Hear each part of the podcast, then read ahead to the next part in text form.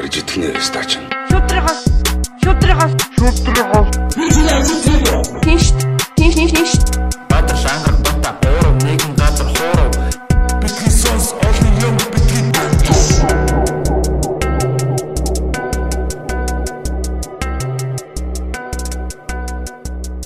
Е е е битгий сонс. Манай подкастын ингээд ээлжид нэгэн ярилцлага та бүхэнд хүрэхэд бэлэн болоод байна. А гэхдээ түүний өмнө та бүхэн мэдж байгаа UB Comedy Club дээр 7 хоногийн бүтэн цайнаас босод орой орой болгон ямар нэгэн хөтөлбөртэй байгаа. Нэгд өдөр бол нээлттэй микрофон тэгээ хэрвээ та комеди хийхийг хүсдэг бол а яг энэ орой нэрээ бүртгүүлээ тайзан дээр гарах боломжтой байгаа. А босод орой бол бид нар тоглолтуудаа comedy night баасан гаргийн шоу, бям гаргийн шоу, тусгай тоглолтуудыг бол тогтмол хийж байгаа. Тийм болохоор энэ подкастыг та боддоор дэмжихийг хүсдэг бол манай тоглолтуудыг ирж үзээрэй. Бүх мэдээлэл UB comedy цэгийн мен дээр байгаа.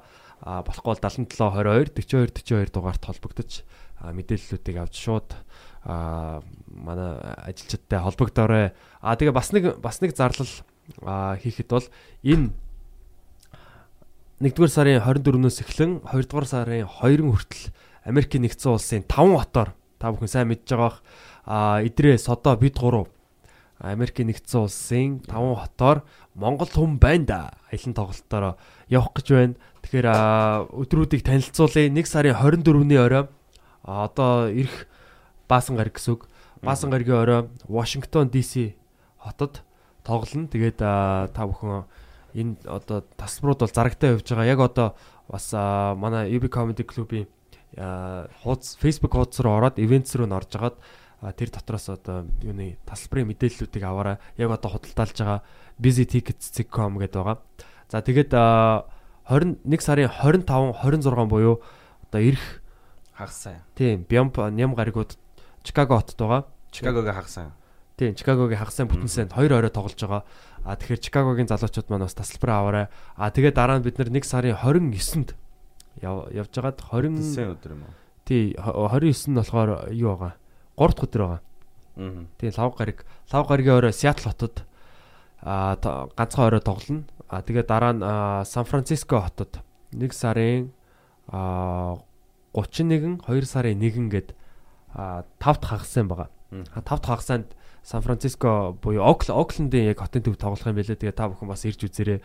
А юу эсвэл найз нөхөдтэй бас хэлээрэй те. Тэгээ бүтэн сайнд нь Лос Анжелес хотод сүүлийн тоглолтоо хийгээд Монгол хүн байна да туура дуусгах гэж байна. Тэгээд манай подкастыг Америк нэгдсэн улсаас сонсдог залуучууд бол зөндөө байгаа мэдж байгаа. Тэгээ удахгүй уулзцгаая.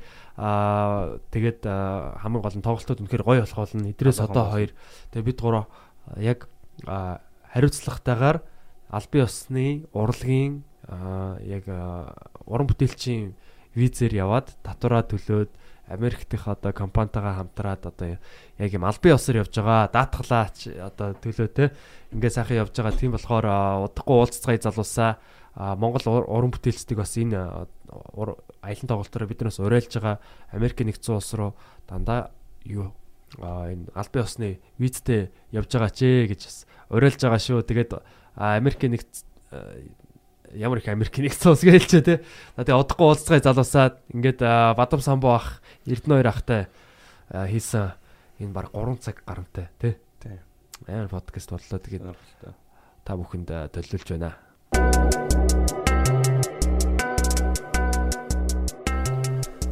За сайн байцгаана уу эрхэм мөндөд битгий сонсогчдоо битгий сонс подкастын а 71. бас 71 дахь дугаар тий. Сүүлдээ одоо тоогоо алдчих жоох шиг байна. Тэгээ та бүхэндээ одоо цоошин дугаар хүрэхэд бэлэн болоод байна. UB Comedy Club-ийн студиэс. За тэгээ өнөөдөр болохоор нэгэн зочин эргэн ирж байгаа. А нэгэн зочин бол яг шинээр ирж байна. Тэгээд их гой сонирхолтой хүмүүсийг та бүхэнд одоо ингэж урьж авчирч бид ингээ яриа өрнүүлэх гэж байна.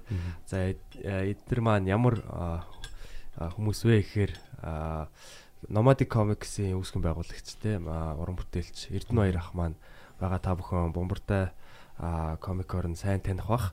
А нөгөө зочин маань болохоор одоо бидний мэдхээр одоо багада аяллаа цаг гэд нэвтрүүлгээр үздэг байсан. А сэтгүүлч Бадам самбуу ах маань хөрөлцөн ирсэн байна. За сайн байцгаана уу? Аа сайн байна. Сайн байна уу? Сайхан өвлжж байна уу? Сайхан үлжиж байна сайхан. За тэгээд манай нэвтрүүлгийн урилгыг хүлээж аваад аа тэгээ бас Эрдэнэ хоёр ах манаас энэ подкаст зохион байгуулах энэ одоо тий санаачлагыг бас гаргасанд баярлалаа. Тэгээд ингээд манай нэвтрүүлэг маань бол ихэнхдээ тийм залуу сонсогч нартай бас хөлийн чандаас их сонсдог. Тэгэхээр энэ их одоо гоё амттай ярилцлага болох байх гэж бодож байна. бас хэрэгтэй. Тий. Тэгээ одоо сүүлийн үед одоо хоёр ахын хамтраад байгаа тэр юу төслийн талаар ярилцж эхлэв л да тий. Аа дандаа ингээ фэйсбүүкээр ингээ харж ангот хамт яг нөгөө юуны бомбардагийн офис дээр ингээд тий Nomadic Comics офис дээр а ярилцаа сууж байгаа ч юм уу тий. Тиймэрхүү зургууд их харагдаад байгаа. Тэгээ яг ямар төсөл хийж байгаа вэ? Уулзах шалтгаан юу вэ? За яг ер нь бол аа энэ подкастт их орсон. Залуучуудад их хүрдэн байл бадмах. Нэг. Аа хоёрт нь болохоор аа ер нь бол нөгөө энэ генерашнууд ялгаа гэж ярьж штт те. Тэнгот одоо бадмахын үе, миний үе, танаа үе, танаахаас доошоо үе гэдэг ингээд үеуд харагдаад байгаа байхгүй.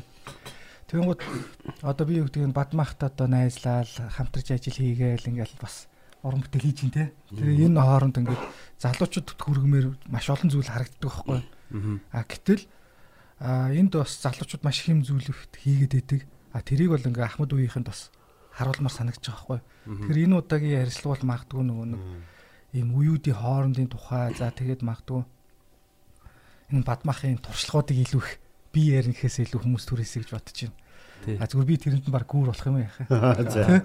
Бүр хит залуу хүмүүс бол ойлгохгүй эсвэл хит хөгшин хүн ойлгохгүй яриануудын дундуур орж ирээд ажиллах маягтай тий. Орчуул яриад. Аа зүгээр яг хоо манайх одоо бас нэг шин төсөл хийж байгаа. Түүхэн. Тэгээ Сүхбаатар жанжны тухай аа яг төрснөөс нь ахуулаад нас барах хүртэлх одоо амьдралын 10 цуврал комик номер хийж байгаа юм төсөл хийж байгаа. Зурмал ном. Тий, зурмал комик ном байгаа. Тэгээд бараг жил гармын хугацаатай одоо нөгөө судалгааны явлаа.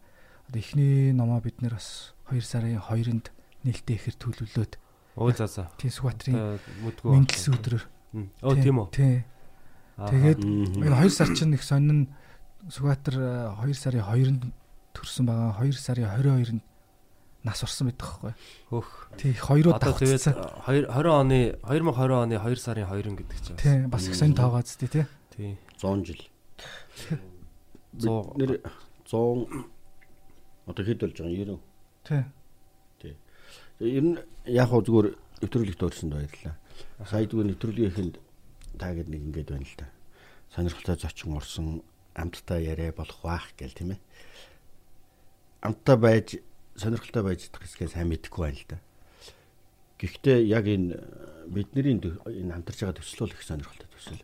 Мгм. Бомбарда гэж олон хүн мэдж байгаа байх. Зурмал буюу нөгөө комик гэж нэрлэдэг төрлийн ном.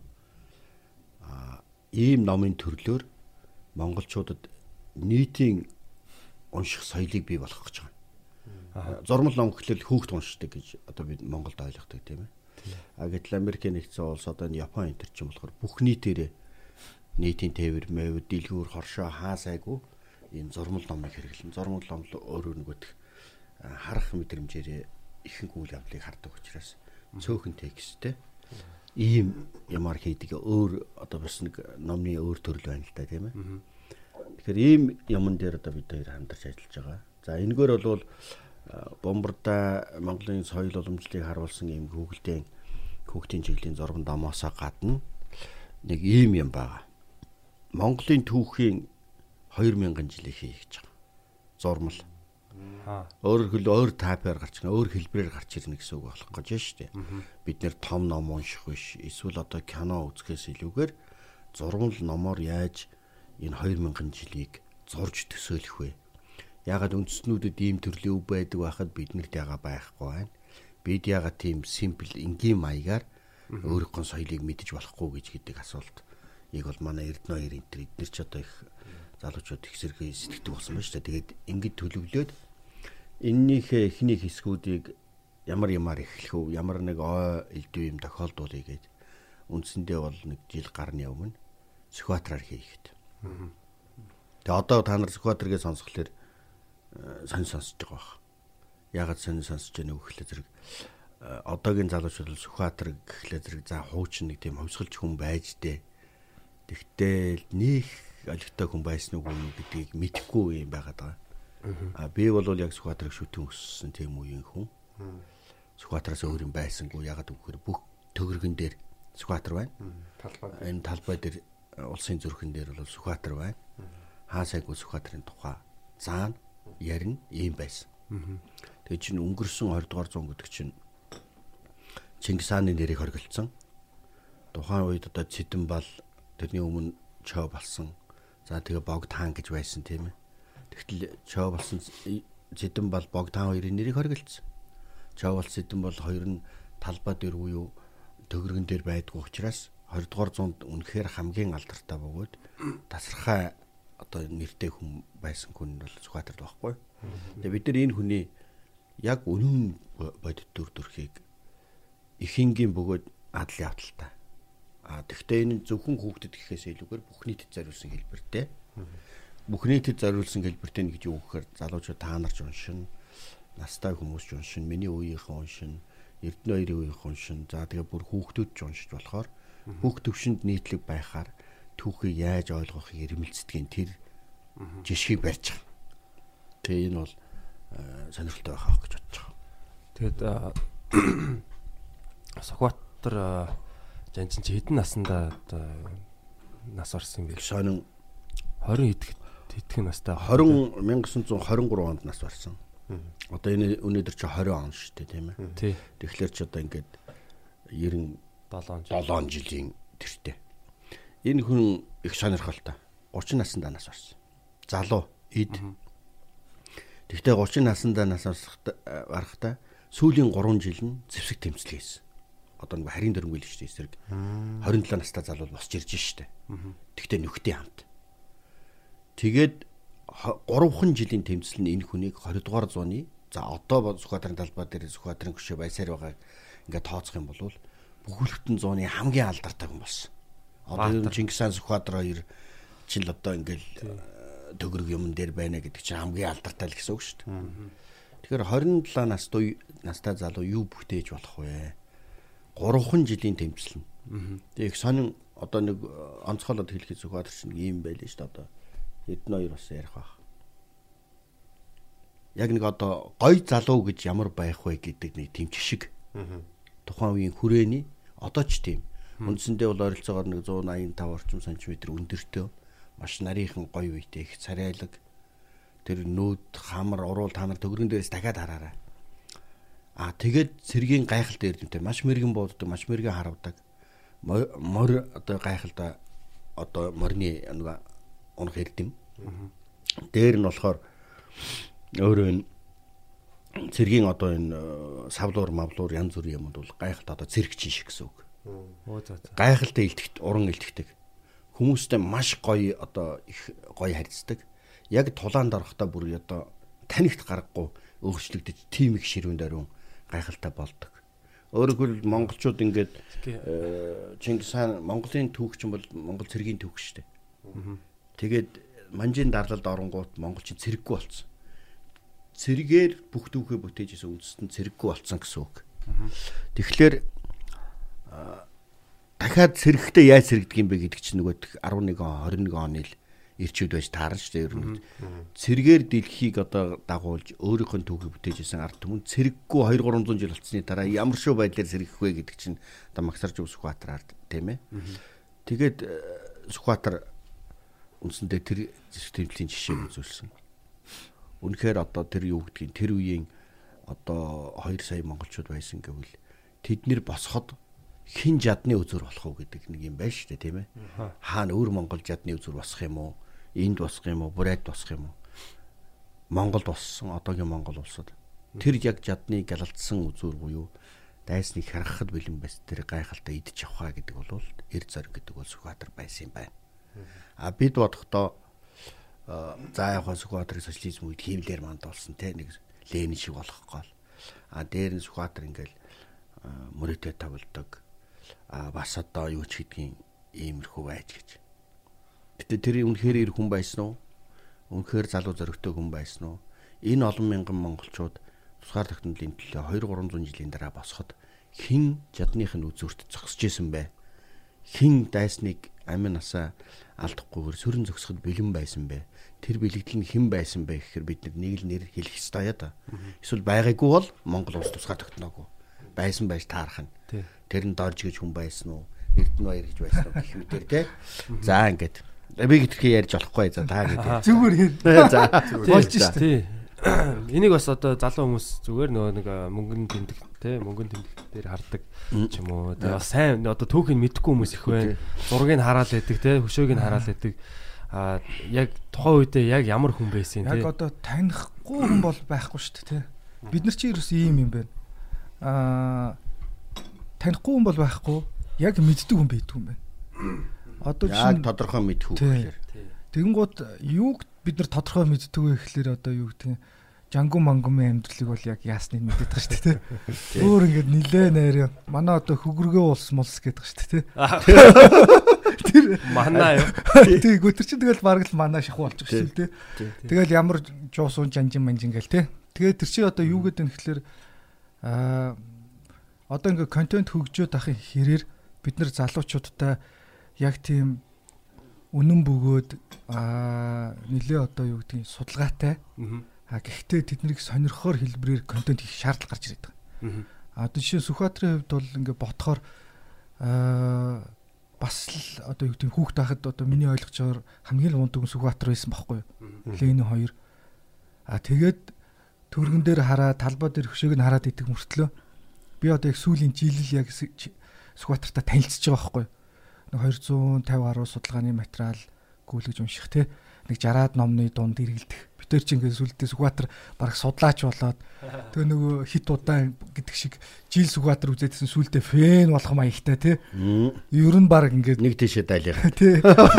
Бараг Сүхбаатараа Шүтээ дөө. шүтгэн маягтай болох гэдэг байхгүй. Тэгэнгუთ тэр хүний амьдрал өөрөө их онцгой байж, хувь тавиланаас онцгой байж.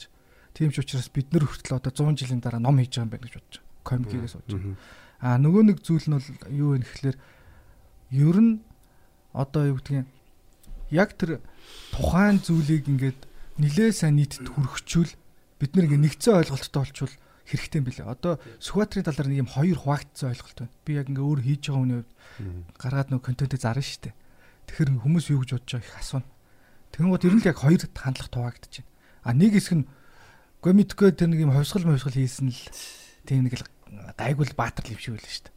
А нөгөө нэг хэсэг нь болохоор оо тэр Сүхбаатар чинь зүгээр нэг одоо одоо яриад байгаа шиг нэг оймсонд хавчуулагдаад гараад ирсэн нэг тийм а нэг ахтай нэг тийм арх уудаг зодоо хийдэг нэг л тийм нэг залуул юм биш үү нэг онцгойгоор юм биш үү гэдэг ийм хоёр хандлага л байна.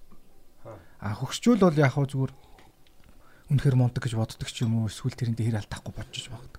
Гэхдээ л нэг юм нийтлэгтэй. Тэнгууд энэ бас их сонирхолтой сэдв те. Үнэхэр тийм онцгойгоор юм уу?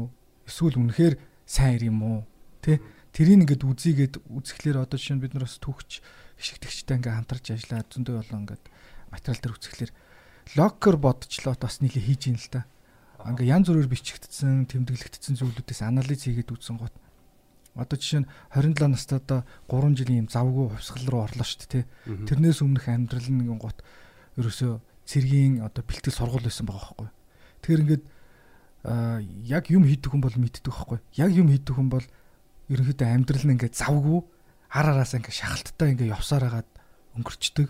Аха. Тэгээ ингээд бодоод үзэн гот маань хүн чинь нэг 18 хүрээгүй 18 хүрээл цэрэгт орчиж байгаа шүү дээ. Тий, 18 хүрээл байгаа. Тэгээ 18 хүрээл цэрэгт ороод тэрнээс чашаас тасралтгүй цэргээр нүдүүлсээр хагаад тэгэл дунд нь 2 жил одоо тэр нөгөө нууц бүлгэн мүлгэн гэдэг ажил руугаа ороод тэгэл үндсэндээ тэгэл хувьсгалыг л явцсан юм л шүү дээ. Энийг сонин байгаа юм. Сүхбаатар бол зүгээр зөрөгтэй аа, нөгөө дайн чин тэр учраас аа, тэр цэргийг тэр хөвсгалд ороод тэгээд толоолод байсан хэрэг биш юм байлээ шүү дээ.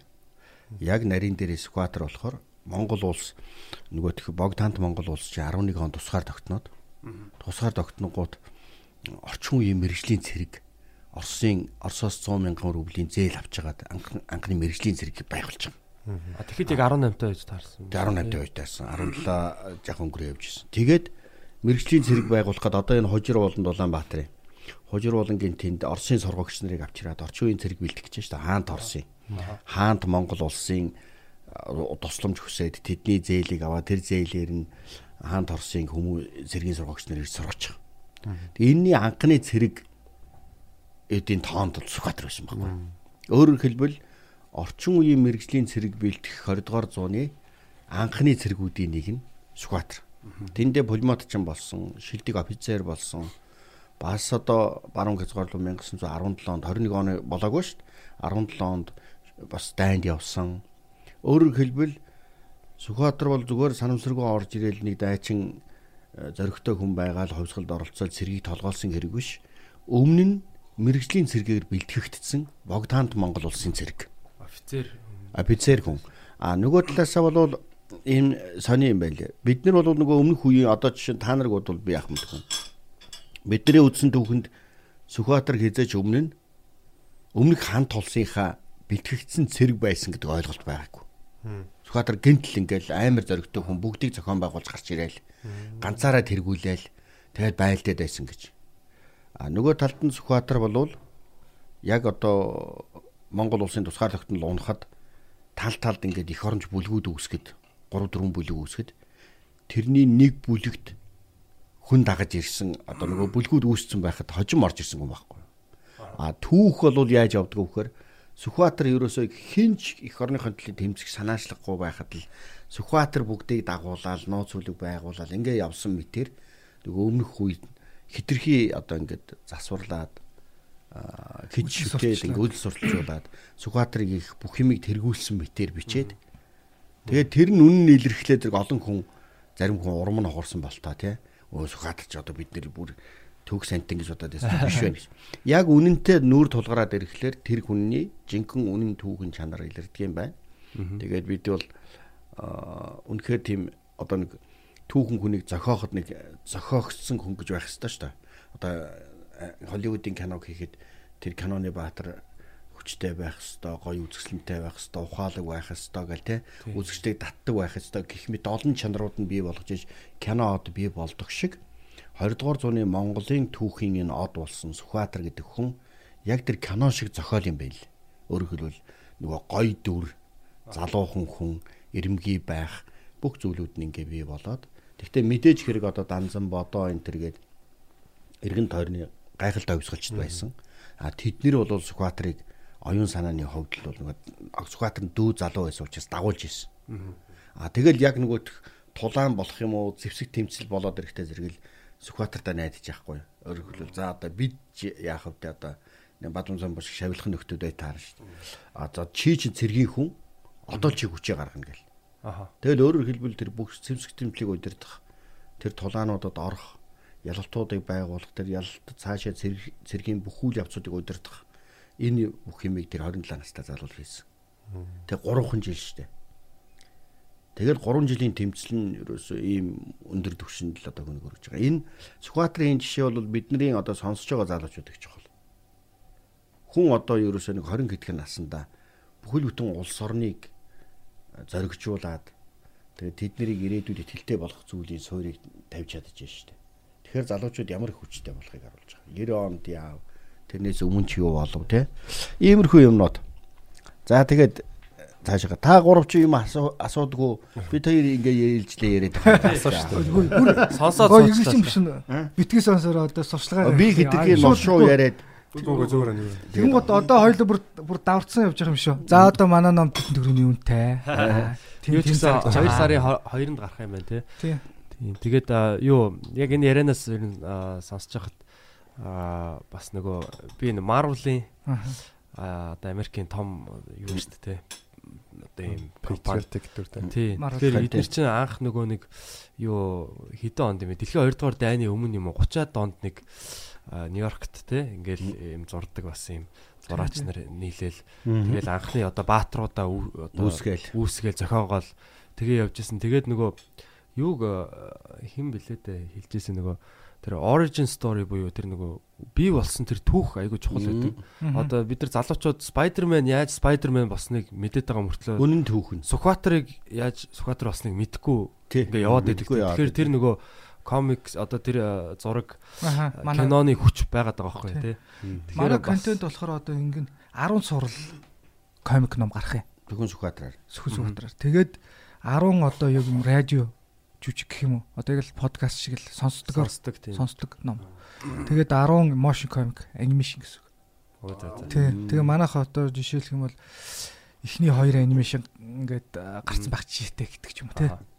Тэгэхээр үндсэндээ одоо энэ Сүхбаатар гэдэг Монголын одоо сорволсон хүний тэр бодит амьдралын түүхийг одоо энэ 21-р зуун шинэ үед арчлалын үед нь. илүү одоо сүүлийн их сурвалжтайгаар тий. Ингээ гаргаж тавиад ингээд контент хийгээд бүх сэтлэр нөхөх гээд байгаа гэдгийнх нь гол зорилго нь болохоор бид нар бол бүгд түүхтэй хайртай дуртай дургүй хүн бол байхгүй л ах л та. Тэгээ жоох ингээд ухаад ярихлаар юм мэддэг хүн байдаг бол болчиход байна л та. Өнгөцгөн байгаа тийм. Маш өнгөцгөн байгаа да. Тэгэхээр энэ мэдлэг мэдээлэл энэ зүйлийг ингээд илүү жоохон гүн тэгтээ одоо юу гэдэг нь те юм зузаан ном өгөхөөс илүүтэйгээр сонирхолтой арга хэлбэрээр залуучуудад өгөхлөөр нийгэм даяараа тэр зүйлийг ингээд сонсон сонсоод үзгэн үзээд унших нь уншаад ингээд мэдээлэл авсны дараа олоо нэг нийтийн ойлголцол бол арай өөр төвшөнд очих болов уу гэж хараад байгаа. Яг энтэй адилхан одоо жишээ нь аа Японд очиод ингээд Японы мангач нартай ч юм уу ингээд хүмүүстэй уулзахад өөдөөс бүртөө мөртөө жамуух мамуух гэж яриад байхгүй. Пүү яаж мэдээд байгаа юм бэ гэдэг юм. 93 онд манай нэг сайн түүхээр нилээ алдартай мангачин нус товчгоор юу хийсэн штэ. Тэрийг одоо чинь манай Японы. тий 80-аад он төрсэн залуучууд бол ер нь бүгд мэддэж ш 80 70-аад оных нь бол Тэгвэр Японд л одоо Монголын эртний түүхээр толгойг ингээл бас талаар бий болгоцсон. Тэгээ тэр нэг 10 цуврал ном гарцсан зэ. Манга гарцсан. Тэгээд 93 онд хийгдсэн. Нөхөр арчлагаараа л 90 он болоод 91 он болоход л Монголд орж иржсэн байгаа байхгүй. Тэр алдартай манга чинь Монголд ирээд судалгаа мэдлэгээ хийгээд нуус товчгоор ном хийцэн байгааг одоо би хийзээ мичэн тэгэхээр 2010 хэдэн хонд мэдчих واخхой. Тэгээд би тэрийг үзээд хараад янз бүр сайхан. Одоо тэгээд бас ийм э, сони юм байж та. Бид нар бол энэ удаа зүгээр Сүхбаатар энэ домог хэрхэн бүтсэн тэр домогтгүн хэрхэн одоо бий болдог одоо хүртэл орш сарууга тэр домог нь юу вэ гэдгийг нууцыг ингээ нээж ийн гэсэн санаа. Гэтэл нөгөө талаасаа одоо та нар ингээ бодоод үз. Game of Thrones гэж байж гэн тийм ээ. За дээр нь Mulan гэж байж гэн алдартай. Энэ хоёр бол хоёулаа Монголын сэдвтэй холбоотой. Game of Thrones-ы бүх үйл явдал бол Монголын эзэнт гүрэн яг хэрхэн хямарч исэн тэр процессыг шахсан. Тэгээд Шотландын дэвсгэр дээр арай өөр примитив маягаар ингээл дарамжуулаад орчин үеийн зохион байгуулалт хийсэн. Ийм л зохиол шүү дээ мэдэн шүү дээ. Одоо зохиолчд нэг хүртэл Монголын эзэнт гүрний буюу монголчуудын засаглалын төлөв тэмцлийн сэдвүүдийг бид ашигласан юм а гэдэг. А тэгвэл дэлхийн бүх засаглалууд тэмцэл хоорондоо яг төстэй. Тийм. Яг л ийм төстэй нэг төвх. Бүх шашин адил гэдэгтэй адил баг. Ийм. А, Мулан мулан гэл тэгэхэд чинь одоо Монгол гарвалт өмнөд мужуудын буюу одоо хүнүүгийн нэг овгуудын л одоо эмхтэй штэ. Тэгэхээр энийг бол хятад авчаал те. Ингээд амар дэлхийдтэй юм болгоол. Аа тэгэл тэр нь болохоор зэрэг хүмүүс юу гэж үздэг вөхөө. За яах вэ? Хиний чин нэрийг ашиглаж болно. Мулан хятж байсан гэд хүмүүс ойлгоно. Эцсийн дүнд нь зорилго нь бол хүмүүст ийм одоо өвөрмөц гоё түүх байсан шүү гэж стори ярьж өгч байгаамаа. Гэл. Тэгэхээр Монгол бас яг ийм э, өөрийн энэ гоё контентуудаар гоё юмар ингэж дэлхий дээр гарч ирэх. Бид нар бол Сүхбаатарын тухайн тохиолдолд ярьж байгаа боловч бид 2000 жилийн түүхийг хийхийг хичээнэ гэсэн тийм өөрөмт зорилго байх нь шүү дээ. Тэгэхээр энэ бүхэнд бүх нөгөөх бид нар Avengers-ыг үздэг шиг, Marvel-ийн юмнуудыг үздэг шиг, Hollywood-ийн кинонууд үздэг шиг адлын авдал зүгээр л миний амьдралд ч бий, та нарын амьдралд ч бий, Монголын түүхэнд ч бий. Зүгээр энийг олж хараад яг тухайн тохиолдолд цагаа олж ямар арга хэлбэрүүдээр үзүүлэх вэ гэдэгт л асуудал байдаг болохоос адлын явдал, контент, домог гайхалтай зүйлс хаанч байгаа. Тийм учраас бид өөрсдийнхөө домгийн нөөцийг өөрсдийнхөө энэ баялаг адлын явдал гайхалтай бусдын зэндатай байдаг бүх зүйлүүдэд дахиад авдраа ухаж үзэх хэрэгтэй байна. Тэгэх юм бол тэгэл бид яг адилхан тэр одоо дэлхий дээр гарсан гайхалтай бүх контентууд чинь ямар нэг үлгэр домог, ямар нэг баатарлаг туулс, ямар нэг хайр дурлал байгаа. Тэр нь манай гисрийн тууштай адилхан, жангартай адилхан, зүгээр нэг үүлэгтэй адилхан, хошин шогтой адилхан. Бусдаа яг адилхан. Тэгэхээр бид өөрсдийн кластер буюу өөрсдийн кластер, өөрсдийн тайп, өөрсдийн хэв маягийг өөрийнхөө орон зайд бий болгох гэдэг нь бидний тэмцэл, бидний ололтын чухал нь болохоос бид бусдыг дуурайгаал зөвхөн тэнд л тэр байдаг юм байна, энд л энэ байдаг юм байна гэж харах хэрэггүй. Бид яг адилхан. Тийм учраас энэ түүхийн давцсан дээр Монголын түүхийн хамгийн адал явдалтай, хамгийн сонирхолтой, хамгийн урам дэм авахуц тэр хэсгүүдийг одоо бид нэр ингээд гаргаж харуул бол. Одоо нөгөө Ромео Жилета гэдэг шиг Шекспирийн зохиолууд гэдэг шиг адал явдлууд бүгд тэнд өрнөдөг бол энд бас адилхан. Тэгэхээр энэ өнцгөөс нь харуулвал уул зүгээр гэж бодож байгаа. Тийм. Тэгээд нөгөө аа юу одоо Disney дээр чинь бол тэгэл янз бүрийн нөгөө үндэстнүүдийн Европын тий дээр үеийн үлгэрүүд явж яадаг тий. Аа Монголын одоо тэр Мулан ч гэсэн одоо явж л байна тий. Тэгээд нөгөө би баг бахта нөгөө Eagle телевиз дээр юу ямар ном билээ те супер ном билүү шидэт ном билүү нэг юм юуны христийн тийм юу хүүхэлтэй гардаг байсан. Тэгээд бас одоо юу юунууд их гардаг байсан л да нөгөө Моисе Моисе яаж одоо юунуудыг Асааг. жууд жуудуудыг Египтээс одоо Аав. а- авар авч гарсан авч гарсан өөр чи нөгөө э, хитэн хиний 12 хүү а Джейкоб юу юу хичээлээ бас одоо нэг Израилийн энэ юм түүхүүд байгаа байхгүй Библийн түүхүүд Библийн түүхүүд. тэрийг ингээд э, лаггүй хүүхэлтэй болгоцсон тэгэл тэрийг үзээл ингээл а Мм. тэгэхэд тэр бол тэр цаана одоо Израилууд чинь дэлхийд хэдэн сая хүнтэй байлээ те маш одоо цөөхөн. Тийм үндэстэн мөртлөө тийм том одоо баялаг түүхтэй том юм одоо номтой те тэр номноосоо ингээл тэрийг сэргээгээл одоо юу гаргаал хүүхэлтэй гаргаал. Тэгээд нөгөө дэлхийд дахны хүүхдүүдийг өөрсдийнхөө тэр юунд түүхийг түүхийг сургаад өөрсдийнхөө тэр- эргээд дархлааг ингээд бий болгоод байгаа байхгүй үндэсний дархлааг бий болгоод оо хин ч одоо дэлхийд еврейчүүд гэж мэддэг те Тий. одоо ингээд цойлогсод энэ тэргээл ном хом гараад яа тэрэн шиг бид нар бас яг өөрсдийнхөө тэр түүх домог юмыг бас ингэж юу болгож одоо алдартай болгох нь бас эргээд Гой бид гой нар санаа хэллээ. чухал юм шиг санагдаж байгаа. Их сайн гой санаа хэллээ. Тэгэхээр бид танд тийм хэл байгаа. Та нарын өмнөх үеийн бүх хөвгчүүл чинь энэ бүх нөөцийг бэлдээд өгцөө. Бүх адал явдал, бүх контент чинь байгаа. А та нар тэрийг одоо нөгөө оюу толгоон дор нөгөө тех нөөц буюу ордынх нь нөөц байгаа гэдэг шиг түүхэн нөөц энэ контентын нөөц гэдэл барагдчихгүй та нарын өмнө байгаа. А та нар харин оюу толгойг биш өөр нэг арлыг ухахаар явах биш оюутлынхоо нөөцийг гаргаж ир дэлхий дээр бий болох үеийн залуу үеийн байхгүй. Жишээлбэл одоо та нар ингээд түүх унших. Би бол э, түүхийг сонирхолгүй миний баг түүхийг сонирхолгүй заадаг байсан. Түүхэнд жаахан дургуудаг байсан. Тэгээд энэ дэлхийд тойроод аялаад дандаа энэ дэлхийн ертөнцийн танилцаад адал явдлын уран зохиолын ертөнцийн тунд амьдраад ингээд ирсэн чинь түүх гэдэг чинь нарийн дээрээ бүх энэ уран зохиол, бүх адал явдал, бүх тэр одоо нөгөө Холливуудын нөгөө дэлхийд даяар алдарсан бүх зүйл юунд байдаг вэ гэхээр түүхэнд байдаг. Тэгэхээр нөгөө түүхийг сонирхолтгүй бичсэн учраас бидэнд ойлгохдохгүй байгаа болохоос үнэндээ тэнд хамгийн сонирхолтой адал явдлууд байдаг. Тийм учраас өвгдөөц энэ монголчууд чинь яг тэр Израилууд тэр одоо англосаксуудтай адилхан энэ түүх агуулгын чинь хамгийн дээд зэргийн юмнуудыг үлдээцээ. Тэр нөөц чинь байгаа. Та нар одоо олборлож чадах уу? Хийж чадах уу? Дэлхийн өвчтөр яг энэ зэрэгцээ тэднэртээ явуулж чадах уу? А чадахгүй байлэхэд та нар бусдын тэр сайн олзурладаг хөрөнгө оруулагчдыг авчираад Холливуудын давцан дээр, дэлхийн давцан дээр гаргах уу? Ийм зорилгууд хэрэгтэй байгаа юм. Бид нөгөө улс орноо алдаршуулахын тулд, дархлааг нь хадгалахын тулд, бусдаас дутхгүй гэдгийг мэдрүүлэхийн тулд ийм хэлхээ холбоон дээр, ийм үйлдвэрлэл дээр ажилламаар байгаа. А тийм л хандлагуудын нэг ч манай Эрдэнэ хоёрын зүйл байгаа юм шиг. Тэг яг хөө тэгээ одоо би бол яг энэ энэний чи хойноос одоо дагна ажиллаж байгаа хүн байгаа юм. Тэгээд бодохоор асуудлын гол нь хаана вэ гэхээр аа сүүлийн 5 гаруй жил бид нэр яг гадагшаага энийг гаргах тал дээр илүү их анхаарлаа. Тэгээд э, жишээ нь э, Монгол хүн чи их том сэтгэвтэй биш шүү дээ.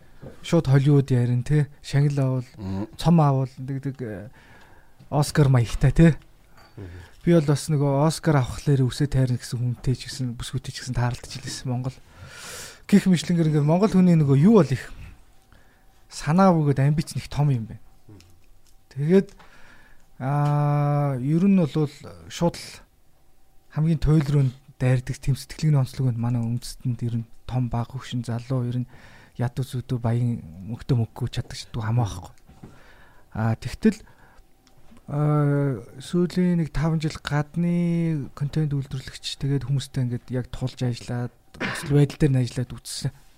Тэгээ миний эренлэлч бас эхлээл тэр л байна л да. Нэг контент хийж аваад одоо бушуухан л гадна гаргаж л их хэмжээгээр борлуулж л санаа амрах гэдсэн байхгүй. Тэгсэн чи эргээд одоо ингээд яг харсан чинь бид нар эхлээд энэ өөрсдийнхөө Монгол улс яг энэ өөрсдийн хүүхдүүд өөрсдийн залуучдын орон зайн дээр контент ингээд эхлээд дүүрэх хэрэгтэй бэл. Эхлээд бид нар өөрсдөө өөрсдийнхөө одоо шингэлэгдэж авах. хангах хэрэгтэй юм бэл.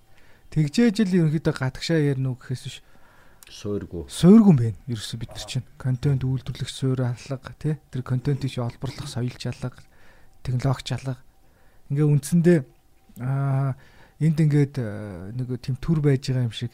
За төр нэг э, кино хийж байгаа тэгжээтэл нэг Холливуд руугаа явах гэж байгаа хүн шиг тий? Гэтэ хизээч яг бод байдал дээр тэр царайгаар бол Холливудад очиод тэнцэгчгүй юм шиг. А тэгтэл чи энд нэг юм тодорхой төвшингийн юм хөрс үүсгэх хэрэгтэй бэл.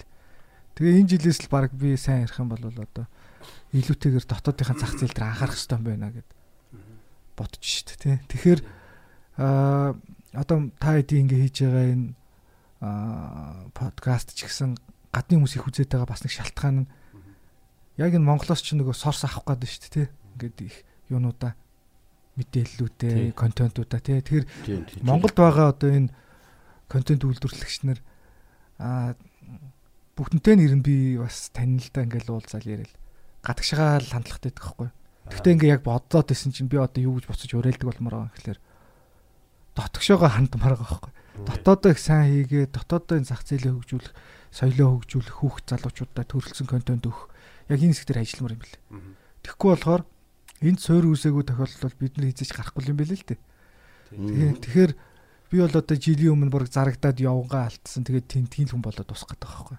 Япон юм уу тий.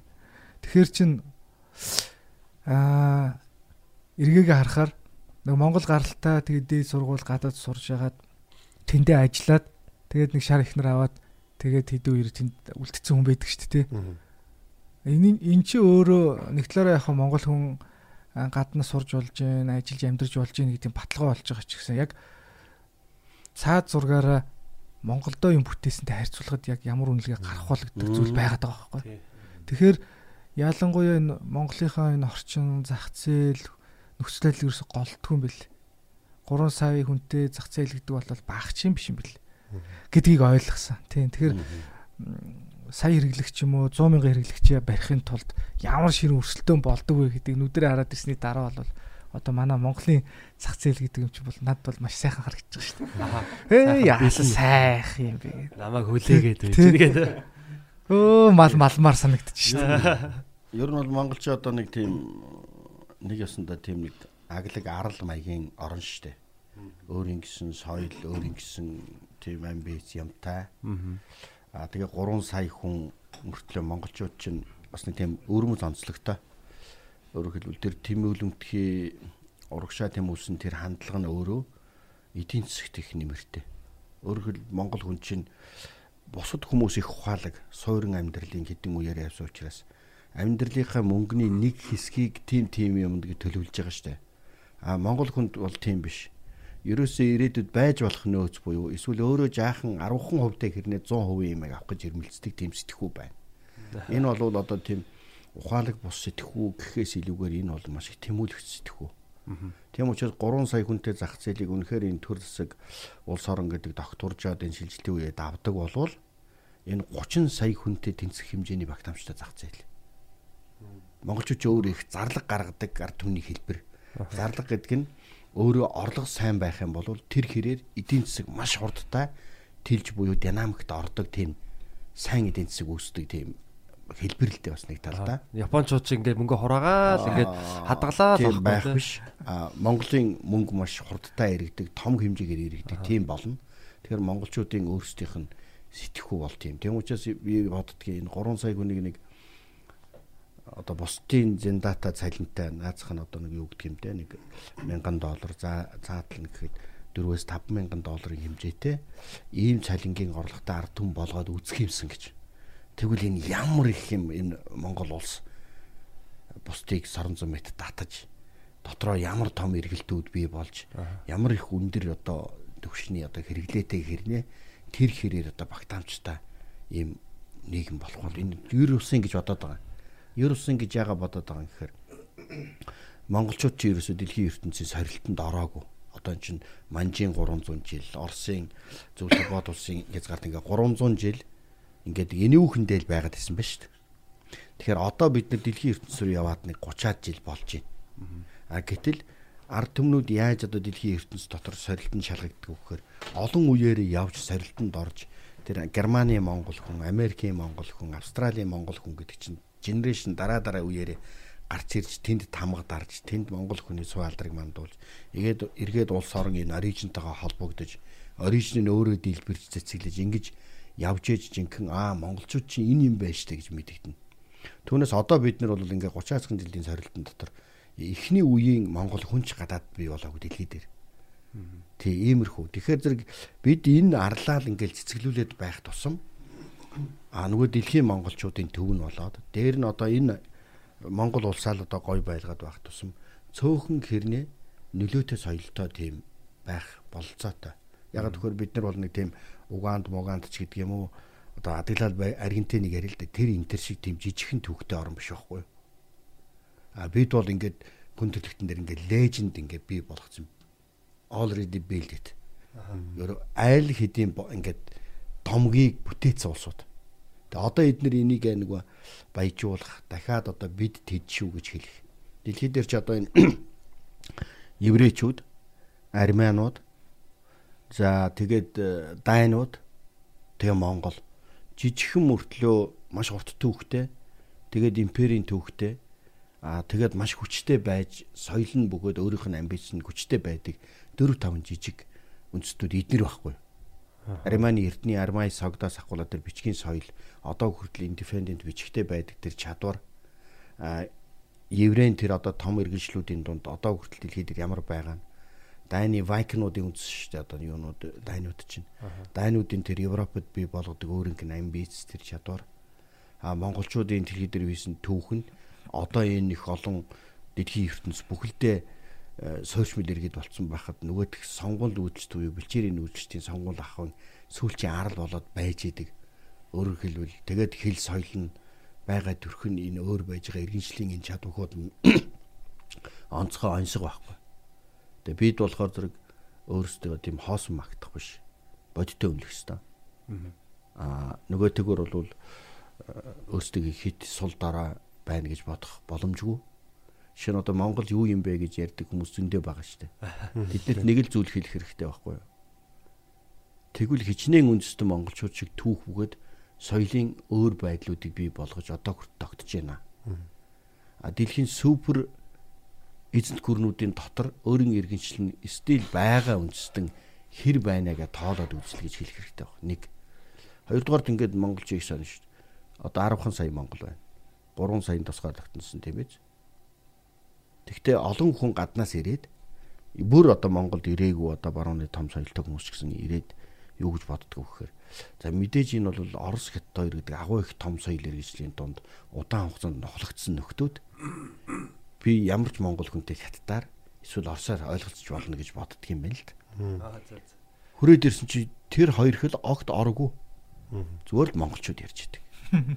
Гэхдээ яахаар ийм том улсуудын дунд энэ хоёрын нөлөөнд 2 300 жилийн турш ээжлэгдсэн хэрнээ яг монгол хүн зүгээр л монголоор яриад тэгээд өөрөө нэг тийм хэдэн зуун сая хүнтэй улс орн шиг нэг тийм нэг тийм өөрийнхөө байдаг юм сонин заад байж байгаа. Тийм сонин хүмүүс вэ гэж.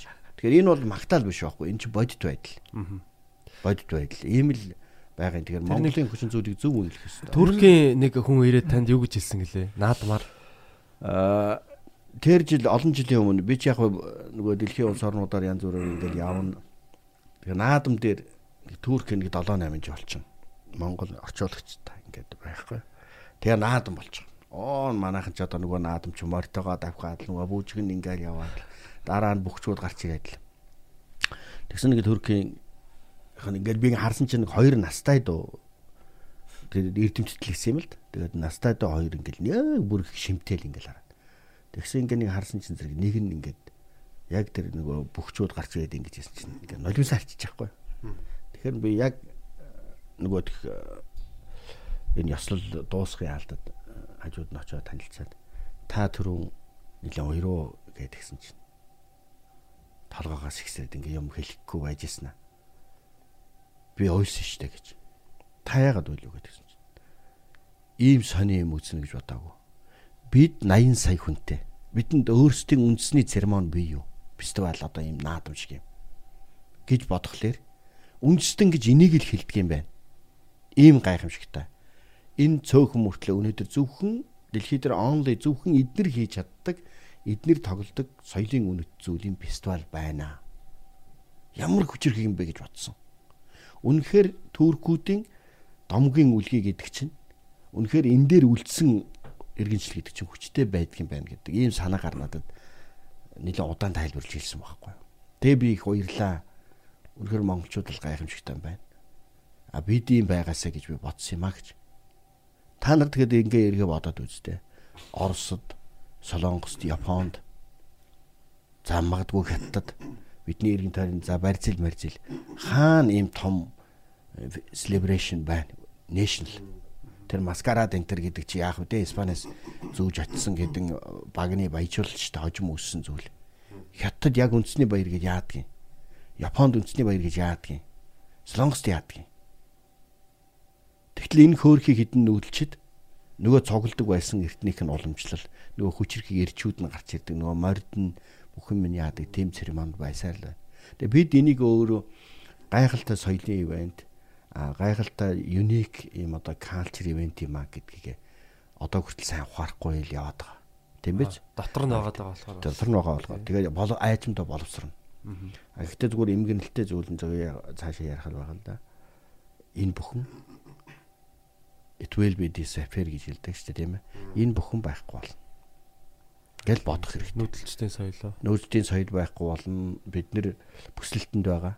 Яг ихээр бүгдээр нүүдэлж байсан дэлхий суурьсаар суурьсаар суурьсаар бүгд суурьсаж явсаар байгаад тэрийг гоё гисээр байгаад тэгээд хамгийн сүл бид яагаад үлдсэн бэ гэхээр бид хүчтэйгээсээ илүүгээр бид бэлчээрийн нүүдэлчд буюу нөгөө сонгодог нүүдэлчдийг иргэншил байсан учраас бид маш том талбай дээр хүчрхэг тим байсан учраас л үлдчихэж байгаа. Тэгээ одоо энэ бол хомигдал байгаа тий.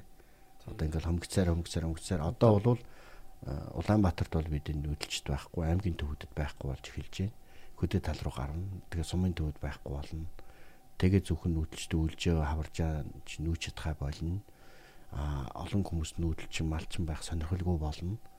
А өөрөөр хэлбэл бид нарыг 2000 жилийн турш бий болгож ирсэн яг амьд үйлдвэрлэлийн индастри буюу энэ мал аж ахуй гэдэг чинь аяндаа сонирхлын бүс байха болно.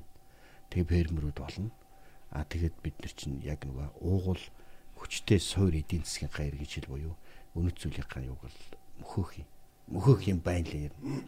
Тийм юмр бол одоо явах. Тэгэхээр одоо өөр юм яриа. Ягаад гэвэл би ингээ ярих юм бол ингээ хотлаа яриад ингээ дэн дэлхийд тойроо явчих. Та нар ярьсан энд оролцуулмаар.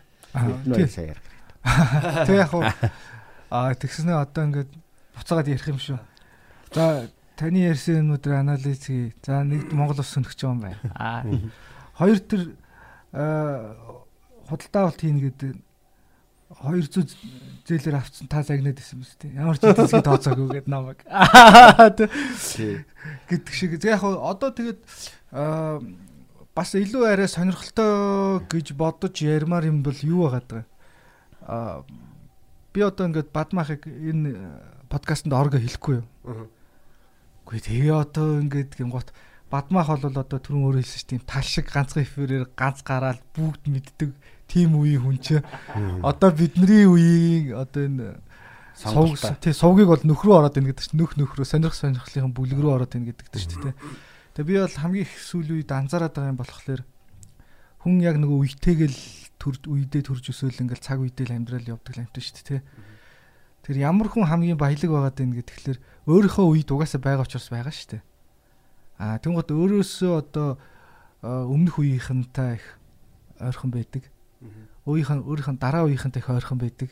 Тийм ирмэлзэлтэй хүн бол бас нэг одоо өөрийнх нь үеийг жоохон сунгах гэх юм уу та тий. Нэг хүн дотоо нэг хідэн үе гэж авч үзвэл одоо хэдэн жилээр хэмжигдэхэр чинь тэ нэг хим- хэмжээ байвал хүн өөрөө жоох идэвхтэй байвал хойшоо урагшаа гэдэг жоохон тэлчмэр юм шиг байна. Тэнгуут одоо жишээ нь би бол одоо хамгийн ихээр найзын найзынхаа хүрэг залуучуудаар тэлмэр санагдаад байдаг байхгүй. Жишээ нь бол би одоо та хэд бол амар дуртай шүү дээ. гэдэг ч юм уу те. Тэгээ Миний дагж байгаа юм бол ихэнхдээ залуучууд малуучууд байгаа байхгүй. Яг юу нь сонирхолтой байна. Яг юу нь гоё. Аа шин одоо тийм фреш байгаа шүү дээ. Одоо жишээ нь аа өмнөх үеийнхэн та ингээ уулзхлаар Ирээдүйн зах зээл юм уу? Тийм ингээ Зах зээл тогтцсон гэж хараад байна уу? тий тогтцсон ингээ тогтцсон юм байгаа шүү дээ. Тэндээс яг сайныг нь бол ингээ мууг нь авахад а залуу хүмүүс төр юу маш их гоё яваад байгаа гэхэлэр одоо юу гэдэг нэг шин шин юм ингээд харж авах боломж нь айгүй их байгаа байхгүй залуу хүмүүст. А тэгээд аа, нөгөө нэг талд нь бол би нэг юм өөрөө их анзаарч байгаа. Яг энэ дээр илүү их ингээ анхаарахаар хит залуу хүн хит хөвшин хоёрыг хооронд нь уулзуулаа ярилцахаар ерөөс ойлголцдог. Тэгээд хөвшнөөнч бүр ингээд аа гэд залуунч бүр аа гэд ингээд ерөөсөө зөрөөд байдаг те. зөрөөд идэг. А яг тэр э, дунд байгаа нөхөр байгаа шүү дээ. Нэг хөгшинч биш залууч биш те. Тэр нөхдөд чи ингээ нөгөө залуугаас нэг холдчихаагүй хөгшин хөгшин рүүгээ хөрөх явж байгаа ч юм уу те. Тэр нөхдөд чи айгүй юм баланс тарагдаад байгаа байхгүй.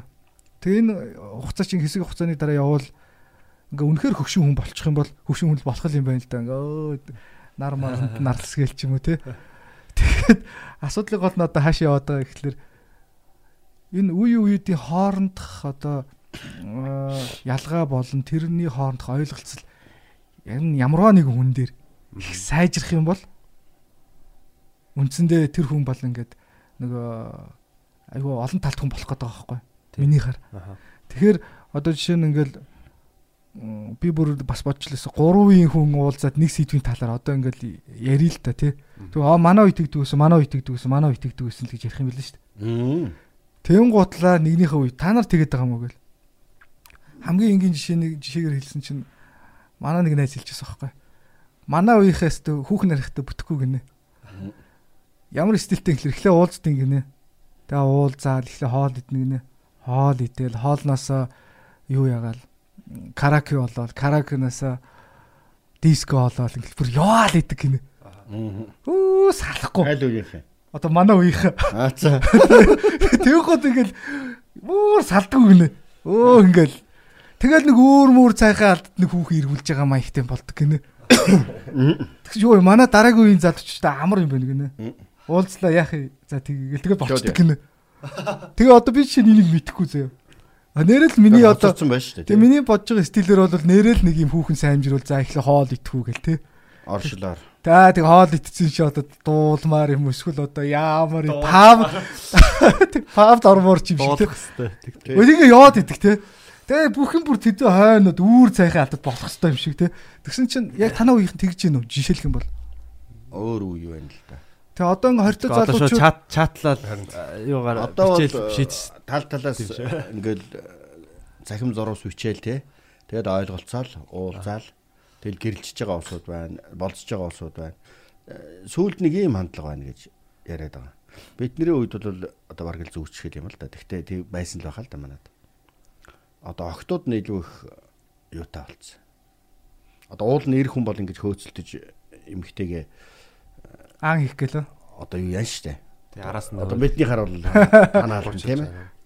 А танад бол одоо хөвгүүдээ их октод нагнадаг тийм хэлбэртэй болцсон гэж үнэн үү? Одоо тэр чинь тийм. Аа, октод нь бол одоо яг а, ер нь бол баг рекламада өөрсдөө одоо рекламада тий. Аа. За би бол ийм тийм тэгж байгаа шилээд тах шиг л шүү дээ. Тийм үү. Тий. Тэгэхээр Тэгэхээр нэг төрлийн ам байж болох юм л да. Эсвэл одоо юу ч гэх өрх өрх юм тий. Одоо тэгээ жишээ нь аа ингээд нөгөө танахантай ингээ харьцуулахаар за би бол бадмахаас мэдээж ингээд нилээд үү те. Тэгэн гут аа та чинь болохоор надаас нүс нэг 10 үед ч юм уу зөрөгтэй байгаа байхгүй. Тэгэн гут яг одоо чинь танаа үеийнхэн дээр тийм юм ингээд одоо би ингээ өөрийнхөө үеийн үнээс бас сонсоод байгаа байхгүй. Өө тэр дараагийн үеийнхэн ч бүр тэгдэг болчих гинэ гээл. Гэхдээ тийм юм багтаа гээл те. Тэгээ энэ дэр одоо бадрал хариулах бах та. Хамгийн дуршлагтай. Үгүй шүү дээ. За бадрал хариулна уу? Хамгийн дуршлагтайгаараа юу? Тий. Үгүй яг би зүгээр номноос л уншиж ирсэн л та. Тэгээ яг тэр нь Би ч одоо тиймэрхүү бэлгийн амьдрал өмнө орой орсон шүү дээ. Тэгээд Эрт орж байгаа. ханартай харьцуулахад ер нь их орой орлоо шүү дээ. Тэгээд яг хаа Ангарахтай харьцуулахад орсон. тэгсэн чинь одоо нөгөө яг хаа тиймэрхүү юм хөл тавьж үзлээ л дээ. Тэгээд тэгсэн чинь юу л юм бэ лээ. Одоо эмгтэй хүнд одоо тэг ирэх гэж байгаа яг хэрэгцээг ойлголцох хэрэгтэй юм байна. Одоо эрхэл хайгаад явж байгаа эмгтэй хүндтэй би ч чамд хайртай амьдр гэж худлаа яриад те секс хийх ч юм уу тийм бол байж болохгүй. Яг яг юу хүсэж байгаа одоо өөрөө секс хүсэж байгаа бол секс хүсэж байгаа эмгтэйг олох, эрхэл хүсэж байгаа бол эрхэл хүсэж байгаа эмгтэйг олох. Тэр хамгийн зөв ахлах юм бид юм байна. Ойлголцол юм шүү дээ. Тэгээ одоо нөгөө юм баар маар л амар хүүхэн найрдаг залуучууд гэдэг шүү дээ. Тэдний одоо гол зарчим нь бол ерөөсөө л яг яаж ажиллах биш хэнийг сонгох вэ гэдэг нь хамгийн чухал алхам байдаг гэж байгаа юм. Яг явах гад бэлэн байж байгаа эмгтэйг л сонгох юм бол угаасаа л болно. болно. Өөр зүгээр бүжиглэх гээд нарих гээд байж байгаа эмгтэйг очоод явал нөгөөдөл нь тэгээ ууралж юм ядаргаат юм байна үстэй тий. Тийм л ойлголттой байдгийг санагддаг шүү дээ. Тэр яг олж илрүүлэх те. Гэтэ ер нь угсаа эн чинь мөнхийн сэдв юм биш үү? Үеийн үед л нөгөө дараа үеийнхнийг амар садар болчих чинь тэгэл. Аа тэр өнцгөр нь биш. Би болохоор ингэж тахгүй. Одоо бид нар ч би ингээд одоо нэг 2000 оны хүүхд мөхтүүдийг арай л дэмдэж чинь гэлээс ярил байгаа. Ер нь бид нар. Тийм үү. Яг Тий. гоо. Одоо 20 та хүрч болохоор байгаа. бидрийг болохоор бас? Задгаа бай. Асуудалтай. Ямар амар юм бэ? Би болохоор тэгж бодохгүй байгаа. Ялангуяа Бадмах битээр бол өөрөөсөө юу гэж ярьдаг вэ гэхээр за ялгаагүй дээ үе үйл ялгаагүй. Одоо баг сайн бол Чингисийн үед ч гэсэн нэг ер нь ялгаагүй гэж ярьж байгаа. А зүгээр хэлбэрийн хувьд одоо жишээ нь те а зөв зөв. а, хэлбэрийн хувьд яриад тий. Хэлбэрийн хувьд зарчим бол ялгаа ялгаагүй шүү дээ. Нэг л ан хийх гээл яваад шүү дээ үе үед. Гэтэ та нарын үед яг үнэхээр залуучууд нь л ягаал эмгтээчүүд нь Яг хаа одоо Бадмахын үе бол бүр фантастик шүү дээ те. Дурал мурал Бид бол нар бол гар гарда ийм хүрцэх юм л мүлцэх да. гээл. Би бол ингэж боддог байлаа л да залуудаа. За ер нь настай хүмүүс шүүмжлүүлдэг байлаа. Тэгээ би за би хөгшөрхлөөр ерөөсө залуу үе шүүмжилтгүүл хөгшин болно гэж.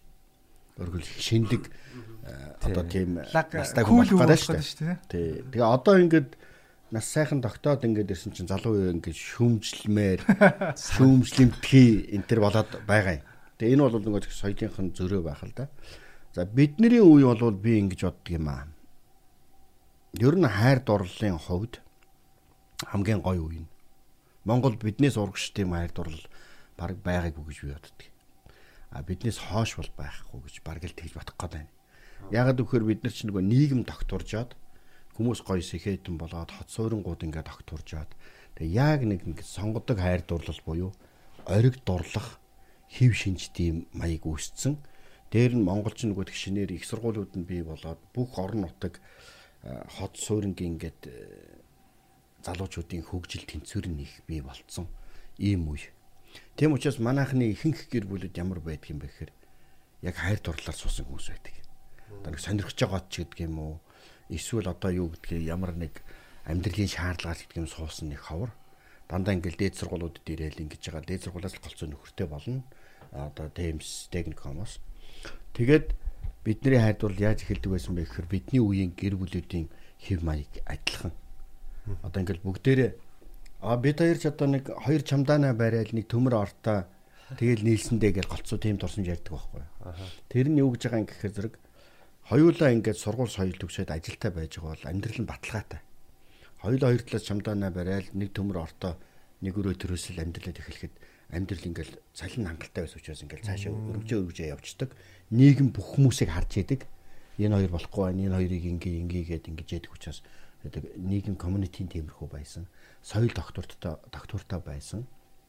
Тийм учраас бидний үед л бол одоо юу н их эрх ашгаар гэхээс илүүгээр дандаа дурлаж тэг тэрийг нөгөө сонгодог зохиолууд уншдаг учраас нэг л хүнд дурлал түүнээс өөрөөр яах нь бол буруу явдал гэдэг ийм ихтгэл үнэмшилтэй. Тим үеийнхэн байхгүй юу? А биднээс өмнө болохоор нөгөө нийгэм докторгүй байсан учраас нэг тийм ардын аргаараа нүүдэлчнийхаа нэг морь малтайгаа дурладаг тийм хэлбэрийн маягийн одоо соёл тий хээрмээр ингээ хоёр мортойгоо дахиж ирээд тэгээ нэг танилцаад ч юм уу эсвэл ингээ тийм ээ нэг тийм сонин эсвэл аав ээж нь одоо богтлоод ч юм уу иймэрхүү хэлбэрээр а манай дээр нэг орчин үеийн маягийн remedialata маягийн тийм хэв маяг нэг юм нэг 50-аад оноос хойш нэг 80-аад он хүртэл үргэлжилсэн байх гэж би итгэхийг хүсдэг. Яагаад гэвэл тэр нийгэм доктортой залуучууд нохомцортой янз янзын юм үзсэн янз бүрийн соёлууд одоо уншаад ингээд бариад үзсэн өөрсдөө жахан тийм кул соёлын үе байж штэ нэг. Одоо нэг юу гэдэг юм те нэг Битлзийн үе шиг одоо Битлзийн үеийн буюу одоо аба маба сонсдог монсдог юмнууд нь хүртэл тийм голцоо уянгийн баллаад маягийн хүн юм тайван байж болдог бүх юмд их гоё байж болдог. Одоо нэг хашгирсан зогцсон юмнууд биш. А өмнөх нь болохоор хит ардын полк маягийн байсан бол бид нар нэлээд модерн буянгийн үеийн өвгчүүлч нь одоо бий болж байгаа. Одоо та нар ингээ харалт Батүл баяраас ахуулаад долгоо молгоон одоо энэ төр гэл энэ үеийнхэн чинь яг тэр хайр дурлалын үеийнхэн байхгүй. Ойрхол Монгол жинхэнэ ремежлята гэж байсан бол байх үеийн тэр юма гэж би хэлэх гээд байгаа. А одоо бол юу гэхээр зэрэг залууч чөлөөт сонголттой болцсон. Ян зүрийн үзэл бодолтой болцсон. Ян зүрийн соёлтой болцсон. А тэгээд ингээд давлгаа үүсгэх диско клуб малап одоо тэгэл нөгөө сонирхол үүсгэх талбарууд амар олонтой тий. Ингээд үндсэндээ бол залуу хүн бол ингээд энэ дотор орж ирээд ингээд живээд хайр гэхээс илүүгээр одоо зүгээр ингээд сатаарах эрх ашгаа бодох янз янзын юмнууд ийм болцсон. Тэгэхээр зах зээлийн нийгэм гээд өөрөөр хэлбэл хүмүүсийг амьдралын цаанаас ингээд дандаа шахаж идэг юм өөр механизм ажилладаг ийм нийгэм байгаад байна. Таны танихоор бол баг одоо ингэж шүү дээ. Энд бол хайр дурлал орших үндэс байхгүй болчихж. Жишээлбэл одоо Германд гэдэг юм уу? Японд бол би жинхэнэ хайр дурлал байна гэхэд баг итгэхээргүй санагддаг.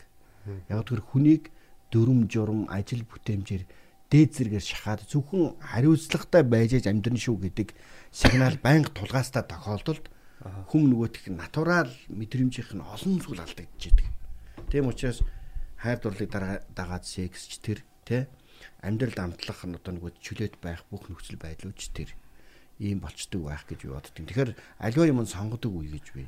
Жинхэнэ дурлал гэж байдаг үе гэж. Гэрлэлтэй. Тэгвэл одоо баг товчор их танай үеийн чинь ийм болох. Одоо бол зөвхөн эрх ашигын үе та нар бол. Үгүй социалист хайр дурлал хамгийн гоё юм а хайши. Тий, социалист хайр дурлал хамгийн гоё гоё үе болчихж байгаа байхгүй яг нарийн. Тэгээ биднийг одоо жоохон багтч юм 90-ад оны үед бас яг тэр нүуний та нарын одоо тэр нэг хүнтэйгээ те ингээд юм уянгийн хайрын юу бол байсан л да. Бид нар бас яг тийм юм үзэж одоо те ингээд төгсгөл нэг л баг. Яг тийм яг одоо нэг тийм нэг хүнтэй суугаад юм гоё амьдрах юм байна гэсэн яг тийм ихтгэл өмшлөлт өсөж байгаа байхгүй. Тэгэл одоо яг нөгөө one night ч гэдэг юм уу те тиймэрхүү ойлголтууд айгүй их байна шүү дээ. Яг тэгээд том болоод иймэрхүү юмнуудыг хараад бас нэг хэсэг бид нар ч бас хямралын юмд орж байгаа шүү дээ. Нөгөө ихтгэл үнэмшил байхгүй болоод те. Өө ин чинь ингэж юм араар тавилт гэж юм байд юм байна.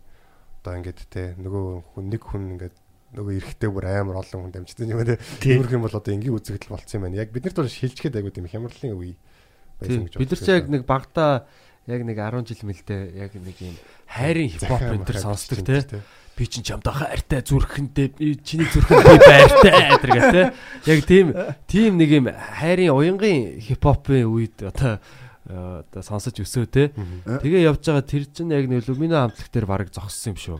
Шууд намайг дагацсан гэд зүгээр юм юу болж те. Тийм. ээ одоо жоохон юу болсон юм уу задгаарсан юм уу да те тэгээд одоо сүүл рүүгээ одоо мөнгө зөнгө болоо тийм үү юу болоод байгаа тийм дуулж байгаа юм юм хүртэл ингээл өөрчлөгдөөл сонирхол юм бэлээ одоо жишээ нь манай дээр жилд дунджаар нэг нэг жилд гэхэд 40 дөрвөн Япон зоч ирсэн байгаа байхгүй одоо манай байгууллага шугамар. Тэгээ тэндээс хоёр хүн одоо нэг нь болохоор найз бүсгүйтэй. А нэг нь болохоор хоёр сая хоёр хүүхдтэй байсан. Тухайд нэг хүүхдтэй байсан. Нэг хүүхдтэй гэж байхгүй. Дөрөв хүнээс үү? Тий.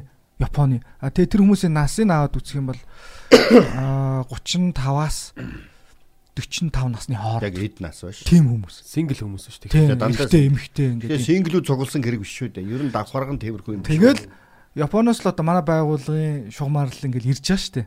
Ирээл таваараа ирнэ, хоёроороо ирнэ, заримдаа группээр одоо бүр яг ажлын шугамар бол нэг 10 хэдэн хүмүүс ирж байгаа байхгүй. Тэгэл ингээл мэдээж энэ дэрхэн хоол унд болно, дайлан цайлан ихийнх нь бас тань мэднэ те. Өө юу лээ хэддээ үлээ гэж их хэлж асуун те. Тэгэл чи гэр бүлтэйг аа бүглэгүү гэл ингээд яваад. Тэгээ дунд нь ийм яриа болж байгаа байхгүй. Аа тэгтэл Монголоос хэдэн залуу уулзж байгаа вэ? Өө бүгд бүр зүгээр бүгд 2 3 хүүхдтэй л үүдээс нь үзэн штэ те. Адилхан үеийнхэн мөртлөө. Тэгээд дээр нь бас нэг юм болж байгаа хгүй ярианд айгүй нэттэй. Гэхдээ энэ Гэхдээ ихнэр мөхнөр хавдхан хүн ч одоо 40 мөч гарцсан гэдэг л асууж шít Монгол талаас асууж шít. Тэгэж ийм ярьж шít. Гэхдээ одоо хоорондоо хоёр хооронд ярьж байгаа. Гэхдээ одоо энэ гэрт танихгүй хүн яваад байгаа юм да. Тэр бүр яагаад танихгүй гэж тэр чи одоо чи одоо дуурлж мурлд юм уу яа тийм тэг суух хэвээр өстэй тий. Тэгэхээр зүгээр шууд аваад танихгүй аваад гэртээ амьдруулна гэж тий бодоод байна. дурлалын тухай ойлголт өөр хүн л гэж үзээд байна л тий дурлалын тухай ойлголт бүр тэр хэмжээнд явж байгаа хүн биш шүү дээ. Тэ 40 настай.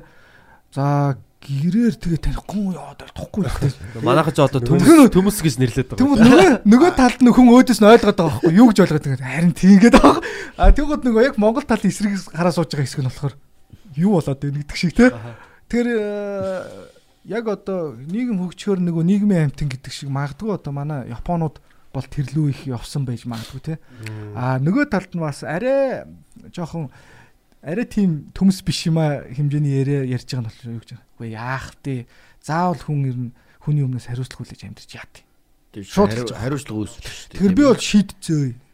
Одоо ингээл өөрөө өөрийгөө хариуцаал яа. өөрийгөө хариуцаал яа. Тий хүүхэд чирэггүй, ихнэр ч авахгүй яах юм. Би гоё л амьдарч шít гэдэг юм чи үүдээс. Одоо энэ юу гэж байгаа нөхөн үржихүүн хямрал гэдэг нэг юм яриад шүү дээ. Одоо нөхөн ам өсгөө байлаа майлаа энэ тэр. Тэрний нөгөө нэг тал нь бол баг одоо хайр сэтгэлийн хямрал юм шиг байна. Дэлхийд дээр нь хайр сэтгэл байхгүй болж иж магадгүй ч шүү дээ тий. Натурал газруудад үлдсэн байж мэднэ. Аа тэгээд хайр сэтгэлийг бол зөвхөн нөгөө зохиолоос уншдаг гэх мэт зүйл болж иж мэддэг. А Японд бол үндсэндээ бол нөгөөх нь гэр бүл хайр дурлалын энэ тэнцвэр нь алдагдсанаас болоод зөвхөн биений зарим юмнаас уншиж яхад нөхөн үрчгийн хямралд орцсон. Хүмүүсийн сэтгхүү бол яг саяын Эрдэнэ баярын хэлдэг шиг хүний өмнө хариуцлага хүлээхгүй өөр харь гадны хүн надтай амьдрал гэж юу гэж байгаа юм те. А би бол өөрөөрөө байх ёстой гэдэг өөрийгөө бодох. Нөгөө талаасаа бол нөгөөх бие махбодын биологийн хэрэгцээ буюу нөгөөх эргчин эмгэгчний нөгөө даавар ялгаруулах тэр хэрэгцээ мэрэгцээнүүдээ унтартал нь одоо хариуцлага юм уу ажил юм уу цаг зав юм уу өөр юмар ингээд бий болгоод нөгөө лам нар шиг нөгөө тэр хэрэгцээг өгчээр байхгүй болгоцсон ч гэдэг юм уу. Тэгээ энэ бол одоо маш аюултай. Миний бодлоор бол. Энэ бол хүмүүсийн нөгөө тэх байгалийн зөн нөгөө биологийн одоо тэр төрлөх юунуудыг хэрэгцээнүүдийг байхгүй болгож ирэх гэсэн үг. Энэ дагаад үр дагаврын хямралд орно. Үр дагаврын хямралд ордог нь юу гэхээр зэрэг зөвхөн одоо нэг хүмүүс сэтгэлээрээ харьцах биш эрх ашгаар харьцдаг тийм юм руу явуулна. Солонгос Тийм молонгос. солонгос молонгос шиг болгоод. Тэгээд одоо ер нь эвгүй болох бах. Одоо бид нар ч гэсэн тийм хайр дурлаар биш эрх ашгаар жинхэнэ нарийн нандин зүйлэр биш. Тэ? Одоо нэг ийм байдлаар одоо- өөрөө хөгжөхөөр. за хөгжих ч юм уу да. Хөгжих гэдэг нь бид нар болохоор нэг орчныхоо чадахгүй зүйлээ чаддаг болсныгоо л хөгждөг гэж яриад байгаа болохоос нийгэмшил чинь тэгэл явах тусмаа л прогресс гэж. тий Тэгээд э, одоо жишээлх юм бол нөгөө дандаа л монголчуудаа муулдаг шүү дээ. тий. Тэр э, японууд жоохон муул л дээ. Жишээ. Аа, Японууд ч одоо чинь ийм ийм юм ярьж илээ л дээ. А хүүхдүүд уралддаг шүү дээ. Гүлтэр. Тэнгуут ингээд уралдангууд нэг нэг хүлээж байгаа барьероо орж ирэхтэй хөтөлцөөд орж ирдэг гинэ.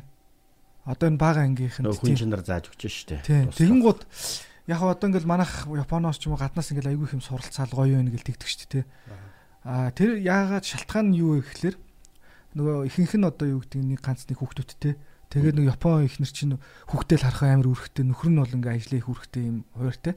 Тэр нөгөө ганц хүүхдээ бүр л амар хард юм байна л дээ ээж Аха. нөгөө ээж чинь тий хий ажил нь тэр юм чинь. Тэгээ нөгөө Японч мэдээж маш сайн ажил хийдэг байж таарах гэдэг шүү дээ. Тэнгууд ингээд бүгд тарангууд нөгөө ээж хүүхдүүд ингээд бие тамирын талбай дээр уралдахад 10 хүүхд уралдахад 10 ээж харж ихнэ шүү дээ. Тэр чинь 10 ээж нь тэмцэн болоод байгаа хөөх тэр цаана. Тэнгууд миний хүүхд зүйлд мүлд орлоо хямрлаа тийм үү? Тэнгууд сургууль төсөл тавина. Тэнгууд нөгөө сургуулийн захиргаа юу гэж үзэж ийм гэхэлэр хил ам ядаргаа юм аа. Тий ямар ядаргаатай юм бэ? За энэ хөтөлцүүлээд орвол. Тий. Тэгэнгუთ нөгөө уралдах хөстөө гүйлтээр уралдаа чи юм уу сайн мэдэх хөстөө шүү Хүн дээ. чанар гэхээсээ илүүгээр нөгөө орчны Хариуцлага. атмосферыг эвдэхгүй байх хариуцлага, хамтын байх тэр шийдвэр нь хүн чанар шиг харагддаг ийм хэлбэр зөндөө болчиход байгаа. Тэгээ ингэнгუთ нөгөө ий чинь зэрэгцээ орж ийн гэж. За эндээс би бол юу гэж харж байгаа юм гэхэлэр би бол одоо Монгол өнцгөрөө харахаар үзгэл хэрн юу гэдгийг нөгөө уралдаал сул дорой нүлдээл арай хүчтэй байгаа нь төрүүлээл Тий. Тэгээд нөгөө хоцорсон нь уйлаал шарлахаал Яг байгалийн Тийм, шалгалтаар байгалийнхаа шалгаар. тэгээ тэрний дараа тэр хүн чинь тэр байдлаа даван туулаал тэгэл дараа нь төрүүлээл тий. Одоо хүүхэд чинь ийм тэмцэх чадварыг суулгах ёстой юм шиг байгаа. Тийм шүү дээ. Тэгтэл чинь шууд бүр ингээд нийгмээр тэмцэх чадварыг ингээд багасгаж байгаа тийм үзэгдэл харагдчих шүү дээ. сул дорой байж болох юм Тий. шиг. болох юм шиг тий. Тэ тэгэл ингээд э, гэхлээр жишээлх юм бол одоо юу гэдэг юм бид нэр ингээд л фүү тэд нар чинь яасан мундаг ийм ийм ийм тийм ингээл тэгдэг те. Тэгтэл ихэнх ёс заншил гэдэг бол үүссэн шалтгаан нь нөгөө бодит үүдэг. Тэр нь тэр ингээд аауд үцгэр тийм ч одоо аа таата зүйлээс биш зүгээр яг амьдралын хэрэгцээс урган Тий. дандаа тийм сорилт. Жишээлх юм бол одоо сүү тавих гэл ингээл ёслол байгаа шүү дээ. Тэр чинь ингээд нэг э, Европ руу үссэн гэж байхгүй. Шалтгаан нь юу гэхээр дээр үед нөгөө ингээд шууд тест мест аваад ч мэдхгүй учраас нэг хүүхэн аваад ирдэг. Нөгөөх нь 2 сар болоогүй гитсэн бондож эхлүүл аюу юу шүү дээ тий. Тэгэхээр нэг э, бал сар гэдэг чинь ухаанд бол юу юм бэл шүү дээ.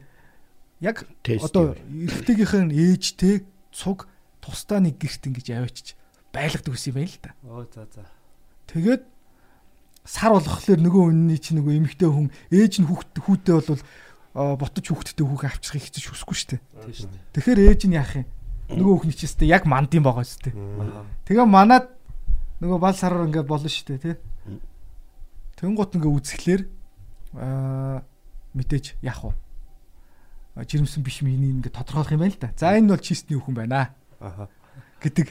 Тэгээ энэ заншил чи явсараа сүулдэ ингээд хосууд одоо юу гэдгийг баалсараа өнгөрөөгөөд явдаг мовдаг болтлоо ингээ хөгжсөн гэж байгаа байхгүй. Яг энэ мэтлэг ингээд нөгөө аа, ёс заншил чи ингээд тодорхой одоо юу гэдгийг шалтгаанаас үүсээ тэгээ тодорхой хэмжээний дараа бүр хувраа төрхөө өөрчлөө сүулдэ бизнес болж хувраал тий. Тэнгуут одоо ингээл манай дээр хамгийн их ажиглагдж байгаа зүйл юу нэхлээр дэлхийн соёл болсон хэмжээний соёлыг бол бид нар авчмаар гэж санагддаг байхгүй. Одоо тэнгуут л ингээ сүнсний хоёр маяр гот амар ад үзээл тий. А тэгтэл чи нөгөө бүх контентороо нөгөө хүмүүсийн чинь сүнсний баяр тэмдэглэхийн аргагүй болгоч Тэмдэглэхгүй байхын арга аргагүй болгодог нэг.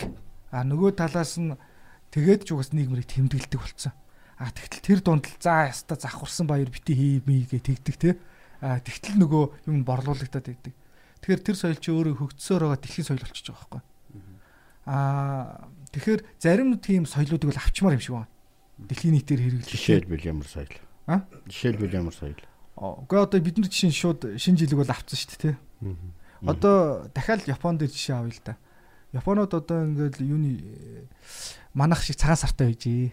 Тэгээ тэр болжээ. тэр цагаан сар нь бол бас манах руу нэг хэд хоног манаг үргэлжилдэг юм байж гэж байгаа байхгүй. Мгм. Тэгээ Мэжийн үед ингээд шинжил мэжил хийгдээд аа нөхдүүд баруун нэмийг авч эхэлж. Тэнгууд шинэ жил хий- тэмдэглэх хэрэгтэй болохгүй юу? Мгм. 31-нд. Тэгээ бас нөгөө яг шинэ жилтэй байгаад идэг Япон маягийн шинэ жил манах шиг те. Одоо яах вэ гэдэг асуудал гарсан юм байна. Ялагдах уу? Өөрийнхөө хаяад хүнийхийг авах уу? Тэгсэн чинь Японууд ингэ шийдсэн. 31-ндээ шинэ жилийн хийгэн гутлаа нэгэндээ цагаан сар хийчихдэг. Тэгээ одоо магадгүй бид нар 100 хэдэн жил ингээд явлаа гэж юу? Нөгөө яс аншлаар хохироод баларчдаг бол балархах шүү дээ. Тэгэхэд айгүй тийм аюу гэмтэй дарамт бахтай бөгөөд ингээд нийлүүл. Тэмцэлтийг хэлбэр. Тий тийм хэлбэр рүү- хэлбэр рүү оролцсон байгаа даа. Тэгэхээр эндээс юу гэж хэлэх гээд байна гэхээр тэгэхээр бид нар өөрсдөө ингээд өөрсдийнхөө соёл дээр өөрсдийнхөө одоо энэ асуудлууд дээр юм шинжилүүд хийгдэх хэрэгтэй билээ. Зөрөгтэй. Тэрнээс бол одоо юу гэдэг ингээ яг нүүдэлчний амьдралд байдаг хэв шинж байгаа шүү дээ. Тэгээ тэр хэв шинжийг шууд одоо цонхон голгоод э, сүүл сайлынхаа дийжиг өргөчгөр чинь нөгөө мө доорогоо машин дээр чи асгарчаад байгаа дээ. Тэгэхээр одоо юу гэдгийг нэг э, яг тэр монголчлох гэдэг гэдэг шиг соёлууд ингээл одоо юу гэдгийг за за байрны юм чи ингэчих мэгчих гээл тэр чинь нэг юм шин зүйл залтууд орж ирээд байгаа шүү дээ. Тий. Уламжлал шинжилэл Хосломоор тий. хосолж явах ёстой нэг тэр хоёрдугаар. А хоёрдугаар тул юу гэхээр ер нь бол жаахан сул дорой соёлууд нь орхигдчихэдэг. Эзний с- магадгүй чухал агуулгатай мөртлөө эзний сул дорой учраас бусдын соёлыг дагчдаг тийм тохиолдлууд. Яг энэ Азад орж ирсэн Европын соёлууд бол юу гэхээр зэрэг э, Азад ч тэр одоо энэ Африк Африк орсон олон соёлууд байл Гэтэ соёл гэхээс илүүгээр зан заншлууд одоо наадам тэмдэглэгч гэдэг юм уу эсвэл тийм ээ. Иймэрхүү зүйлүүд хөвчлээ юунаас болсон байдг вэ гэхээр зэрэг ихэнх нь шүү дээ. Бүгдээрээ биш. Өөрсдөө сул дараа гэж бодсонс болсон байдаг. Энийг бас бид нар бас бодох хэрэгтэй.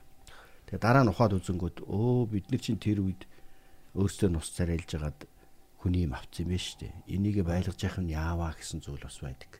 Ааха. Ер нь японочдыг бол барууны соёлыг авсан хэрнээ өөрийгөө хадгалж өлсөн үндэсний тоонд оруулж байгаа. Бид ягаад дандаа Японы тухай яриад байна. Тийм ээ.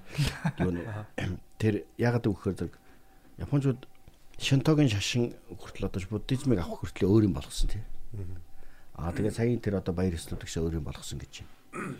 Гэхдээ японочууд яадаг байсан бэ гэхээр одоо энэ ер нь дэлхийн 2 дугаар дайнд оролцох хүртлээ өөрсдөө сулдраа гэж үзэж байсан. Бүр 80-аад он хүртэл Япон хөгжлийн нууцыг юу гэж боддог байсан гэхээр бид барууны соёлыг дагаад барууны технологиг авснаас бид ингэж хөгжиж яах гэж бодоод байж л. Тэгээ яг нөгөө бас улс төрийн технологи буюу ардчлал гэдэг соёлыг бас авсан. Тэгсэн яг нарийн дээрээ 80-аад онд ямар юм нээсэн гэхээр одоо нээсэн гэх юм уу да. Аа эн чин барууны соёл авсан орон болгон хөгжихгүй байгаа юм байна. Жишээлбэл Африкийг хар. Твээр авсан аль хэдийн Португал, Англи, Франц, Испани колони байсан. Тэгээ яг Африк хөгжихгүй Япон хөгжиж гэнэ гэд ингээд аваад үзэхээр аа энэ хөгжлийн нууц нь Японгүй юм байна. Японы үнэнч байдаг, цаг нар барьдаг, нөгөөдх одоо бүх зүйл яв цав байхыг хичээдэг.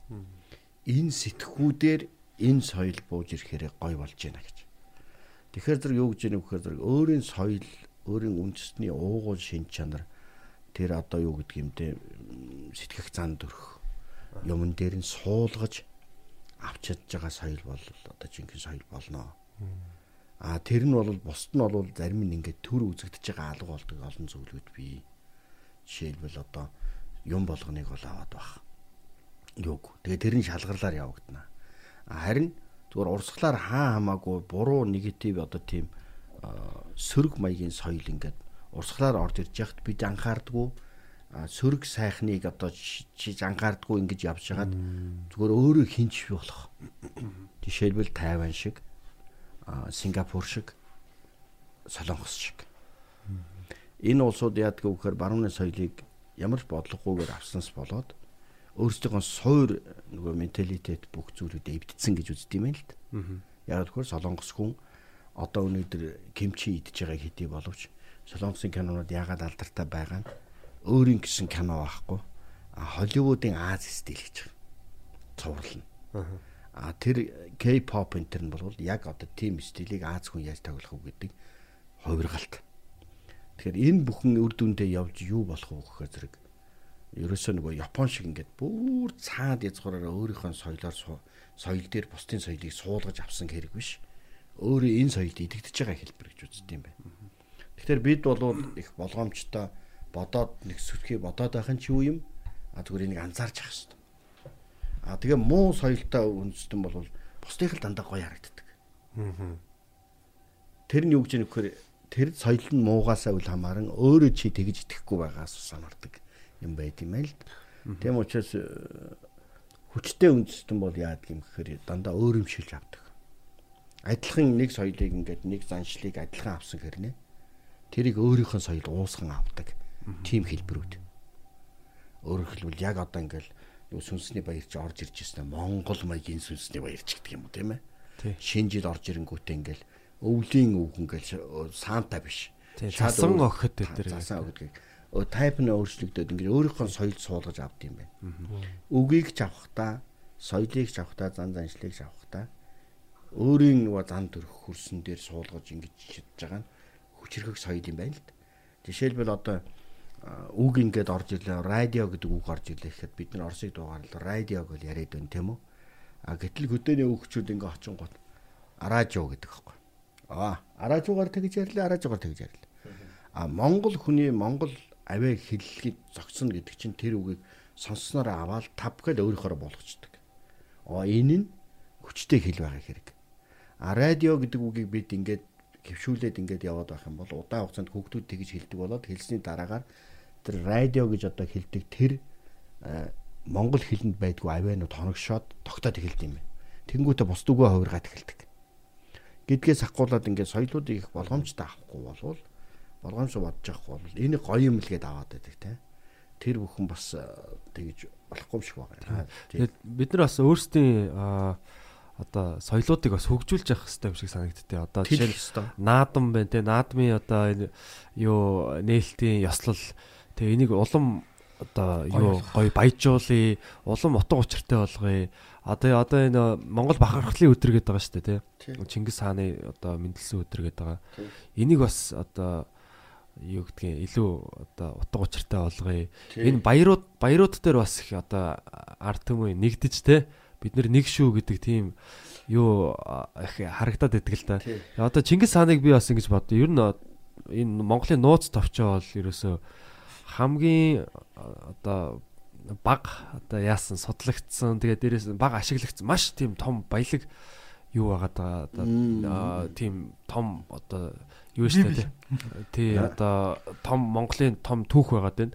А тэгээд Чингис хааны амьдрал бол өөрөө тэр чигтээ одоо ерөөсөө л кино тий? Ерөөсөө өөртөө тохиолдсон бүх одоо гай зовлон болгоныг мань хүн бол өөртөө боломж олгож ашиглаж ирсэн тий? Тэр хүний амьдралаас бол бид нэр амьдралын бүх юмыг сорж болохоор одоо супер одоо нөгөө еврейчүүд библийг ингээл уншаал гэдэг те дахин дахин шинээр утга өгөөл байдаг шиг бид нар нууц товчоон дээр тийм бас боломж байгаа шиг харагдав. сонин сэдвж өгөнд чинь их том сэдв өгөндчлээ.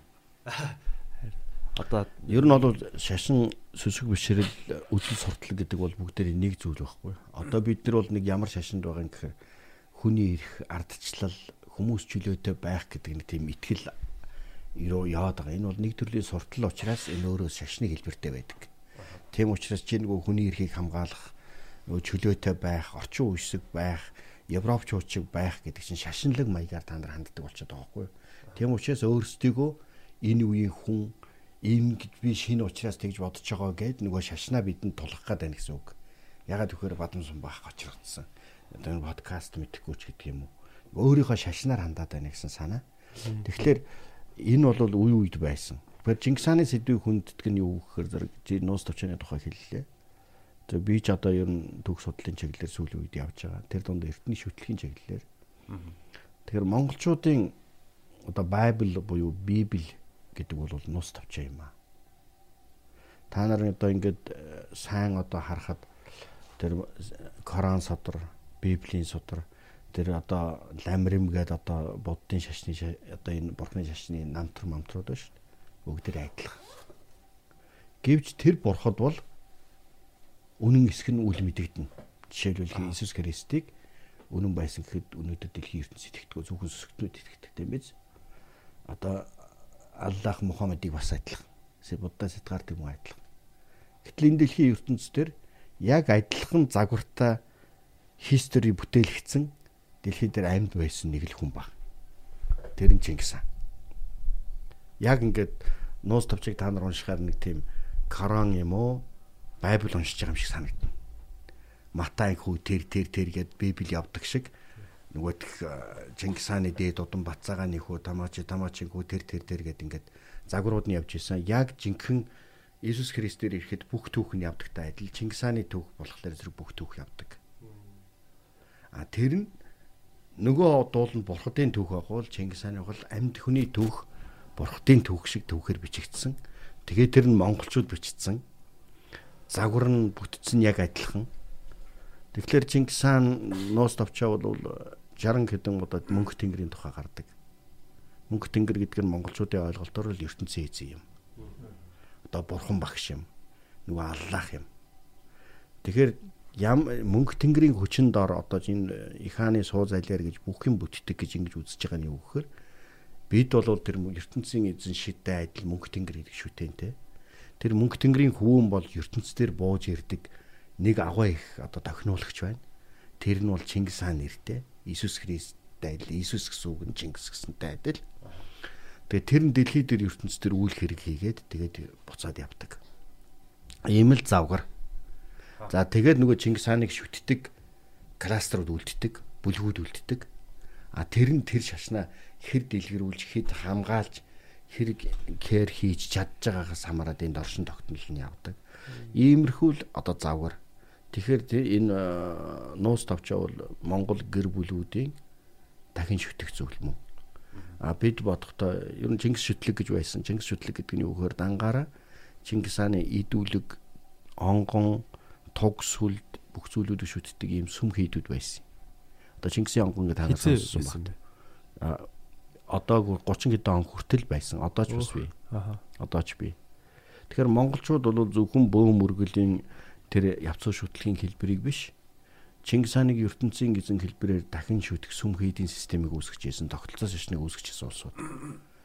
Тэрний уул мөр нь одоо тэр цагаан дүгний шүтлэг, гар дүгийн шүтлэг, Чингисийн онгоны шүтлэг энэ төр гэдэг ингээд эн тэнд ингээд Чингисийн сүмүүд яваад байдаг. Тэр нь бүхэл бүтэн одоо отог буюу байгууламж бүхэл бүтэн тэрийг хардаг ийм хідэн үеэрээ амьдардаг ийм хүн амын давхархтай. Номлол сурталтай уншдаг зан заншил элдв зүйлтэй, идвлийн зүйлүүдтэй. За тэгээд одоо санхүүжилтийн нөхцөл байдалтай нийгэмд үйлчилдэг. Энэ бол зөвхөн бөөмөргөл биш, энэ бол шашны хэлбэртэй байсан. Тэгээд Чингисийн онгоны одоо гол гол өчөг уншлагууд гэдэг нь бол их нарийн уншлагууд байдаг. Тэр нь болохоор түүх, ёс заншил одоо бүх зүйлүүд нь орсон ийм зүйл. Өөрөөр хэлбэл бид бол Чингис хааныг зүгээр нэг баатар байсан гэж боддог сэтгхүүгээс давж итгэх ёстой улсууд нь бидний үр хөвгт нь учраас. Бид энэ э, Чингис хааныг шүтэх үзлийг энэ Чингис хааныг одоо чинь дээдэлж зөв ойлгох үзлийг бид түгэж чадахгүй бол өөр хинч түгэж чадахгүй юм л юм болж байгаа. Тэгэхээр тэр нуус тавчааны тухай та нарын хэлдэг бол зөв. Нуус тавчаа бол түүх, соёл угсаатны зөв, хэл шинжлэл олон талын одоо чухал өв боловч яг нарийн дээр миний бодлоор нуус тавчаа бол монголчуудын Чингис шүтлгийн гол судар гол түүх нь. Тэгээ энэ ч нөгөө ингэдэг байхгүй шашнууд чиг сонин штэ. Үдс суртлоод одоо энгийн дээр ярих юм бол ингэж суртал цаашаа бол шашин. Тэр хөлгөн судрынхаа үг өгүүлбэр үйлдэл бүрийг өөрсдийнх үсдээр тайлбарладаг. Жишээ нь Иесус Христийн Матай тэгж хэлснээр тийм юм аа. Галил нуурын дээр ертөнцийн Иесус Христ зогсож байгаад хоёр загас гурван талхны тухай домог ийм юм аа гэж тайлбарлаад байдаг штэ. Тэрнтэй адил үг өгүүлбэр деталь бүрийг өөрсдийн тэр шашны үзлээрээ тайлбарладаг. За бидний үед бас тийм байлаа. Ямар байсан бэхээр Ленин Марксийн хэлсэн үг болгоныг одоо хятад бол тийм байсан Мао Цзэднийг тэгдэг байсан. Хойд Солонгост бол одоо нэг удирдахчийнхаа бүх юм жүгчгийн онол монл гэдэг байна шүү дээ. Тэгээ эн чинь болохоор тэр ийм тийм том онлын урсгалууд гарч ирдэг. Тэгэл тэрийгэ тайлбарлана. Тэгэхээр жишээлбэл одоо Чингис хаан тэгснэн тийм юм аа гэл. Лениныг бид мөн шиг тэгж тайлбарладаг байлаа. А одоо ардчлалд яг тэгж бас тэгж байгаа. Тэгэхээр зэрэг энэ бол үе үед л суртал байдгаа. А уугуул суртал гэж үндэстнүүдэд би а шин цагийн одоо юмнууд гэж байгаа. Тэгэхээр зэрэг Чингис хааныг энэ хоосон одоо мухар сүсгээр шүтэх биш. Бодит үнэлэмжээр. Одоо бид нар бол хангалттай гоё бодит үнэлэхтийн хөрстэй болчлоо л. Ийм юм байгаа. Тэгээ натурал уугуул юм маань бидний та нарын одоо олон залуучдын голж чамлаад байдаг. Энэ улс орн энэ одоо түүх энэ газар нутаг энэ хүмүүс дотор ч байгаа. Та нар ингээ бодоод үзтээ одоо нөгөө ой би ганцаараа яриад би. бицчээд ирэх хооронд та нар ярьж итэл би буцаад сони юм яри. Тэгэхээр одоо ингээ та нар ингээ хардаа. Яг одоо нэг хэсэг бөө мөргөл маш бүдүүлэг санагддаг байлаа. Хөдөөний амьдрал бүдүүлэг санагддаг байлаа морин хуур за яах вдэ манаа л юм гэл те. Тэгээ 90 оноос хойш бид ингээ модернизац болоод манай залуучууд ингээд морин хуураар сонгодог аянуудыг тоглоод баллаад концерт одоо элдв нөгөөх этник хамтлагууд бий болоод нэг алт уураг мураг хөсгтэн мөсгтэн гэ те. Тэгэнгүүт бид нэр ойлгож эхэлж штэ. За энэ ойлголт ер нь морин хуурыг шинжлэх үйл явц бол нэг 60 70 оноос энэ модон цартаа болгоод дараагаар нь хэсэг хэсэг явж байгаад ер нь нэг том энэ суур том юм нь нэлээд сайн бүрдсэний дараагаар хамгийн том түлхэлт хийсэн хүн бол Жансан нурга байхгүй. Морин хуурын чуулга дараа нь одоо мантгаа цэцэн дээр өөр төрлийн дууралт морин хуурын. Шинээр гаргаж ирсэн юм тий. Шинээр яг үү нөөцийн л нээгээл дахин дэлгэрүүлж байгаа хэрэг. Тэгээ бид нар мантгаа цэцэн гэдэг хөгжмийг сонсож эхэлснээс хойш Монгол хөгжим дотор маш хүчрэг дугуултын нөөц байдгийн байна гэдгийг мэдэрч ирсэн. За тэгээ 90 хэдэн оноос нөгөөх юм жижигхэн янз янзын хамтлагууд ямар ч үлээ хар тас тас компани ямар хамтлаг үлээ ингээд ерөөсө монголчуудын мялуудын энэ аялгауны нөөцийг ингээ нээгээд ингээд эхэлсэн. Тэгээ өсгтэн өсгтэн ингээ явж итэл одоо ингээд хүү хамтлаг гарч ирээд ингээд тоглоход ямар байна вэ? Тэгэхээр энэ бидний бидний юмчтэй гэжсэн тэр нөөцүүд дотор ямар их зүйлүүд байгааг бидэнд ингээ харуулад байна те. Эцсийн дүнд нь хүн амтлагыг яагаад дэлхий сонирхоод байгаа юм гэхээр зэрэг миний бодлоор нэг юм баг. Жинхэнэ оригин бол бидэнд бий. Ер нь дэлхийн бүх орог хамтлагуудын хүсэл мөрөөдөл хэн байсан юм бэ? Энэ бол ер усын хүчрхэг чөлөөт оюун санааны нислэгэл хийж байгаа байхгүй бид нар чинь.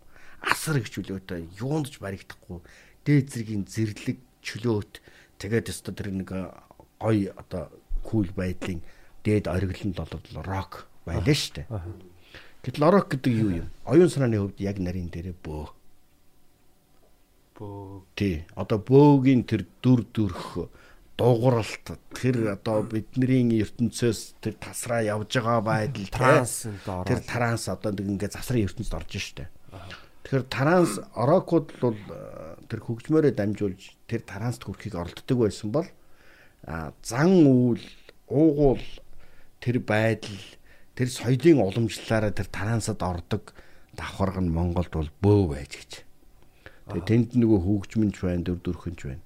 Тэгээ хүү хамтлагийн одоо их алдарсан юм нь мэдээж найруулга, хичээл зүтгэлээс гадна Монгол нөр нөгөө уугуул суурь нь нөгөө бөөч гэдэг юм уу, нөгөө морин хуурамч гэдэг юм уу, нөгөө байгаламж гэдэг юм уу те нөгөө хүчрэг түүхэнч гэдэг юм уу, өдөөлтийн маш их олон нөөцтэй.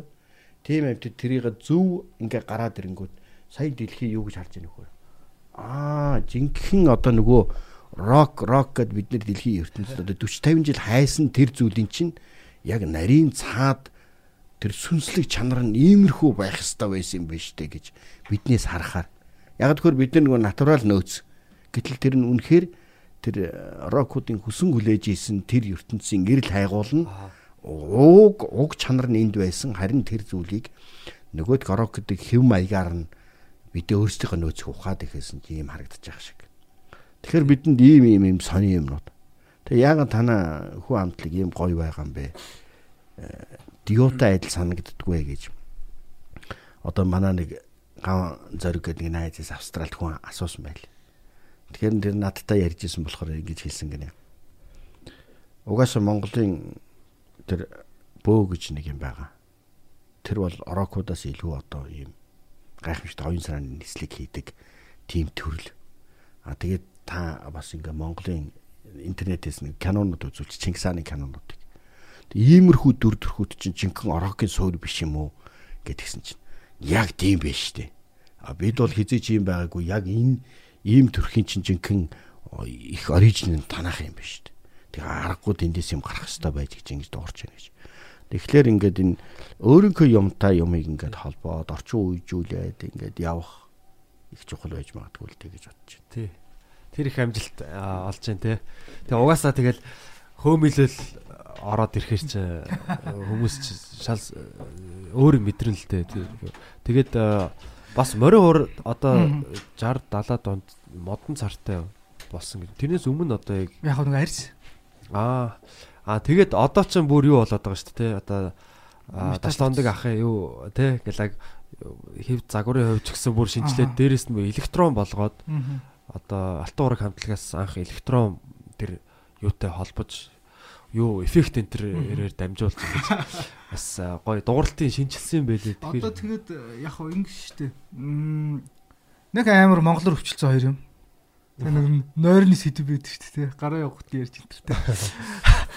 Аа яг тэ тэгээд энэ ч бас сонирхолтой л та. залуучуудад бас яг хэр сонирхолтой байгаа л доо гэд. А нөгөө талаас нэг ийм юм харагддаг. Аа манад одоо ингэ соёл ч юм уу эсвэл ингээд нөгөө залуу хүн цаанаасаа юм шинэлэг юм сонирхдаг л байх л та. Тэнгуут соёл ч юм уу өв соёл моёл гэдэг ингэхлээр одоо төлөөллүүд нь ингээл ярихаар Монголоо л гэдэг байгаа шүү дээ. Одоо битэрийн ярианы агуулга бол ингээд товчоор базаад хэлэх юм бол Монголоо. тий Монголд чи ер нь нөөц байгаа шүү залуучуудаа тийшээ өнгөх хичээл гэдэг ярианы агуулга яваад байна л да. Тий. Аа бас нэг бодогдоод байна л да. Ер нь энэ тийм ойлгомжтой энгийн тайлбарыг хүний тарих өөрөө шаарддаг гинэ. Юмыг хэлбэршүүлж ойлгох хүсдэг гинэ. Хүний тарих чи өөрөө ингээ гурван давхрахтай. Одоо яг энэ наа нагаа одоо энэ хамгийн наатлын тарих. Тэрүүгээр бол хүн яадаг вэ гэхээр үндсэндээ ингээ яг ирж байгаа мэдээлэл боловсруулдаг ч юм уу те. Ингээ хоёр дахь тарих, бүр ингээ гурав дахь тарих гэж байдаг гинэ. Тэр нь бол бүр одоо нөгөө нэг анх хүн үүсээр бүр эстмист байх үедээ ингээд рефлексээр хаваад мэдээлэл хадгалж яадаг тарих. Боддггүй тарих гэж байгаа байхгүй тий. Ингээд ингээ явангууд хүн ер нь аливаа одоо юмыг ингээд хүн гэдэг амьтны хувьд ингээд загварчлал ойлгох юм байна л да. Тэнгуут одоо жишээ нь аа зарим нэг залуучууд энэ Чингис хааны бүрстэ залхах талаар лайт юм бэ гэл тэгдэг шүү дээ. Тэнгуут хүн ингээд аавынхаа ч юм уу өвгийнхаа тухай их тийм сэтгэлтэй ярд юм байна л да ямар ч хүн. Муулахтан дургу ч юм уу те тэрнтэй адилхан одоо манай улс ингээд 2000 жилийн түүх мөх ярьдаг ч гэсэн Монгол гэдэг нэрээр бол нэг овоглоод нэг 800 жил өнгөрчихж шít те тэр үүсгэсэн хүн гэхэлэр Шингсэн бол яг бидний аа байгаад тахгүй өвөө ч юм уу те яг ингээд хэлж болохоор. Аа тэгэнгუთ хэлбэрчлээд ойлгох юм бол аав чинь мангар бол чи мангарл болох гэдэг байгаа байхгүй Тий. Тэг ингээд ойлгочиход. Тэгэхээр аа урт ярианы ингээд Чингис хаантай холбоотой хэсгээ төсөө хэлгээд одоо манай ангараг бүр ившээж тэр чинь ингээд мултуулах чинь гэсэн үг байхгүй Сонирхолгүй сэдв. тий. Наа чи орой онтаг. 800 настай одоо танаа 800 настай өвөө гэсэн л үг байх таахгүй тэгэхээр өвөө чинь бол их сайн байжээ тэг ингээ хүнтэй уулзаар танаа өвчөөс мундаг байсан шүү гэхлээр цаанаасаа тийм аятайхан мэдрэмж төрөх юм лээ. Жишээлх юм бол манай аавын талын хүмүүс ингээд э, нутагт нь би очихгүй. Тэгээд би хоёрдугаар курс хавцаа маягийн оюутан байсан баха. Тэгээд 100 ингээд нэг амралт амралт өнгөрөөгөө явсан чинь. Одоо манай тэр аавын талын хамаатан мамотны хүмүүс ингээд лавдрам мавдраасаа ийм зэмэв гаргаж ирж юмяриал баах удам судар яриал. Тэг ийм байсан, тийм байсан галстай сүртэй сүртэй юм яриал. Тэ ном ном гаргаж ирж үзүүлж мүсүүлээл. Тэгсэн чинь надад ийм яагаад ч юм юу төрсөн. Би одоо өөртөө ихтгэлтэй л хүү исэн юм одоо тухайд. Тэгжсэн чи тэр итгэл тэр итгэл ингээл яагаад ч юм зүгээр ингээд автоматик нэмэгдсэн бохгүй. Зүгээр ингээд тийм миний бахархал ингээд ямар ч сан хоёр дахин нэмэгдсэн. А манай одоо өвгдөөц бол нутг усандаа гайгүй те ер нь их ингээ олон үеэр гайгүй хүмүүс байсан гэж шүү гэсэн чил надад тийм шууд итгэл төрсэн зөө. Аа. Тэгээд энэ итгэл дээр дахиад нэмээд ингээ жоохон түүх мөх уншингууд одоо юу гэдгийг чи бол Чингис хааны байгуулсан усад ингээд байж байгаа байж байгаа те тэдэн мянган жилд түүх ярьж болох их дайггүй улсын хүншөөгийн гут дахиад ингээ хоёр дахин гурав дахин өсчихөж байгаа байхгүй. А ингээд би өөрөө өөртөө бахархалтай дахиад дээр нь дуудам судартай бахархалтай а тэгээд улс үндэстний язгуур соёлоор бахархалтай олчингууд би ямар ч одоо гадаад хүнтэй уулзсан айгу тийм Нүүр бард. нүүр бартам ингээл тий. Тэгээд ингээл нэг юм юм яриад нэ тэр олон готгүй би ч одоо монгол хүн шүү дээ. Аа тэгээд чиний хэлэх дуртай үстэй. Монгол хүн байна да. гэл тий. Монгол хүн байна да гэд айтаа гаргад идэв да. Би тэр чи бас нэг хүнээс ёо мөнгө зоригт гээд ахаас. Аа Одоо авсан уу? Авсан. Тий. Тэгэл аа тэр чинь бас их зүгээр өгöd яажлаад байгаа юм шиг мөртлөө яг бас бодит байдал тэр мэдрэгдэх зүйл бол монгол хүн байна да гэд. Тэгээ энэ өтгөл Бахархлын авах юм шиг, тий. тий. Энэ бахархал чинь байвал бас зүгээр юм шиг л. А байхгүй болохоор одоо тэр хэмжээгээр л ингээл жижигрэх юм байна л да. Яг үнэ. Тэр ер нь бол эх орноороо бахархаг бахархал хичнээн их байх тусам чи нөгөөх илүү их дархлаатай хүн болж байгаа байхгүй. Одоо чинь бид нар бол одоо 90-ад он гараад их урамгүй үе байлаа. Эх орондоо бид нэр сайн итгэдэггүй байсан. Энийг бол хэлэх хэрэгтэй. А нөгөө нэг нь гадагшаа явхаар эх орноосоо жахан санаа зов ичдэг ичин гол нь энэ ягаад э, бид нэр эх орноороо бахаратгүй байсан юм гэхэд э, социализм үед чи яадаг вэ гэхээр Монгол бол мөхчээсэн юм аа. Тэр урд нь бол бүгд тэр Чингис Мингис гэдэг харгисан юм байсан юм аа. Монгол нь олигтой юм байхгүй. Тэгвэл одоо энэ социализм үед л арэ гэж нэг уус болох гэж байгаа юм. 20 21 оноос л хойш. Тэгэхээр бид нэг ингээд Орос гэдэг ахыг дагсан. За бид хинч биш юм байна гэсэн иймэрхүү маягаар.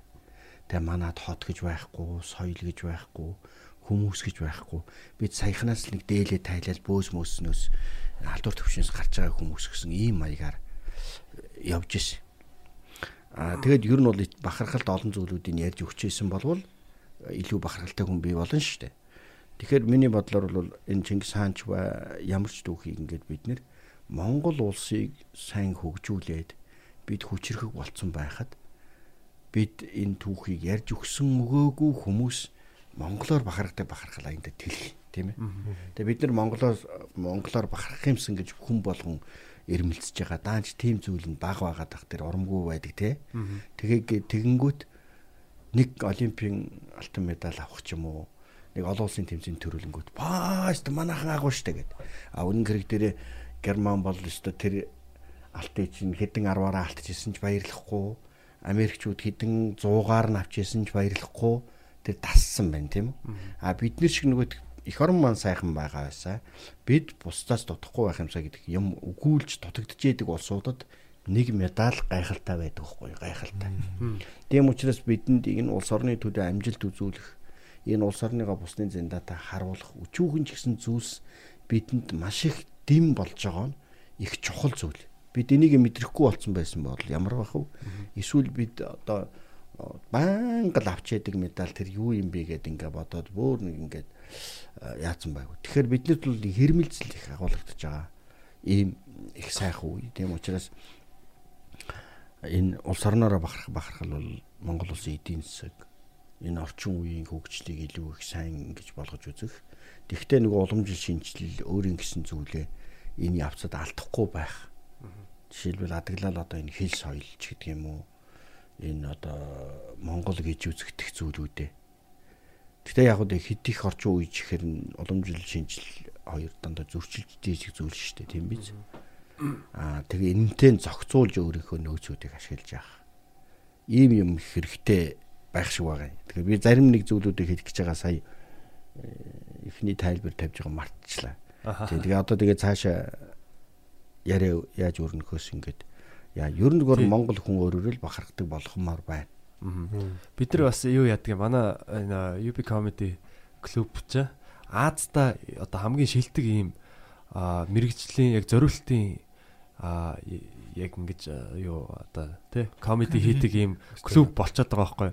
Өнгөрсөн жил Хятадд 5 клуб хаагдсан гэж байгаа байхгүй. Аа Хятад улс ч одоо үзэл сурталтай тий үзэл суртал хамаагүй одоо нөгөө гадаадын нөгөө англи хэл заадаг багш нар гээл яхаа нэг орой нийлж одоо шар хариг ууж байгаа л нэг нь тайзан дээр гараал ингээл онгоо ярьдаг ч юм уу. Тийм яг нөгөө Америк стилээр ингээ хийдэг байсан. Тэгээ тэр нь бас өөрхөн ингээд хятад залуучууд өдр бас ирж ярьдаг. Тэгээд ингээ явж исэн чинь хятадын засгийн газараас та нар юу яриад байгаа те та нар энэ цаагаараа бас юу яриад байгаа ингээд шууд та нар ямар ч ярих зөвшөөрлгүйг хаачж байгаа байхгүй. Тий. Сингапурт бас тэгдэг гинэ нөгөө аа Сингапур ч бас ингээ хүчээр бас энэ тийм шүү дээ. Дэглэмийн дэглэмийн орн. Дэглэмийн орн юм бэлээ. Тэгээд би тэр Сингапурын нөгөө юм одоо комеди хийдэг газар нь очиод тэр залуучуудтай ингээ танилцаад тэгээд уул нь та нар чи одоо ийм Азийн баг одоо ийм бар улс те төв улс байгаад байдаг. Ийм боломжтой нөгөө HBO аа юу Netflix эднэрийн салбарууд нь бүгд тэнд байдаг. Тэгээд та нар яагаад ингээд супер од болохгүй унгаа англи хэлтэй байна. Тэгсэн чинь биднийг болохоор ингээд яг ийм комеди хийгээд юу л 100-аас дээш хүн ингээд цоглуулад хийхээр засгийн газраас шууд юу яадаг. Ярьж байгаа юм а бичээд явуул гэдэг. Тэгээд зөвшөөрөл аваад яргээд тэгээд ингээ хараадсэн чи эргэн тойрон одоо Малайз бол бүр атуу те нөгөө одоо шашнаараа тэгээд Солонгос Япон эдрийг хараад тахт бас нийгмийн юм бас жоохон юу байдаг. А чөлөөтэй ингээд ярих бас жоохон тийм одоо буруу буруу гэж боддог ч Энэ юм. жишээ чи их гоё жишээ байхгүй? Ягаад гэхээр монголчууд бид тийм эрхчлөөний нэг арал маягийн байгаад байгаа тийм ээ. Өөрөөр хэлбэл Монголд залуучууд хэдийгээр одоо ямраарч одоо ярьж исэн тэр зүйлийг бол хориглохгүй.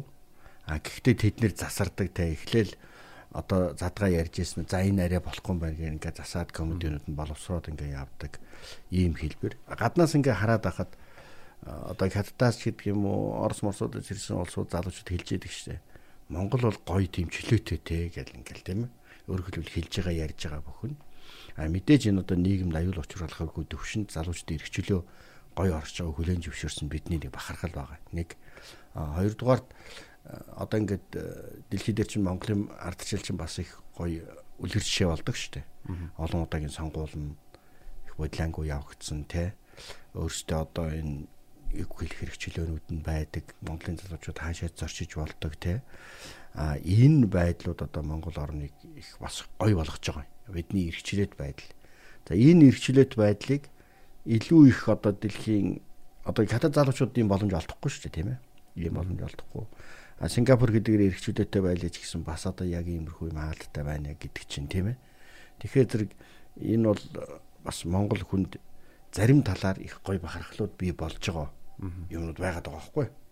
А түүнээс одоо ингээд үйл сурталтаа гэх юм уу нэг нам барьсан нэг юм бол бид иймэрхүү байдлаар бид ч гэсэн ингээд яриад суух эсвэл та нар ингээд одоо энэ оршин шог ярьдаг клубынхаа клубынхаа дэргэд ингээд жижигхэн миний одоо жишээ нь дамжуулалтын станц тавьдсан ингээд юмаа хийгээд сууж явах хэрэгчлэнүүд чинь дандаа энэ Монгол оронд чинь бий болсон давуу тал. А тэгээ ер нь баг нарийн бодоод байх юм бол Солонгос, Япон хоёр хоёулаа арчилсан орнд юм биз. Гэхдээ Монгол шиг ийм бас чөлөөтэй биш шүү дээ. Тэгэхээр бид магадгүй энэ их чөлөөт байдлыг маш гоё эерэг орчин болгож эерэг өөр тийм төрлийн юм болгож Тэгвэл болцоо. одоо баг эсрэгээр нь ингэж байгаа юм шүү. Энэ байдал чи ер нь манай улсыг хөгжүүлэхгүй байна. Энэ үгүй үгүй энэ байдал нэг талаас нь Хин манай хин тэгэж хэлнэ. Манай төр засаг. Аа нэг талаасаа тийм байж болно. Ягаад гэвэл энийг чи шилжиж байгаа нэг мөчс боловсруулах шаардлагатай зөндөө байгаа шүү. Зөндөө зүйл байгаа. Энэ эрхчлөлтөй байдлын цаана э, одоо юу гэдгийг ямар ч хариуцлагагүй тийм хүмүүс э, бий болж байгаа үгүйсэхгүй. А гэхдээ энийг бол энэ ардчлалын үнэт зүйлсийг одоо юу гэдгийг жахан чамлж үзэх шалтгаан болохгүй. Харин одоо илүү сайхан боловсруулад за энэ жаахан алдж ийн энэ тим гэд ингээд нийгмийн зөвшөлтсөл маягаар ингээд аваад явах.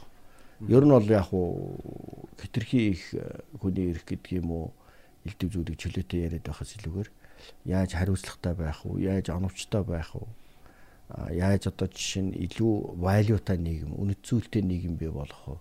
Зүгээр хаус хэлбэртэй юм эмх замбраагүй хоосон эрхчлөө биш. Энэ нь өөрөө хариуцлагаар хязгаарлагдсан үнэт зүйлсэд одоо жишээ нь э, юу яасан ийм зүйл байвал жишээлбэл одоо Монголд чөлөөтэй байна гэд хүмүүсийн насны 90 бич байна шүү дээ. Гэр бүл гэж байна. Энэ үнэт зүйлүүдийг хязгаарч орхиж болохгүй. Жишээлбэл одоо бүр эрх хүний эрхээсээ болоод гэр бүлийнхээ үнцнийг өөрийнхөө бие даасан байдалтай дандаа сөргцүүлэн үздэг ийм соёлууд бий болцсон байна. Аав ээж ахмад хүмүүсийг үл хөндлөх тэ хүүхдүүдийг одоо жишээ нь э, сул дорой гэж үзэх иймэрхүү үзэл бий л болж ивэл гэсэн үзэл зөндөө байна шүү дээ. Тэгэхээр энэ бүхэн бол хизээч альж газар одоо тийм хязгааргүй хэрэгчлээтэй байдгүй. Энэ бол тодорхой. Нийгэм гэдэг бол өөрөө лимитэд хязгааруудтай. А тэр нь мэдээж хүний эрхийг ноцтой хөндөөгүй байх. Шаардлагатай гэж үзвэл нийгмийн үнэт зүйл нь олонхын эрх ашиг нь хувь хүний эрх ашигаас чухал гэж үзэж байгаа бол хувь хүний эрх ашигыг хязгаарлах хуулиуд нь байж идэг. Тэгэхээр зэрэг энэ нийгэм бол ингээд зохицуулалт юм л да. эргчлөө нэгж байгаа юм байгаа юу? Аа Эргчлөө нь одоо иг- ихтэй байгаа гэдэг юм. Игдэж байгаа байлгүй байх байна шүү дээ зөндөө байна шүү дээ. Одоо жишээлбэл энэ юу гэдгийг гаж урсгалууд. Хар тамхи одоо нөгөө зөв бус сексүүд замбраагүй байдлууд аа, харгас хэрцгээ явдал жишээлбэл те одоо ингээл эргчлээ хийж яах гэдэг чинь гэр бүлдээ орж ирээл аксам тавиал гитэр гэрүүлэх нь бүхэлдэн төгөөл хажигаа шороо орж хотго барьж хөөгөөл эн чи одоо юу гэсэн үг? Эн чи нөгөө эргчлээ хийсэн хүмүүсийн нэг а нөгөөх нь аа дандаа хар тамхи ягаал гэдэг юм уу эсвэл одоо годомжинд арх ухаал машина жалоодоол ингээ явж байгаа чинь нэг талаасаа хариуцлага нөгөө талаасаа эргчлээний Тэгээ асуудал одоо ийм нэг асуудал байгаа шүү дээ. Танаа үеийнхэн ер нь социализм үед миний санахаар шүү дээ. Айл болгон за тэгээ шилжилтийн үеч таарч ирсэн. Зодоо хийн арх уун. А тэгээд ер нь Монгол эрчүүд миний л мэдхээр ихнэрээ зоддог. Одоо энэ байдал баг багассан юм шиг харагдаад байгаа миний хар. одоо хэрэгтэй да. а, тэгээ тэр нь болохоор одоо илүү тэ хариуцлагатай болоод байгаа тий. Тэгмүүд социализмын үед бол би тэгж боддгийг. Одоо нийгэм журам сайхан чигдэлтэй юм шиг мөртлөө Амар бас зэрлэг зэрлэг юмнууд байсан. ихнэрээ зодох үзэгдэл ер нь нийтлэг байсан социализм үед. яг уу ер нь бол аль ч нийгэмд бол сөрөг юмнууд маш их байгаа. Одоо жишээ нь одоогийн нийгэмд ч гэсэн сөрөг юмнууд зөндөө нөгөө энийгээ дагаад тэр нь өөрөө нийгэмд нөлөөлөх хэмжээний зүйлс мөн үү үгүй юу гэдгээр нөгөө тэнцвэр нь баланс нь хэмжигддэг болохоос биш нэг зүйлийг ингэж гаргачих яа яа, одоогийн залуучууд юм байна штэ гэдээ байх. Эсвэл одоо нөгөө тех социализм үе, социализм үе чинь одоо нөгөө гэр бүлийн хүчирхийллийн гэж одоогийн нэр томьёогоор ярьж байгаа зүйл бол маш төгөөмөл байсан. Гэхдээ тэр зүйлийг сонин маш сонин одоо үл ойлгох соёл шүү тэр. Хална Өөрөөр хэлбэл одоо одоо ингээд аксам тавиад ингээд айлууд ингээд хэрэлдээд эхнэр мэхнэрээ дээрлэхэд юм уу зодох юм үзэгдэл бол одоо миний бодлоор одоо сумын төвд наад зах нэг 5 айл бий. А тэгтээ тэрийг гэр бүлийн асуудал гэж үзнэ. А тэр дээр зодолтоод ингээд бүх юм сарницсан уу гэхээр зэрэг үгүй.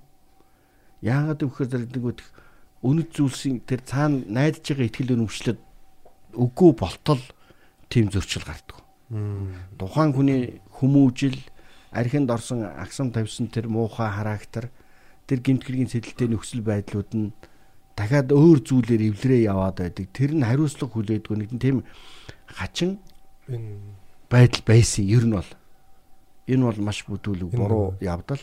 А тэгвэл эцсийн дүнд нь одоо бол юу гэж яах вэ гэхээр эхнэр нөхөр хоёр чинь тийм гэрээтэй юм шиг амьдардаг болцсон болохоор хэрвээ одоо ширүүх хүн мууталцвал хооронд нь зөрчил гарвал тэр сорилттой даван тоолж чадахгүй. Бүх зүйл одоо бүх тэр би- гарч байгаа бэрхшээл бол тэдний хувьд бол яг ертөнц сүрж байгаа юм шиг санагддаг тийм. Тэр хатуу хөтөө тийм хажин сорилтын дунд өссөн хүмүүс яадаг юм гэхээр хүнд бэрхшээлүүд гарч исэн ч тэрийг эсвэл даван тулах үгүй бол энэ байдгал юм гэсэн маягтай хардаг. тийм үг гэдэг чинь нөө цусаа гартал зодолтоо Тосоо гартал тэрвэрлдээ, тэр тэр Энэ айгуу бол тийм одоо харахад их зохимжгүй их экстрим ёстой нэг тийм хатуу ширүүн амар харагдаж байгаа. Гэтэ тэр бол нэг ойлгомжгүй юм шиг мөртлөө их сонин зүйл. Яг эвгүй байдал, эвгүй нөхцөл маш мөн Түүгээр одоо та бол ер нь тэр зөв гэж үзээд байна уу? Э, зөв гэж би ерөөсөө хэлсэнгүй. Энэ бол зөв биш маш буруу. Гэхдээ нэг ийм нийгэм даяар ийм хандлагууд байх нь бүх нийгмүүдэд тохиолддог. Жишээд одоо э, Японд ч, Францч а энийгээ бид нэр ингээл харан харангуйтай аа тэд нэр тийм байсан, эднэр ийм байсан гэдэг зүйл биш. Ерөөсөө хүний нийгэм дотор сайнтай муутайгаа холилдоод ингээ явдаг. Жишээлбэл нэг хэсэг эхнэр нөхөр хоёрын асуудлыг одоо секси явдал шиг хардаг. Одоо нөгөө хайр дурлал дээр голлох дээр секси явдал дээр юм ингээд яваад. А гэтэл нэг хэсэг бол огт хайр дурлал байхгүй зөвхөн нөхөө өржихгүй үүднээс хардаг. А нөгөө нэг хэсэг нь бол зөвхөн э, эрх ашигын community үүсгэх. Одоо ингээд одоо их нэртэй байх гэдэг бол миний нэг хамт э, харилцан бизнес л их чухал бид хоёр нэг жижигхэн бүл болж байгаа маягийн хэлбэртэй зарим нь явж байна тийм ээ. А зарим нь жинхэнэ хайр дурлал дээр байхад зарим нь бол ерөөсөө нөхөрч хүүхдтэй л болох. А миний хувьд л тэр Чингис хаан мааны хувьд л баг хайр дурлал байгаагүй баг. Маш ховор байсан. А энэ бол юусе хатуу ширүүн 100 хүмүүс зөвхөн оршин тогтнохын төлөө хайр найргүй тэмцэлэг тийм тэмцэл байсан учраас нөхөн үрчх асуудал гол байсан. Жишээлбэл би бол нэг гайгуухан одоо бүсгүйг олж аваад миний үр хүүхэд олон байх, ах дүүс олон байх, миний овог олон байх. нуган үртэй болох тэр Тэг чи үн цэн байгаа шүү. Нуган үртэй болох тэр хайр дурлаас илүүгээр нуган залгамжлах өв залгамжлагчд төрөх. тий Тийм учраас Чингис хаан гарч ирээд тэр олон хүүхдүүдэнд бүгд нөгөө наад зах нь хоёр хатантай доош нь конкубайн гэдэг одоо нөгөө татвар юм үүдгээд өчнөө олон ингээд бүхэл бүтэн Бадрам самбуу одоо шинэ нэг ихнэрээс хүүхэд төрүүлэхээс илүүгээр би 5 ихнэрээс 15-ыг төрүүлсэн байхад 15 архайсан залуу намайг 50 нас хүрэхэд хүрээлээ зогсож байна. Миний бүл хүчрэх болцсон байна. Дараа нь тэд нэр 50 болно. 10 жилийн дараа намайг 80 настай өвгөн болцсон байхад 50 60 миний бүлийнх ингээ өссөн байна. А одоо бид энэ Чингис хааны засаглалд төрж шадарлах эсвэл засаглал бий болгох тулаан хийх чадвартай болж байна. Үгүй бол би ганц үеэр өргөдөж болно. Ийм хатуу ширүүн зорил үед болвол нөхөн үржихөө буюу эрх ашигын асуудал. Бүдүүлэг байхад эрх ашиг, хит хөгжүүл эрх ашиг, а сонгодог байх үед жинхэнэ байгалийн амьдрал явна. Одоо жишээ нь ингээ капитализм руу явхад бид айр дурлал гэдэг зүйлээр хизээч би их нарыг сонгохгүй бол. Би энэ ямар боловсралтай, ямар хүн чанартай, миний бизнес яаж туслах вэ? Би- нөхөн үржих асуудал надад асуудал биш. Би хоёрхан хүүхэд. Би нөхөн үржих бодож байгаа бол таваас дэж болох ёстой. Тэгэхээр надад нөхөн үржих бол чухал асуудал биш байх нэ дээ. Зүгээр хамтрагч байх. Иймэрхүү өөрөөр хэлбэл одоо 50 байгаад ингээд хамтын амьдрал үүсгэх. Тэгэхээр гэр бүлийн шин чанар өөрчлөгдөж байгаа. А нөгөөх зодолтоод инээ тэрэ гэдгийг одоо нэгхэн үнсгээс нь хараад энэ эднэр амар бүдүүлэг байжаа гэж. Тэгэхээр бид бол тэрийг бүдүүлэг одоо би бол их нэртэйгээ хизэж баг муудалж үзээгүй хүн. Гэхдээ тэр хүмүүс тэр зодтолж исэн олон гэр бүлүүд ягаад салаагүй одоо амар Батбих гэр бүлүүд болоод үлдчихсэн бэ гэдг нь э, бидний ойлгох зүйл биш юм шиг. Одоо чинь нэг хоёр ойлгохгүй гэж бодоод байгаа шүү дээ. Нөгөө хүн ингээд юм сонголттой байхаараа л ер нь өөр одоо сонголтоос хамаарч байгаа юм л да. Олон сонголт байх юм бол байгаа юмдаа жоохон сэтгэл ханамжгүй байдаг. Өөр юмнууд гоё харагдаад байдаг те. Тэнгүүд сонголтгүй байх тусмаа л нөгөө юм гоё болгоод арчлаад авч явах хэрэгтэй. Үнцэнтэй. Тэнгүүд одоо социализмын үед болохоор одоо бодвол хамаагүй бага сонголт байсан байгаа. Тий. Одоо нөгөө гэр бүл одоо араар тавилт ч юм уу те тим юмыг айгүй муугаар үздэг. Цалингийн нийгмээр юм уу те. Нөгөө одоо суртал ухуулгын шагдаргаа те нөгөө таван гарын тав уруу одоо айгүй тэгж үзүүлдэг те. Тийм байсан болохоор хүмүүс зүгээр яг тиймэрхүү юмнаас айгаад ч юм уу те зүгээр яг байгаа юм арчлаад явахыг хүсдэг. Шагдар болохоос. Тэгээ яг чадвар муутай одоо ихлээр нь ойлголцох чадвар муутайгаас болоод зодддаг ч юм уу те. Тиймэрхүү байсан болов гэж бодоод байна. Тэгээ одоо болохоор айгүйх тийм сонголттой нөгөө нэг түн дураараа ингээд салж болдог те хүн ирэх феминизм гэж их ярьдаг болсон. Сингл Тэнгүүд мом одоо хүчрхэг сингл ээж. Тийм нөхөр мөхөр нь одоо тэгээ жоох ингээд аашлаа одоо тий нөхөр нь одоо өөрөө л айтайхан харьцахгүй л бол одоо нөгөө ихнэр нь салаад явчих гээд шүү дээ тий. Тийм болохоор яалтчгүй нөө зодох юм ч юм уу тий багасах одоо юм хүрсэн шээ. Одоо нэг ийм ойлголт байгаад байгаа. Ингэсэн шүү дээ. Аа миний одоо хүүхэд байхад яг арчсан ушгал мушгал гараад ингээл нийгэм шилжлээ шүү дээ. Социализм төрөөл мэдээ ороход нөгөө хувьсгал явагдаал. Тэг ингээ процесс харсан чинь би тэгвэр юу гэж бодсон гэдэг тэгэхээр яг нийгэм шилжихэд э, тэр социалист үтгэл үнэмшилтэйсэн хүмүүс ийм өөр ертөнц рүү орж байгаа гэж бодоод тэгээд эсвэл их хэрэгчлөө гэдэг ч юм уу ингээд нэг юм задгаарлаа шүү дээ. Товчхондоо бол ингээд байрны орцонд ингээ явж яхаар пижүний шил ингээд панк газар ундаг те. Тэгээд ингээд нэг юм хүмүүс тийм нэг зэрлэг дүүч юм шиг ингээд нэг юм болж шít. Нийгэм солигдох тэр нэг агшинд. Тэгээ би зүгээр юу гэж э, бас сүлд нэг бодож байсан гэхэлэр ер нь энэ нүүдэлчдийн шинж чанарыг социализм хэр дарсан хэр ч өөрчилж хүмүүжүүлсэн. Тэгээ яг ингээ баг нь авахд баг нь авагдсан юм шиг байна нэг 90 онд яг ингээд э, э, социализм Хүүхдийн ордны стилээр явчихсан Тэ социализмд ингээл итгээл ингээл амар нийгэм явж исэн чинь аа, нийгэм журам өөрчлөгдөн гутал ингээл баг нь хуулагдсан гутал жиг монголчууд гараад ирсэн юм шиг тийм мэдрэмж. Тийм байх уу? Тэр ч үгүй баха. Хүмүүжсэн үү? Ер нь одоо Миний бодлоор бол социализмд бид нар 70 жил яг хүмүүжсэн үү? а чинь А, яг тэр хүмүүжээд- өргөжлөж байгаа юм чинь Хүмүүжээд одоо байж энэ л байгаа л да. 60 70 он төрсэн хүмүүс чинь бол яг социализмын бүр ориг бүтээгдэхүүнүүд байгаа шүү дээ. Тэ. тэ. Тэд нэр одоо яагаад ингээд нийгэм журам солигдоход одоо нийгмээр паникталд орж тэгэж ер нь их э, Юугаа алдав? цочирдолд орж жолоодлогоо тэгж их алдаагүй шүү дээ Монгол. Аа харьцангуй их сайн гайгүй юу? гайгүй. Аа ерөнхийдөө бол бүх юм ингээд зөвшөлтөөр явж байгаа учраас ингээд step by step гэдэг шиг ингээд алгуур алгуур ингээд асан зогцох юм хэлбэртэй явсан. Аа ер нь бол аа нөгөө тэгүр бол өнөөгийн одоо соёлын гэдэг юм уу янз бүрийн толгорч байгаа хэмжүүрүүдийг өөр цаг дээр одоо тавиад үзээд байх боломжууд их ховор байдгийн байна л да юм болвол. Жишээлбэл одоо аа, ямар жишээ байж болох вэ? Жишээлбэл одоо юу ч гэдгийг те. Одоо энэ хүүхдүүдэд цэцэрлэгт хөргөдөг ч гэдэг юм уу. Бөглөрл гэдэг энэ зүйлүүд чинь тэнд байхгүй. Тэнд ийм өөр төрлийн одоо жишээ шалгуурууд байдгүй. Нэг тийм э, бидэнд бол ялгаанууд байна. Тэгэхээр миний бодлоор бол юу гэж боддог вэ гэхээр 2000 жилийн тэртээч бай 800 жилийн тэртээч бай өнөөгийн хүмүүс бүгд адилхан гэж үздэг. Тэдний гаднах төрх арилцдаг хэв маяг дүрм журмууданд өөрчлөгдөж байгаа болохоос тэдний сэтгэхүйн чанар а дотоод одоо юмрыг мэдэх тэр хурд чадварууд нь яг адилхан. Гагцгүй одоо энэндээ дасан зогцсон, тэндээ дасан зогцсон гэдэг л ялгаанууд байна гэхээс эрт өмнөх үеийн хүмүүс бүдүүл байсан гэж ерөөсөө бо- бодож болтгоо. Яг тэгэхээр тэр үед яг адилхан сэтгэл хүмүүс байсан. Тэр үед энэ дэлхийн ертөнцийн чи одоо бидний ярьж гараад байгаа зүйл бүх зүйлүүдийг бүтээсэн. Тэд илүү ухаантай байсан. Одоо бол тэдний ухааны нөөцийг л эвлүүлдэг, дизайн болгодог, илүү төлөвлөдөг, илүү нөөц илрүүлдэг л үе болохоос одоо өмнөх хүмүүсээс илүү ухаалаг, илүү соёлтой байгаа гэж үзэх нь харьцангуй. Жишээлбэл одоо бид нэр 70-аад оны залуучууд байхдаа бид ямар кул юм бэ? Бид ямар амар соёл вэ? Энэ урагшаа юу байсан юм бэ гэж боддог байсан. Тийм биз? Аа бид бол хамгийн хоцрогдоогүй хүмүүс байна гэж боддог байсан. А жишээ нь саяхан одоо баахан одууд нийлээл дандаа одоо юу гэж хөгшин одууд юм уу нас тогтсон одууд юм уу суугаа бидэнд ярьж штэ одоо дандаа рок pop хөгжмийн одоо чука мока долио малион гэл баах юмнууд ингээд суугаа ярьж хахад пөөх энэ одоогийн хүмүүсийг ойлгох байжээ бид нэр гэж ярьж байна бид нэр. Бид өөрсдөө хамгийн орчин үеийн хамгийн модернист хамгийн одоо битлцээс хойш үеийн хүн учраас бид оцрогдохгүй гэж боддог байсан өөрсдөө. Тэгэж одоогийн хүмүүс арай л өөрсдөд байна илүү сайн гэж байгаа юм биш гэхдээ арай өөрсдөд байна гэж хэлж байгаа. Тэгэхээр бид ингээд заагууд үүсдэг. А тэр заагууд нь өөр өөрсдөө нөгөөх хоорондоо ойлголцоход ийм нөхцөл байдал үүсдэг ийм юм байна гэж би бодоод байгаа.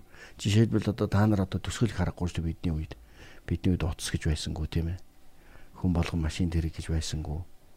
А тэгсэн хэрнээ яг тэрэндээ таарсан химнэлийн амьдрал үргэлжилдэг ямар хэмнэл хичнээн хурдтай багтаамж та нар шахаад өгнө хүн шингээгээл хурдтай хүмүүс л бий болоод байдаг. Амар технологи хэрэгсдэг хүмүүс л бий болоод байдаг. Хичнээн тэрийг багасгаад өгнө улам налайсан улам бүтээмж багтаа юм шиг мөртлөө яг аз жаргалын одоо нөгөө индекс гэдэг шиг яг л аз жаргалтай хүмүүс байсаар л байдаг. Гой сэтгэдэг хүмүүс байсаар л байдаг. Одоо бол илүү хялбар болсон шүү дээ. Одоо бол илүү их хэрэглээний талын олон хүмүүсийн ерөнхийд төвшин өндөрсөн мөртлөө онцгой сэтгэгчид ховордсон гэж би боддгийн. Жишээлбэл дээр үед бол бүх ихэнх нь боловсралгүй одоо Ньютоны үед ч гэдэг юм уу те. А тэнд тасархаа энэ одоо бий болох одоогийн шинжлэх ухааны бүх үндсүүдийг боловсруулж исэн сууднууд агуу их зохиолчд гайхамшиг театрууд уран барилгууд бий болж исэн. Одоо тийм юм байхгүй. Одоо бол зөвхөн тэдний бий болгосон нөөцүүдийг бүгдийг ашиглаад За ингээ гар утас болгочих, ингээ машин болгочих, ингээ пуужин болгочих гэдэг тэр нөөцүүдийг ашиглаж байгаа үед. Одоо бол construction build хийж байгаа үе. Тэнд бол нэг нэгээр нь нээж исэн үе. Тэгэхээр илүү ухаалаг үгээд илүү сонгодог, илүү гайхалтай хүмүүс хаа байсан бэ гэхээр миний бодлоор бол 20 дугаар зуунаас өмнө 17, 8 дугаар зуун, 19 дугаар зуун, 20 дугаар зууны ихэнх үеуд. Энэ бол гараараа бүтээдэг үеуд. Энэ бол ямар нэг үл үзэгдэх ид шидийн технологиудыг бий болгочход одоо тэгээд яндадаг үе биш байж. Нэг юм бидний үед нэг гол өгүүлэх зүйл бол бодит зүйл. Тэр ингэж гинэ. Аа Билл Гейтсийн одоо хамтрагч Microsoft-ийн одоо нэг эзэн хин гинүү. Болмор, Стив Болмор. Тий, Стив Болмор дээр ярьцлагаар ярьж ин л та. Ингэж байгаа. Манай аав их хугаалаг хүн гэж. Гэхдээ одоо хүртэл надад үе үе чи яагаад бодиттой юм хийдэг юм бэ гэж асуудаг гэж. Өөрөөр хэлбэл Стив Балмер Билл Гейтсийн тэр аль хэдийн дэлхийн ертөнцийг хөтлөгдсөн тийм үү? Одоо энэ IT-гаар. Энэ програмаар, энэ компьютер гэдэг юм. Гэхдээ бидний үеийнхний мэдрэмж тэр хүнд байна шүү дээ. Яг бодиттой юм. Саяхан хүртэл сарын өмнө манай Microsoft-ийн кемпер ирээд явлаа. Гэхдээ дахиад манай аав их ухаалаг хүн дахиад чи ерөөсө бодиттой юм хийхгүй мө чамайг сайн тэр умдан том тэр умдан гэдгийг би мэднэ гэж хэлсэн. Энийний цаана нэг асуулт байна гэж хэлээд байгаа. Яг тэр бидний үе бол бүх зүйлийг бодиттойгоор бүтээдэг үе байхгүй. Өөрөөр хэлбэл би тийм бүтээдэг. Би тийм бүтээдэг. Бид бол бидэнд микрофон байхгүй байхад бид микрофоны төлөө тэмцдэг үеийнхэн байсан. Бид дууг бичиж болдгоо байхад бичхиймсэн гэж үздэг тийм үеийнхэн. Машин байхгүй байхад бид морин тэргийгээд дугуйг өнхрүүлдэг тийм үеийнхэн байхгүй. Тэрний төгсгөл үеийнхэн Тийм учраас бидний давуу тал бол гайхамшиг гэдэг бол дэлхийн ертөнцийг яг хүн survival чадвараараа, creative чадвараараа хэрхэн бий болгох гэж тэмцдэг тэр зүйлийн амтыг үтсэн үеийнхэн. Энэ юу гэж яах вэ зэрэг одоо саяхан судлаачид олон улсын судлаач судалсан байна. Ямар төрлийн залуучууд хүмүүс их чухал хүмүүс байдаг вэ? Тэгэд нэг нь болохоор хамгийн орчин үеийн үйлдвэр дээр ажиллаулаад а нөгөөх нь болохоор зэрэг тарийн талбай дээр. Тэгээ энэ хоёр хүмүүсийг одоо олон хүндээ тест хийгээд янз бүрийн бүс нутгуудад тест хийсэн чинь уламжлалт хөдөлмөрийн технологиг эзэмсэж байгаа хүмүүс survival болон creative чадвар маш өндөр байдаг гэж. Өөрөөр хэлбэл өөрийнхөө бие махбод төр хийж туршлага цуглуулж байгаа хүн, experience хийж байгаа хүн нөгөө хүнээс санаачлагч буюу амьдрах чадвар, шинэ бүтээгч чадвар хоёр илүү байдгаа гэж. Өөрөөр хэлбэл бие махбод дээр ажиллах нь шүү дээ. Аа бид нар шиг ингээ гараад ирэнгүүт дан дан дан хөгжим чинь байна. Дан дан дан ингээд гоё кино чинь байна. Оо ингэсэн чинь интернет чинь байна. Ингээ гар утас чинь байна. Одоо чи яах юм бэ? Машин чинь байна. Одоо чи яа чи өөрөө хий юм бэ? Юу ч бүтээхгүй хүмүүсийн бүтээсэн эргэн тойрны бэкграунд дотор а зүгээр л чи энийг хэрэглэгч. Дуулыг гэхэд чиний хоолой хөрөхгүй байхад бид нар яаж хүргэе да гэж бид бодох сэтгэв төрдөг бол та нарт тийм бодол байхгүй. Микрофон хэлэхдээ л чамд төрөхөд байсан. Тийм биз? А чамаг ингээ гарахад чи одоо чиний эргэн тойрны залуучууд чамтай хизээч зөрчилдөхгүй. А манад бол янз бүрийн соёлтой байсан учраас тэндээс хатман гараад ирж мэднэ, эндээс ингэж мэднэ. Замдаа хүүхдэд тордоо ээжийнхаа загсан э, талхыг дэлгүүрээс авч явахдаа булаалгаж мэднэ. Яг тэр биднэрт сорилтууд байсан. Бидний дэлхийн ертөнц яг бэлгэлснээр адил байсан. А бидэнд ийм хэмэл ертөнцүүд байгаагүй. Гэхдээ энэ хэмэл ертөнцийг бид нэр та нарт зориулж бий болгохдоо та нарыг яг бид нартай адилхан survival чадвартай креатив хүмүүс байгаас гэж хүсчил бий болгосон бай таарна шүү дээ. Тэгэхээр энэ бол эргээд өгүүлэгдэж байгаа чадвар чинь байж магадгүй. А хэрвээ энэ энэ одоо та нарын хэмэл чадваруудыг улам ихсгээд байх юм бол хэмэл оюун ухааны хүмүүсийг оролдог болоод эхлэх юм бол юу болох вэ гэхээр та нарын бие махбодоор орших шалтгаан байхгүй болчихно. Тэгэхээр та нар байхгүй гэсэн үг. Зөвхөн хэмэл оюун ухаан эсвэл одоо тийм зэг сүнснүүд. Тэгэхээр энэ амьдралын утга учирыг аль үнцгээс харж байгаагаасаа л бүгцүүд хамаарах болохоос бидний үе гоё юм аа. А бидний үе сайхан юм аа гэж боддог чинь залуугийн бодол. Залуугийн бодол гэдэг чинь та нарыг гоё залуу гэж хэлж байгаа хэрэг биш. Гэнэнгийн гэнэн байна гэж хэлж байгаа. Намайг байхад хөвгчүүд ингэж хэлдэг байлаа. Байн залуучууд сайхан байна. Гэдэг үнэхээр залуу л байна да гэж. Гэнэн л байна да гэж хэлчихсэн байна. Олон жилийн дараа тэрийг ойлгонгууд ёо тийм л байсан байж тээ гэж. Тий. Тэгэхээр залуу хүнд ирч хүч, соргог, шинэлэг хандлага дэлхийн ертөнцийг мөнгө байх юм шиг тэмүүлдэг тийм гайхалтай чанарууд байгаа. А настай хүмүүст юу байдг юм бэ гэхээр хоцрогдсондоо тэр та нарын тэр зүйлүүдийг ойлгохгүй байгаа биш. Яг логик нь ойлгонготгүй байдг юм байна шүү дээ. Амар их юм үцсэн байдаг настай хүмүүс. Ялангуяа нас тогтсон хүмүүс. Одоо ингээд залуучууд шинэ юм бүтээлээ нэ тэр гэхэд а яг хөө ийм хувилбараар байж болно шүү дээ гэд. Өөрөөр хэлбэл зочиртгооргүй юм үтсэн хүний шинжтэй болсон олон хүмүүсийг энэ хоцрогдсондоо болоод ойлгохгүй байна гэж бас үзэж болохгүй. Ийм байдаг. Ялангуяа бүтээлч чадварын зөвлүүдэд эр хүн, ялангуяа эр хүн нас агах тусам улам хүчрэх болдог. А тэрийг залуучууд бол ихэндээ сайн ойлгодгүй. Тэгээ өөрөө нэг 40 наснаас дээш гараад 50 наснаас дээш гараад ирэхдээ энэ ямар их зүй ёсны юм бэ гэдгийг бол ойлгох биш надад их санагдаж байгаа. За одоо би энэ миний энэ карьернуудыг ихэнх нь асаараа. Оо хасаа юу гэж тэ ярьж ярьж яснаа хасаараа гэдэг.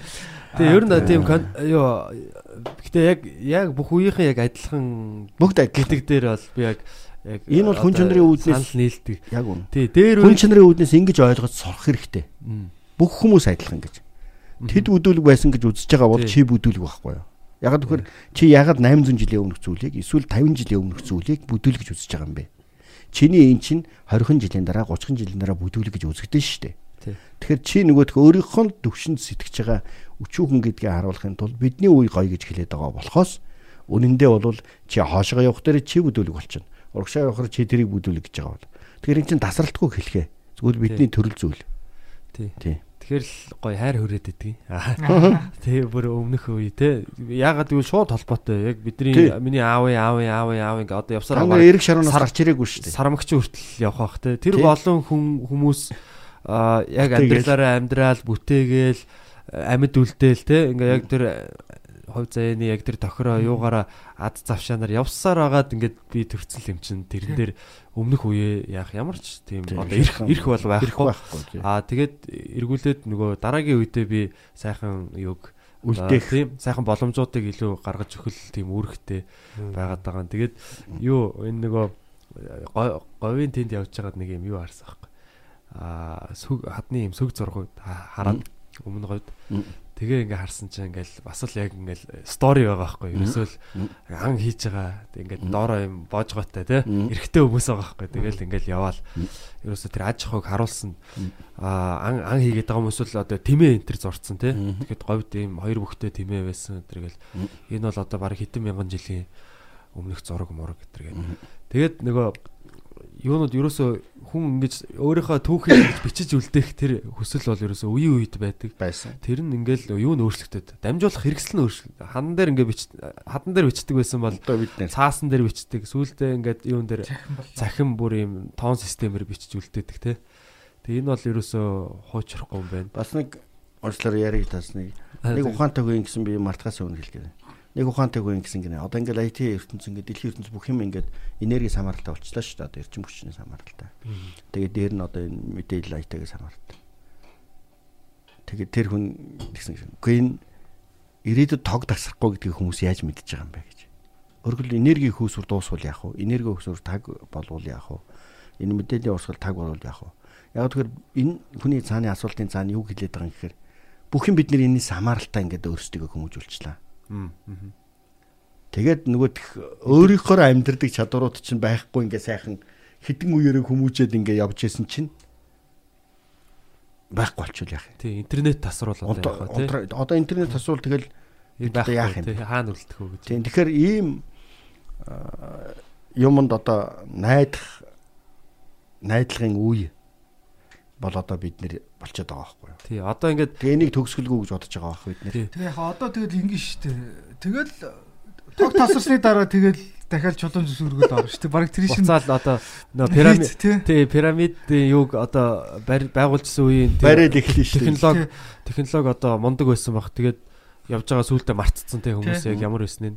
яг тэр шиг л юм болно штэ. Тэгээ яг зүгээр ингэдэг л юм байна л да. Нөгөө Ромын үед чинь тэгэл тэр соёл хэрэгжил байхгүй боллоо штэ тий. Тий. Тэгээ тэрнээс ч хойш мянган жил болж сэрэг мандалд гарч ирлээ ч гэдэг юм уу. Тэр шиг одоо бидний ингээд э, энэ ертөнц ирээдүйд мяархлаар Mad Max ч юм уу одоо эсвэл юу ч байдгийг нэг тэр ертөнцийн канонод байгаа шүү дээ Тий. Тэнгууд эртний хүмүүсийн юм гингот одоо бидний энэ эдний чи эвлүүлээ хойг маяг хийгээ өмссөн тий.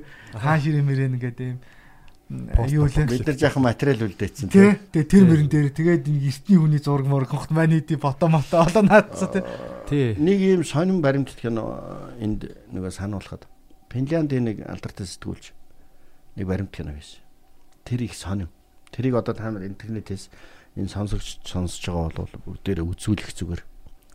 Тэр яадаг юм бэ гэхээр э, Финляндд одоо нөгөө цөмийн шаар гэдэг одоо нөгөө цөмийн станцуудаас э, гарсан одоо шаар э, ялгсан одоо чи хогийн хэсгийг ардиастай одоо тэр нийл одоо жишээ нь Цацраг гэдэг. цацраг идэвхт бодистай гэсэн үг.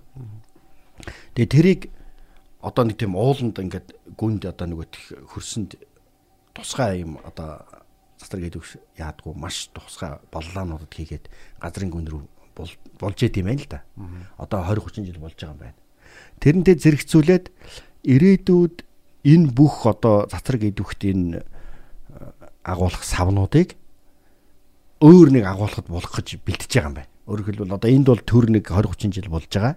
А бүр мөнхийн одоо булшилж болох тийм агуулга бэлтэж байгаа юм байна. За тэр нь 30 жил өргөдөж байгаа юм байна. Тэр нөгөө газрын э, одоо нөгөө агуулга нь. Тэр агуулга нь 1.3 км гэсэн баха газрын гүнд. Одоо нэг оюу толгоон чинь 1.3 км-ийн гүнд байгаа шүү дээ. Тэгээ тийм агуулга. За тэгээ тэр агуулгын дизайн юм шүү дээ гэж. Тэрний агуулга харагдаж байна. Одоо ингээд том хоолоо том коридорууд яваад тэгээд э, салбарлаад маш олон агуулгуудтай тэрэнд одоо тэр газарт уулцсан байж байгаа бүх цацраг идэвхт э, савнуудыг аваачиж булаад ингэх юм гинэ. Одоо үрд үлдээх. Өөрт үлдээн, өөрт үлдээн. За тэгээд тэр сэтгүүлчийн кинонд бол хамгийн гол асуулт нь юу гэхээр за энэ агуулгад э, хийнэ. Одоо энэ агуулга одоо тэр тэр 4 5 жилийн дараа дуусна. Бүх зөвөрлөд ингэж хийн. Аян затрах хэдүүд очис бол 100 мянган жил хадгалагдах настай. 100 мянган жил. Аа тэгэхээр нэг том асуудал тулгарч байгаа гэж. Тэрний юу гэхээр 60 мянган жил орчимд бол э, хүн төрлөختсөн сүрх юм аа. Энэ нөгөө галуу үйлэлт нөгөө янз янзын циклээрээ нэг 60 мянган жил. За нэг одоо 80 хүрчиж магадгүй. Гол асуулт нь юу вэ гэхээр хүн төрлөختн сүүрсний дараагаар хэдэн 10 мянган жил энэ энэ засаг идэвхтийн дараа хിവэрэл идэвхтэй хിവэрэл байгаад ах юм байна. Гэтэл дараагийн иргэншил энэ хооронд гарч ирээд үүнийг нээх болвол бид юугаар ойлгох вэ? Юугаар ойлгох вэ? Амар том хог үлдээсэн тий хортой үлдээсэн. Энэ одоо агуулгыг нээж магтгүй. Мэдээж хэр баргийн юм нээж чадахгүй. Тэгвэл нэх хэмжээний чадaltaа болцсон иргэншил хүмүүжээ гараад ирвэл юу болох вэ?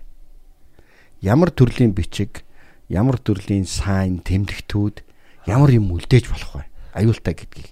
Тэр хүмүүс бидний одоогийн аюултай гэж байгаа бүх тэмдгийг ойлгох уу? Бидний өчигсгийг мэдээж мэдэхгүй байж таараа. Энэ юу гэж байгаа юм гэхээр зэрэг энэ кино ингээд гарч байгааг хэдий боловч үнэн хэрэг дээрээ энэ бид нар дээр дэлхийн ертөнцийн амьдарч байгаа энэ зүйл чинь өөрөө тохиолдлын шинжтэй нэг зурвас хэсэг юм шүү гэдгийг хэлээд байгаа. Санаа байгаач? Өөрөөр хэл Яг л нөгөө Египтийн иргэншил хэн төрлөختөн иргэншил дуусах нь тодорхой эхэлсэн шүү.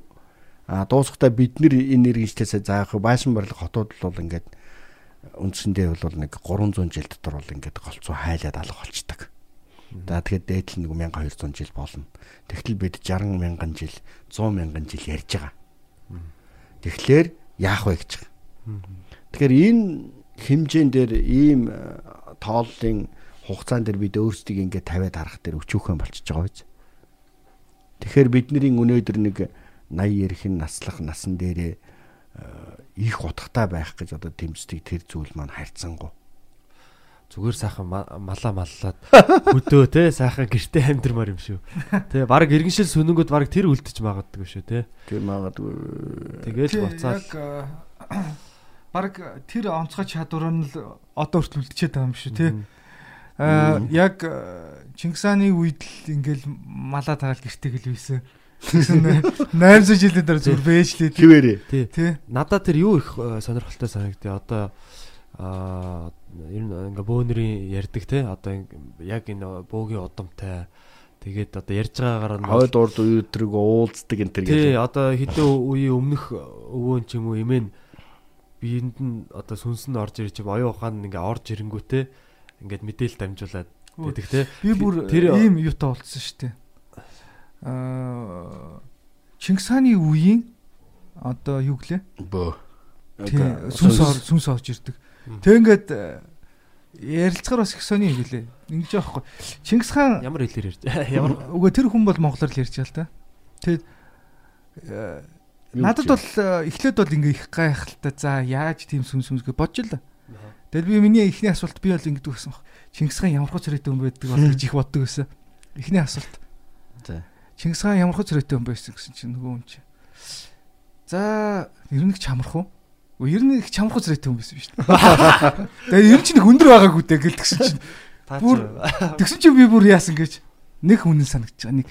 Тэгэл цаашаа юм асуугаад бүр тэг би ер нь итгээд байгаа шүү. Аа.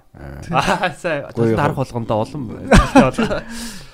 Тэгэхээр бол үнэн юм бэлээ. Аа. Ер нь одоо би бол уриалахад бөөнөр хэлж байгаа баг бүгд үнэн шүү. Шууд шууд. Тийм, тийм тэгээд дээр- Тэгээд дахиад дээр нэмээд уриалахлаар э, ер нь бол тэр бүр цаанаас ирж байгаа зэрэг. бүр цаанаас ирж байгаа бөөнөрийн үг бол бүр үнэн. Аха. Тийм. Тэгэл одоо жишээ нь бүр ингэж ярьдаг юм байл шүү дээ. Яг э, за би чинь 5 настай байсан юм да. Тэгээд та хизээ анхад хүн одоо тийм манай үеч амар зэрлэг ярьж байгаа байхгүй. Та хизээ анхад хүн ингээд бүрлэх үг гэсэн чинь ингэж бүр ярьсан л да надаа. Хит 6 хатаа байсан гэсэн хитээсэн гэсэн бэ. Жохон. Хүү- Хүний Тий. хүний гэж байна. За ингээл нэг гэрлүү нь халдлага болсон гинэ. Тэр чинь ингээл нөгөө л оюухан яриад их сансарч ирсэн тий. Тэгэл яг нэг нөхөр л ээж нь аваад бараг л морин дөр мордохын алдтал араас нь хутаг авч очиод ээжийг аварсан гэдэг байгаа байхгүй юу? Тэг яг л бодитол юм ярьд юм бэл. Хин зэлмгэд нэг жанжин байгаа шүү дээ тий. Айгүй их сорвтой байсан. Сүбэлдээ гэсэн. занж Тийм, жанжны Айгүй их сорвтой байсан гэсэн. Байлдаал. Аа. Аа бөө тэгж яриад Аа тий. За. Чингис хаан болохоор баг сөргөө байсан гэсэн. За. Тийм их чадварлаг байлддаг хүн учраас нүүрэндээ Биендээ мис- хөргөдгөө. биендээ хүрэгдгүү мис гэх юм шүү дээ. Тэр бол үнэн баг. Бас л. Аха. За ингээ манай нэвтрүүлэг цаашаа өргөж. Би энэ дээр зүгээр яг тэр үнэн хотлын бас одоо яг яг одоо би бол мэдэхгүй шүү дээ өөрөө тэрийг мэдрээгүй учраас те. А ихтэй нөгөө юм а одоо ингээд хүн жинхэнэ бодиттой хүн байжгаад нас ороод одоо сүнсэн ч юм оюун ухаан нэг хаа нэгтээ очиж очоод тэнцээ байж ийснаа цаг олон жилийн дараа ингээд буцаж ирээд нь штэ тий. Би энэ нэг тэр бүтц тэр нэг ийм Иймэрхүү инфраструктур тий. Тэр нэг ийм систем нь яаж яваад байна? Тэр цаанаа тийм одоо нэг ийм интернетийн сервер одоо датабаз гэдэг шиг юм мэдээлэл хадгалагдчихж байгаад эргээд ийм байгалийн технологиор ч юм уу тий. Цуснд нь энэ байдаг юугаар хараа. Тайлбарлах цусаараа дамжиж эргэж орж ирэх холбоо тийм юу яг ямар сони юм яг одоо энэ чи ингээд шууд ингэдэг юм байна л да. Шууд одоо тайлбарлах тайлбарлаж мэдэхгүй шүү дээ тий. тэгэхээр өнөөс асуумаар байд. Үгсгч мэдэхгүй болчих واخ. Ер нь бол э, бөөд бол яг одоо би бол итгэхгүй байгаа. Яг тэр надад тийм дуршлаг алга тийм ээ. Би бөө байгаад тийм трансмаранст ороод өөр юмтай уулзаагүй учраас. Ер нь зүгээр судлаач голцсон хүмүүсийн юм бол тэр төсөөлөл элдвээ манаас гэхээс илүүргээ яг өөрөө бодиттой өрөмшиж чадаагүй бол батлахад хэцүү тийм ээ. Нэг а гэхдээ одоо энэ шашныг үгүйсгдэг хүмүүс атеистууд гэдэг шүү дээ. Үзлэггүй хүмүүс гэж байгаа энийг. Сүсэггүй хүмүүс. А нөгөө талд бүр сүсгдэг хүмүүс байна шүү дээ. Одоо бүр одоо борхон одоо нөгөө Тест. тестүүд одоо бүр одоо ингээд бурхан шашин машин одоо энэ аллах маллах гэдэг энэ тэгээд бөө Аа гэж наваг ашиглаач гэдэг. Тий. тий бөө бас орон энэнд тийм ээ. Аха. Тэгэхээр энэ хоёр бол хоёр туйл. Шашинд огт итгэдэггүй атеист хүмүүс бол соёлд итгэдэг байхгүй. Өөрөөр соёл чинь соёлын сойр чи өөрөө шашин. Тэгэхээр хэд шинж ухаанч гэж өөрийгөө ярьж байгаа хүмүүс нэг ёсондоо бодиттой бус сэтгэдэг хүмүүс гэсэн үг. Энэ бол нэг таланда мангардуу гэсэн санаа. А нөгөө нэг нь болохоор шашинд хит хитгдэг хүмүүс бас мангар. Өөрөөр хэлбэл энэ бол хит сүсгтэн Иесус Христийг байна гэж ертөнцийн тэр шашин одоо сүнс хүнстэй холбогдож байна гэж байгаа бол нөгөө талтай бас тийм энэ хоёр туйлна. Гэтэл хүний нийгэм гэдэг чинь өөрөө юу юм гэхээр соёл, шашин, шинжлэх ухаан, бодит байдал бүх зүйлс яг бодиттойгоор өөрийн чинь бие юм авахд амьдрал дундуур дайрч байгаа эн чинь л жинхэнэ хүн.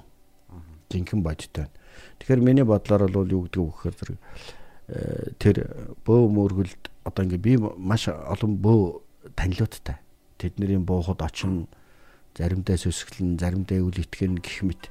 Ягаад гэвэл э, ийм зүйл байгаа эсхийг би ерөөс одоо хүртэл нотолж чадаагүй. Гэхдээ шинжлэх ухааны арга нотлох болцоогүй баг. А байвал маш сайн хэрэг.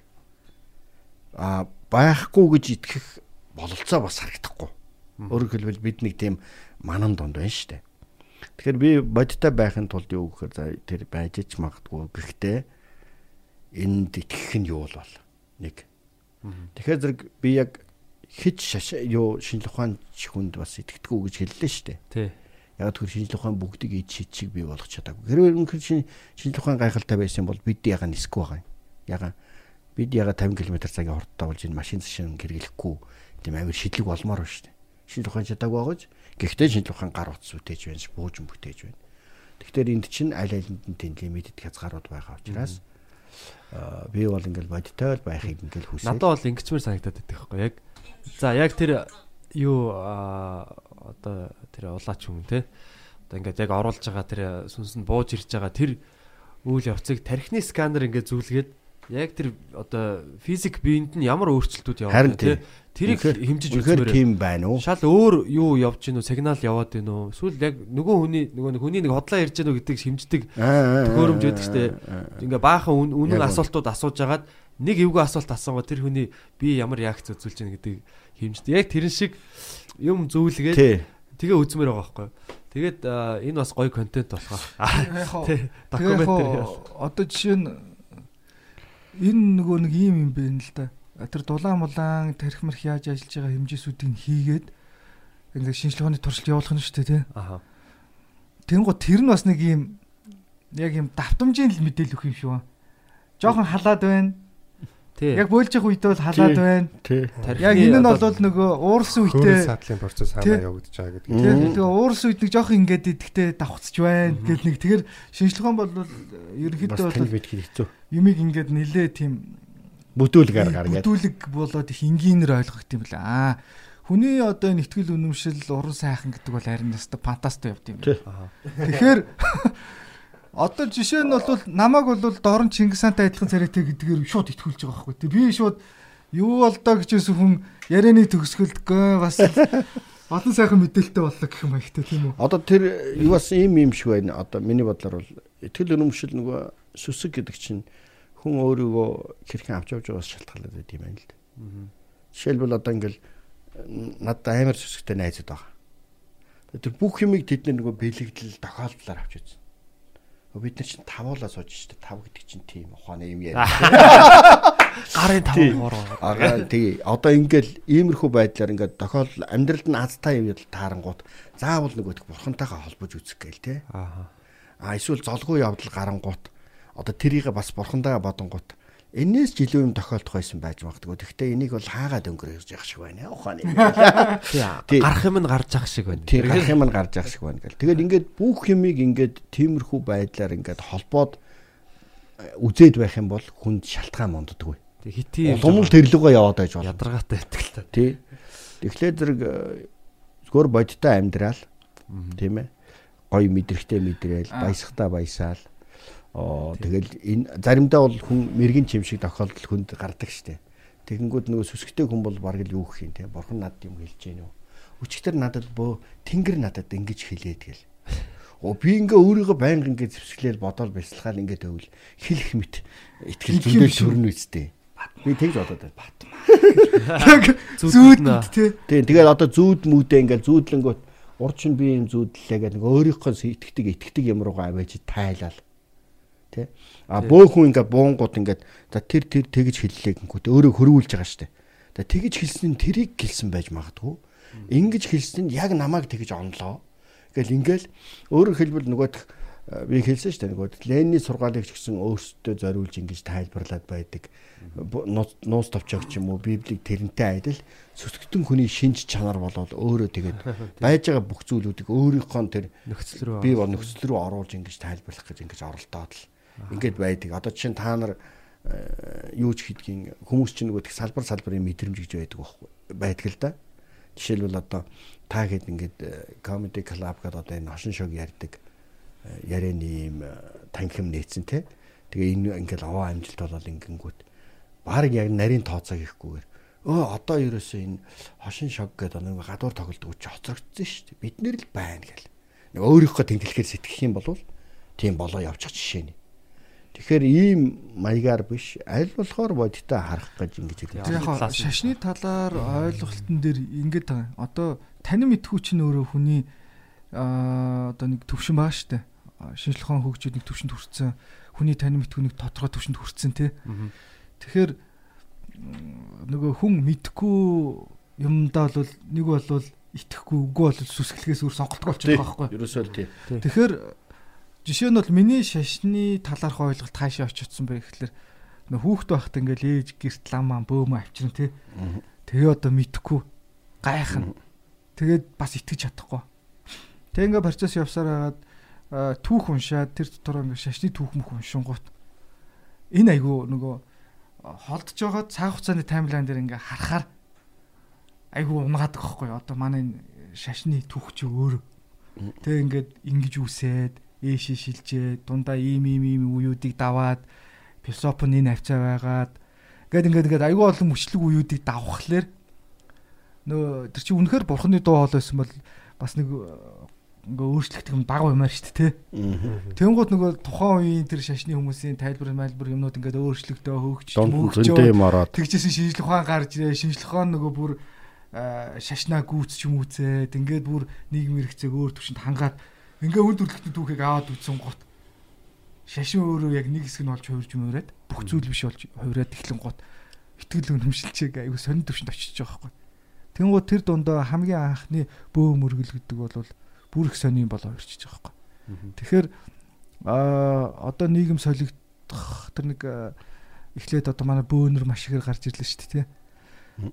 Тэнгууд нэг шашингуу 70 жилээр явуулаад өмнө нь одоо мэддэг гэсэн шашин ном юмнуудыг ингээ бүр танихдахгүй болтол нь 50 гут социалист шашингуу үзэлтэй байсан доо хэсэг бүлэг хүмүүс ингээ гинт нүгт нээгдэн гут хүү тэр чин наа цаан чин тийм талдын байдаг гингийн гут шууд авч явах шиг байна те нийгмээрээ.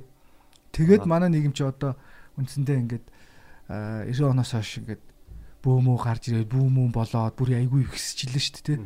Тэгснэ одоо одоо магадгүй жоохон унжиж магадгүй. Тэгээ тэр юу хэлж байгаа юм гэхэлэр аа Бодиттой зүйл байгаад байна уу? Эсвэл тийм нэг цаг үеийн одоо нэг юм э, нөхцөл байдлыг дагаа гараад ирж уу? Ийм үзэгдэл. Тэгэхээр тэр шашингүү жим шиг нэг тийм шашинтай нууцсаар шашинтай жим шиг байсан хүмүүс дээр яг юм захтансан сэдвэнд бүф гэл гарч ирсэн шүү юм л да. Тэгэхээр ингээд ер нь бол хүн өөрөө нөгөө юм хэлбэрчилж ойлгодог гэсэн ш тархин. Тэр шиг бас л залхуул амтын юм байл л дээ. Уул нь бол нэрээчгүй ном уншуул би ажил хийжсэнд орвол ном уншил заяа буян тэгшэрчүүл уул амар зүгээр байгаа байхгүй яг яг нэг нүг хэлэхэд мөнгө өгөөд заслаа хийлгээд би өөрөө ингээ хөнгөрөөд тэндээс бас явчмаар шүү дээ тий. А магадгүй бүх юм биш юм аа гэхэд нэгээс нэг 20 30% та миний асуудлыг ингээд өөр нэг юм шийдчихдэг бол бас айгүй зүгээр л шүү дээ тий. Гэхдээ би бол шалгалтанд орно л доо. Шалгалтанд ороод бол юм аа бүхлэн. Гэхдээ л Тэгтэл одоо юу гэдгийг тэн тэр нэг юм шийдчмээр шүү дээ. Тэгвэл бол амар гоё байгаа байхгүй. Тэгэхээр аа нэг талаараа бол хүн хэлбэрчилж бодох а өөр дээрээ биш өөр зүйл рүү айл одоо ихтгэл үнэмшлэг газ шилжүүлэх тэр нэг хандлагууд дээр бас залхуур л юм шиг Одоо энэ ихтгэл өрөмжлүүд чинь ягаад шинж тухайн шашин гэдэг зүйлүүд ингээд илүү их ачаал бүгдэлтэй хүмүүсийн амьдрал ихт нөлөөлөгч шин чанартай байгаад байдгийн бүр цаад одоо гүн ухааны шалтгаан нь хүний өөрийнх нь чадвартай холбоотой шүү дээ. Ер нь бол. Хүний мөнхийн хүсэл мөрөөдөл гэдэг бол орон зай цагаан хугацааны хамаарлыг ялах гэдэг юм байна лээ байл гэдэг шүү дээ ер нь. Орон зай цагаан хугацааны хамаарлыг ялах ялгах. ялах Ялах. ялах тийм. Ямар орон зай байхаас үл хамааран, ямар цаг хугацаа байхаас үл хамаарлан одоо өөрөө тэрийг одоо ялж орших. Тэгэхээр хизээч тийм боломж байхгүй байхгүй юу. Тэгээ чадваргүй учраас эсвэл одоо нөгөөх ямар нэг зүйлээр орлуулж тэр өөрийнхөө чадварыг бий болгох. А үгүй болвол ямар нэг ий шид онцгой зүйлээр тэрийг бий болгох. Тийм учраас хүн гэж үсгээд тий. одоо тийм зохиож штэ те одоо Тий. хүн э, ялчгүй л цаг хугацааг ялж чадахгүй тэгэл э, мөнх Шашны- үзээд янгоо шашны орон одоо зайг ялж чадахгүй. Тийм учраас эн чинь нөгөө хүндрэлтэн чинь нөгөө 5 км цагийн хурдтай. Одоо нэг хүний чи ердийн хурд шүү дээ. 50 50 кг-аас илүү зүйлийг одоо өөрч явж чаддгүй. А 500 м-ээс цааш хардггүй. 5 м-ээс цааш сонсдгүй. Тийм байдаг байхгүй юу? Тэгээ энэ нь 5000 жил болсон ч 100000 жил болсон ч өөрчлөгддөг. Хөгжээд байна л гэдэг. Та 50 км цагийн хурдтай байсан бол машин хэрэггүй яа да. Тийм биз? 5000 км сонсдог байсан бол интернет хэрэггүй. Хардаг байсан бол бас. Тэгэхээр нэгэнт л бид нар хүнээ байцгаж чадаагүйгээс чааш ийм сул дараа лимитэд чадвартай учраас энэ чадваруудаа нэмэгдүүлэхийн тулд эсвэл шашин бөөмөргөл аа үгүй болвол одоо нөгөө шинжлэх ухаан. Тэгээ шинжлэх ухаан чинь биднэрт юу авчирч өгч яах вэ гэхээр нөгөө гар утас интернет. Одоо бид бол хүн өөрөө э, энэ э, махбод чадварын хувьд capacity буюу чадвар нь нэмэгдэхгүй байгааг хэрнээ орчин тойрны хэрэглээгээ нэмэгдүүлээл хялбарчуулж өөрийнхөө чадахгүй байгаа зүйлүүдэд орлуулах юм хэлбэртэй. Хэрвээ бид шидтэй 50 км цагийн хурдтай байсан бол бидэнд машин хэрэггүй. Тийм биз? Хэрвээ бид огт таардгүй байсан бол бидэнд машин хэрэггүй. Тэгвэл зам машин хэрэггүй юм бол биднэрт ямар их материалын хэрэгцээний одоо нөөц байхгүй болох байх ёстой. Тэгэхээр бид нар биологийн амтан болохын хувьд насалдаг лимит хугацаатай хязгаарлагдмал болохын хувьд энэ бүхэн хэрэгтэй. Тэгэхээр чинь чи ингээд хүний өөрийнх нь чадваргүйгээс болоод зам, харилцаа, цахилгаан, холбоо, утас, монгос, пуужин энэ бүх юм бий болоод байгаа хэрэг. Энэ буруу юм уу зөв гэдэг шалтгааны тухай би хэлж байгаа хэрэг биш. Ерөөсө бодож оршиж байгаа мөн чанар маань өөр иймэрхүү болчиход тийм хэрэгцээ шаардлага Хэрвээ одоо- байгаа учраас аа, юм бий болоод байна. Тэгэхээр бид бол нийгмээ л хөгжүүлээд э, байгаа болохоос хүний чадварх бол одоо яг хэдэн мянган жилийн тэртех чадвараараа хэв хэвээрээ А одоо бид гэдэг өдөрт тийм. 70 ийм юм бас байгаад байгаа шүү дээ. Бид нар одоо таргалаад байгаа шүү дээ, амьдралын хэмнэл. Тэгэхэд бидний биологийн байдал бол өдөрт одоо юу гэдэг нь 70 км хөдөлж явж алхах. Тэгээд хоол боловсруулах нь ер нь жоохон ногоо талдаа. Үндсэндээ бол одоо нөгөө 100 мянган жилийн өмнөх юутайгаа байгаад байгаа гэж аахгүй. Бидний бие бол Тэгтэл бидний нөгөө нэг оюун ухаан хөгжөөд одоо биеийнхээ хувьслалыг даваад хэрэглээ болон юм ингээд бүр асар хурдтай өөрчлөгдсөн. Одоо товчхондоо нөгөө өөрөөр тайлбарлах юм бол бие гүцэд биеийн биеийнх нь хөгжил нь бол одоо агун үедээ байгаад байгаа. Агун үе дээрээ. Тэгэхэд тэр агун үе дээр хүн биеийн хөгжил нь очтол бас ингээл хугацааг ингээл оюун санаа болон хугацаанд цуг явсан ч юм уу яасан чи ингээл магадгүй нэг стэс явчихлээ тий. А тэгэн гууд яг нөгөө мах болгож идэл яг нэг оюун ухаан хөгжиж эхлээл тэр цагаас хойш одоо юу гэх юм яваад одоо ингэж үзэх юм бол бидний бие бол хүн нэгдэлтэй үлдсэн. Биологийн байдал нь хоол шингээх, өдөрт амьдрах темп мап нь. А гэхдээ аа хөгжлийнхөө явцаар бол бид нар бол ингээд нөгөө таргалаад ч юм уу өдөржингөө хөдөлгөөн хийхгүй амьдрах тийм нөхцөл төрсэн. А яг цаад ундсан биеийн хөгжил нь бол яг хүү нэгдлэр ан хийгээл одоо 70 км явах хэмжээнд л байгаад байгаа гэдэг байхгүй. Харин ингэх юм бол одоо яг биедээ зөгцсөн амьдрал бол тэнд байна гэдэг байгаа байхгүй. Тэгээ энд их хамгийн ойртож байгаа нь бол баг манай а, хөдөөний мал малж байгаа амьдрал юм те. Гэтэ хүмүүс ч одоо ингээд нөгөө юу яагаад байгаа шүү дээ. Интернетээр л одоо шин шин мэдээлэл аваад одоо бид нар жишээ нь манай Бадрал бол жижитсу бүх бүх секцэнд одоо дугууланд явж байгаа. Тэгэл юу аль болох идэвхтэй нөгөө нэг юм дутагтаад байгаа юм а нөхгүй л те. Аа, Тийм бас юунууд дагаад гарч ирж байгаа л да. шинжлэх ухаан аа, шинжлэх ухаан байснараа бас тэгээд одоо нөгөө ингээд за энэ булчин шүрмэс яаж хөгждгийг те? Энэ булчин шүрмэс нь яаж хөгжих юм? Одоо ингээд им тариагаар одоо хүмүүсийн наслалд орцсож чинь одоо тархины айл хэсэг ямаа яаж ажиллаад байгаа? Энийг яаж хөгжүүлэх юм гээд. Бас хүний потенциал нэмэгдэж байгаа юм шиг санагддаг л да. А нэмэгдэх яха одоо ер нь бол ийм байгаад байгаа шүү дээ. Бидний дараа үед амьдрах хүмүүс бол бидний а, өмнөх үеэс авсан мэдлэг төр суйрлаад бидний үүсгэсэн мэдлэгийг аваад ахаа шинэ үргөө явна дээ. А яг нөгөө нэг галан малуу юулээд нөгөө Mad Max шиг харахгүй юурууг очицсан үеийнх нь л биш бол одоо манайх нэг ингэж яриад байгаа байхгүй. Хүний хүмүүс муучлаа да энэ төр гэл ярьдаг магадгүй нөгөө үе үед л байсан бах л та. Тийм тэгэнгუთ м бодохоор надад бол ингэ санагдтiin. Яг одоо байгаа амьдарч байгаа цаг үедээ би айгүй хаппи байдаг байхгүй. Яа тэгэхээр интернет энэ төр гарч ирээд ингээд явж гин хөгжиж гин. Аа өөр бол зурагтны үед хүмүүжсэн байна. Надаас өмнөх рүү ингээл явхлаэр чинь радио сонсч ирсэн тий. Тэрнээс өмнө бүр радиоч байгаагүй. Ер нь өмнөх өнгөрсөн үе рүү явахын ч ер нь хэрэггүй байгаа байхгүй. Яад 100 жилийн өмнө л аваачхад эсвэл нэг 200 жилийн өмнө л аваачхад байлддаг л үе байсан шүү дээ. тий. Чи эрэгтэй хүн бол ер нь нэг байлчхал эрэгтэй болчихж байгаа байхгүй. Одоо миний сэтгүүр бол байлдмааргүй л байгаа шүү дээ. тий. Арай л жоохон ингээд Шинжлэх ухааны ололт бол одоо хүндрэлтэнд одоо байж байгаа хүндрэлтний хамгийн чухал гол мэдээлэл өгчөж байгаа шүү дээ. Одоо насаа орцсох байж болно, эрүүл байх байж болно. Таны мэдхийн шалтгаануудаас. Аа тэгтэл ерөнхийдөө одоо хүнд нэг тийм баригддаггүй нэг шин чанар байж байгаа сэтгэл санааны. Шинэ ухаан чинь нэг хэсэг сэтгэл санааны асуудлыг бүр хоош нь гаргаа хийцэн байлаа шүү дээ. Одоо хүн сэтгэл санаа тэр чухал биш гэж. Одоо шинэ ухаан хөгжөөд ирэнгүүт аа эн чинь сэтгэл санаатаа уялдж ээж инж бие махбод амжилт, эрүүл мэнд явах юм байна шүү. А эн чи одоо их сони юм байна шүү. Одоо жишээ нь бид нар ичдийн тухай мэддгүү боловч энэ одоо энэ ертөнцийн үүсэл гарвал тогтооц за энэ амьтны үр хөврлөд амжуулахын шийдвэр чинь л шиг шүү дээ тийм биз дээ. Тийм дээ гайхалтай. Байгальтай шүү дээ. Жишээ нь ургамлууд тэр бүрлдэж байгаа нь одоо чинь бид ингээд тавуулаа ингээд сууж хахад бид бид тавуулаа үр тогтоох чадвартай тийм биз. Гэхдээ гэтэл яг үнэндээ бол юу байгаад байгаа юм бэ гэхээр хэрвээ зүгээр гүр тогтоох чадварын дараагаар хүүхэд төрдөг бол ертөнц санамсаргүй юм бол ямар ч хамаагүй хүүхэд төрнө үстэй. Гэтэл үгүй байхгүй юу? Тэр ээж аав хоёрын царай цэс тэр чинь ямар юмар дамжиж байгаа мэдээлэл вэ? Тэр информац. Тэр чинь нэг шилбүүртэй хоромсоол байгаа шүү дээ тийм ээ. Тэгэхээр энэ бүхэн чинь өөрөө нэг ясанд ертөнц ямар их гоё нууцлаг өвөрмөц вэ гэдгийг тийм ээ.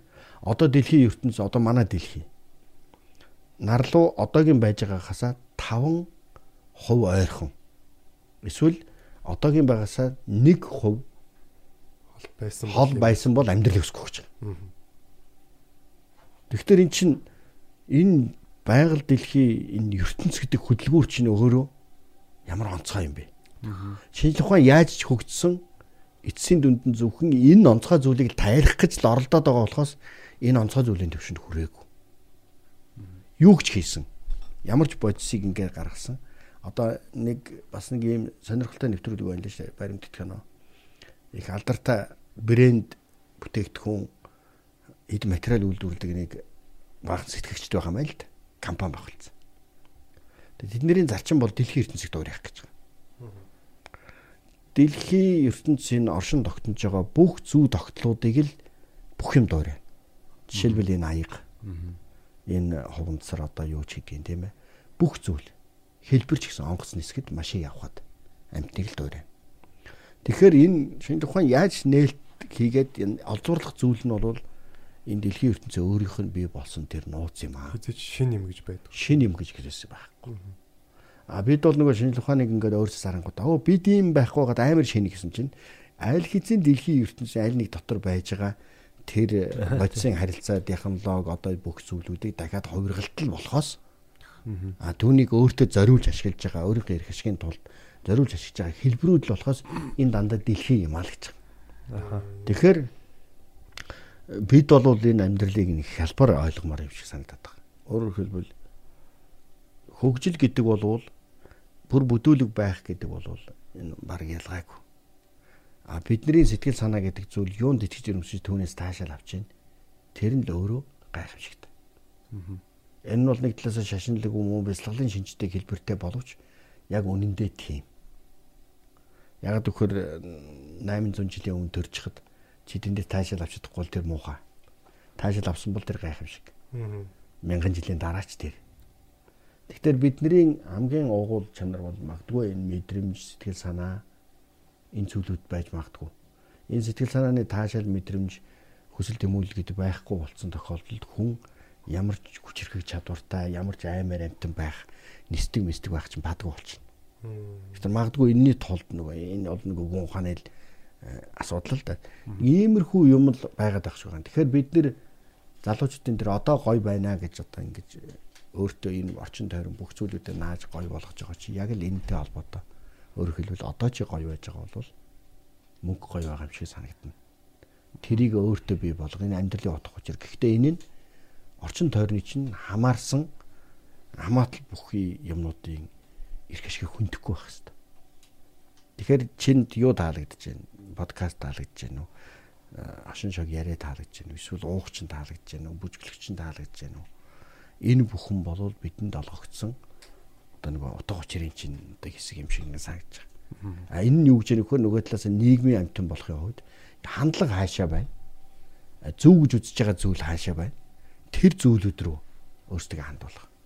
Түүнээс одоо яг ингээл оо ингээл өөрийнхоороо байна гэвэл чи тэнд өнчин ганцаардмал эсвэл орхигдсон хүмүүс болж өгдөг. Ийм л энэ хэлхээ холбоотой учраас. Философийн үднээс аваад үзэх юм бол одоо манай бүх зүйл чинь митологи юун дэр домог дээр шүү дээ.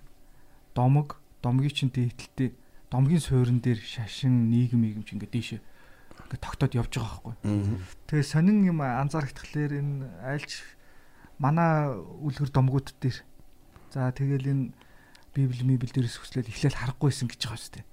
Тий. Тэгээ эн чинь бол өөрөө хэдэн мянган жилийн өмнө шинжлэхон хөгжихөөс өмнөх асуудал шүү дээ, тий. Тэгээ дараа нь бүх шашнууд адилхан үз. Гэрэл гэрэл ирсэн те.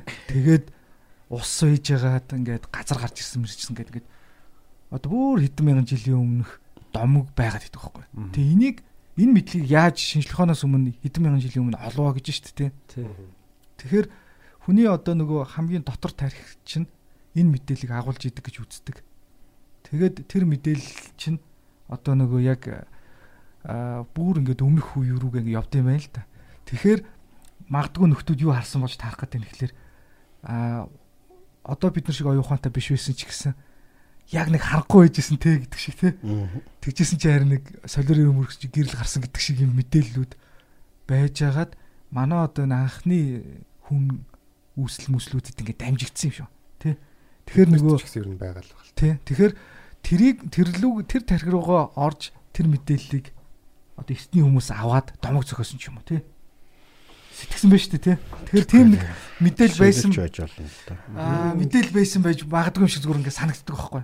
Тэгэхээр Бид нар чинь угаасаа л энэ ертөнцийн нэг хэсэг те одоо энэ энэ universe те энэ орчлон ертөнцийн нэг хэсэг юм чинь тэр мэдээлэл биднэрт байж иж магадгүй шүү дээ. яг Тийм болохоор тэрийг одоо юу гэдэг тэр мэдээллийг дамжуулах хэмжээний тийм тархитай болоод тэрийг ярих тийм ам ам юу тэгэнгүүт одоо бид домог үүсч юм Тэгээд тэрийг яриад байгаа чинь үүслийнхаа түүхийг те. Тэгэхээр ингээд нэг Тийм байж магадгүй. аа зохиол бичиж байгаа ч юм уу ингээд нөгөө хүмүүст яг тэр чин буцаж ирдэг юм байна л да. Яг тэр нөгөө дотор одоо тархи руугаа ороод мэдээлэл тэндээсээ гаргаад нэг юм мэдэж ч юм уу ингээд бичлээ шүү дээ. Тий. Тэнгуү тэр нь уншигч юм уу эсвэл магадгүй контент үзэж байгаа хүнд тийштэй гэж хүлээж авах. Тэгэхээр энэ бүхэн чинь цаагаар юугаар явагдаад байгаа юм бэ гэхэлэр зүү тогтол. ертөнцийн зүү тогтол гэдэг юм ба шүү дээ. Тэр нь л холбогдоод байгаа юм. Тийм ертөнцийн зүү тогтлыг л ертөнцийн зүү тогтлоор нь ертөнцтэйгээ хүндэлж өгч байгаа тий контент. Би нэг юм харж ирсэн байна. Мэдээлэл ерөөсөө манай ертөнцийн тэр мэдээлэл огт устдгүй гинэ. Бид тэр өмнө одоо Агуулгадаал байдаг. хизээч устдгүй ганц зүйл нь ерөөсөө мэдээлэл байдаг гинэ. Ямар замаар ирсэн тэр мэдээлэл заавал байж идэг гинэ. Тэгээ бид нар болохоор тэрэн дээр болохоор ингэж яах вэ? Өмнө шал өөр гараг галактикийн өөр гарагийн чулуу байсан ч болно. Уусал тийм Тэр биш дээ. мэдээлэл нь тий тэр мэдээлэл бол яг одоо энд байгаа. Энэ Яг яг оршиж байгаа гэдэг. Иймэрхүү үзэл онол ч юм уу бичсэн зүйлүүд зөндөл тааралдаг л да. Тэр бас нэг ийм юм байгаад байгаа юм. Жишээлбэл одоо энэ тэр үр хүүхэд удам судраар дамжиж байгаа мэдээлүүд яаж ирээд байгаа юм тийм биз? Тий. Энийг яаж хэн зохион бүтээсэн? Арга ядахтай хүмүүс бол нөгөө ертөнцийн эзэн ертөнцийг зохион бүтээсэн мөнх тэнгэр бүх юмны үүсгэгч мүсгэгчгээ явдаг штэ тий. За энэнд бол бид нэр мэдэхгүй учраас итгэх нь одоо юу юм? Гэхдээ шашнууд ингээ хэлж чиж. Гэхдээ тэр мэдээллүүд одоо жишээ нь энэ маш энгийн мэдээллийн нэг хамгийн сүүлийн практик хэлбэр байна л да. Жишээлбэл одоо энэ Facebook, Twitter энэ төргээд тэгэл Instagram гэдэг одоо энэ янз янзын мэдээлэл шүү дээ. За энэ бол мэдээллийг цуглуулдаг буюу мэдээллийн урсгалыг үүсгэдэг хамгийн бүтүүлэг хэлбэр юм а гэж сүүл тайлбарлаж байгаа. Өөрөөр хэлбэл чинь хитэн тэр мөнхний мессежүүд, мэдээллүүд, юмнууд дамжих нэ дээ. За энэ бол даанны үүснэ, өгөгдлүүд үүснэ. Хүмүүс ерөнхийдөө юу сонирхдгийг, ерөнхийдөө ямар юм дээр сэтгэл нь хөдлөөд бүүн болоод байдгийг, ямар юмыг огт анзаардаггүй юм. Тэ?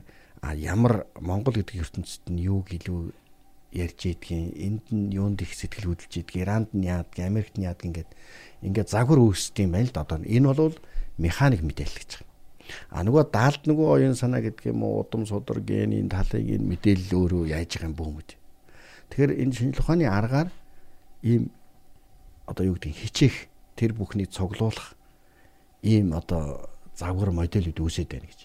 Тэр хүмүүс хэтрүүлээд хэлсэн байдаг. Энэ Америкийн нэгдсэн улс бол одоо энэ Facebook, Twitter-ээр одоо дэлхийд хэдэн тэрбум хүний мэдээлэл цуглуулж байгаа механик мэдээлэлүүдтэй. А тэглэл царийн зүсийн цуглуулж байгаа. Хурууны хэгийн цуглуулж байгаа. А сэтгэх хэм маягуудын цуглуулж байгаа.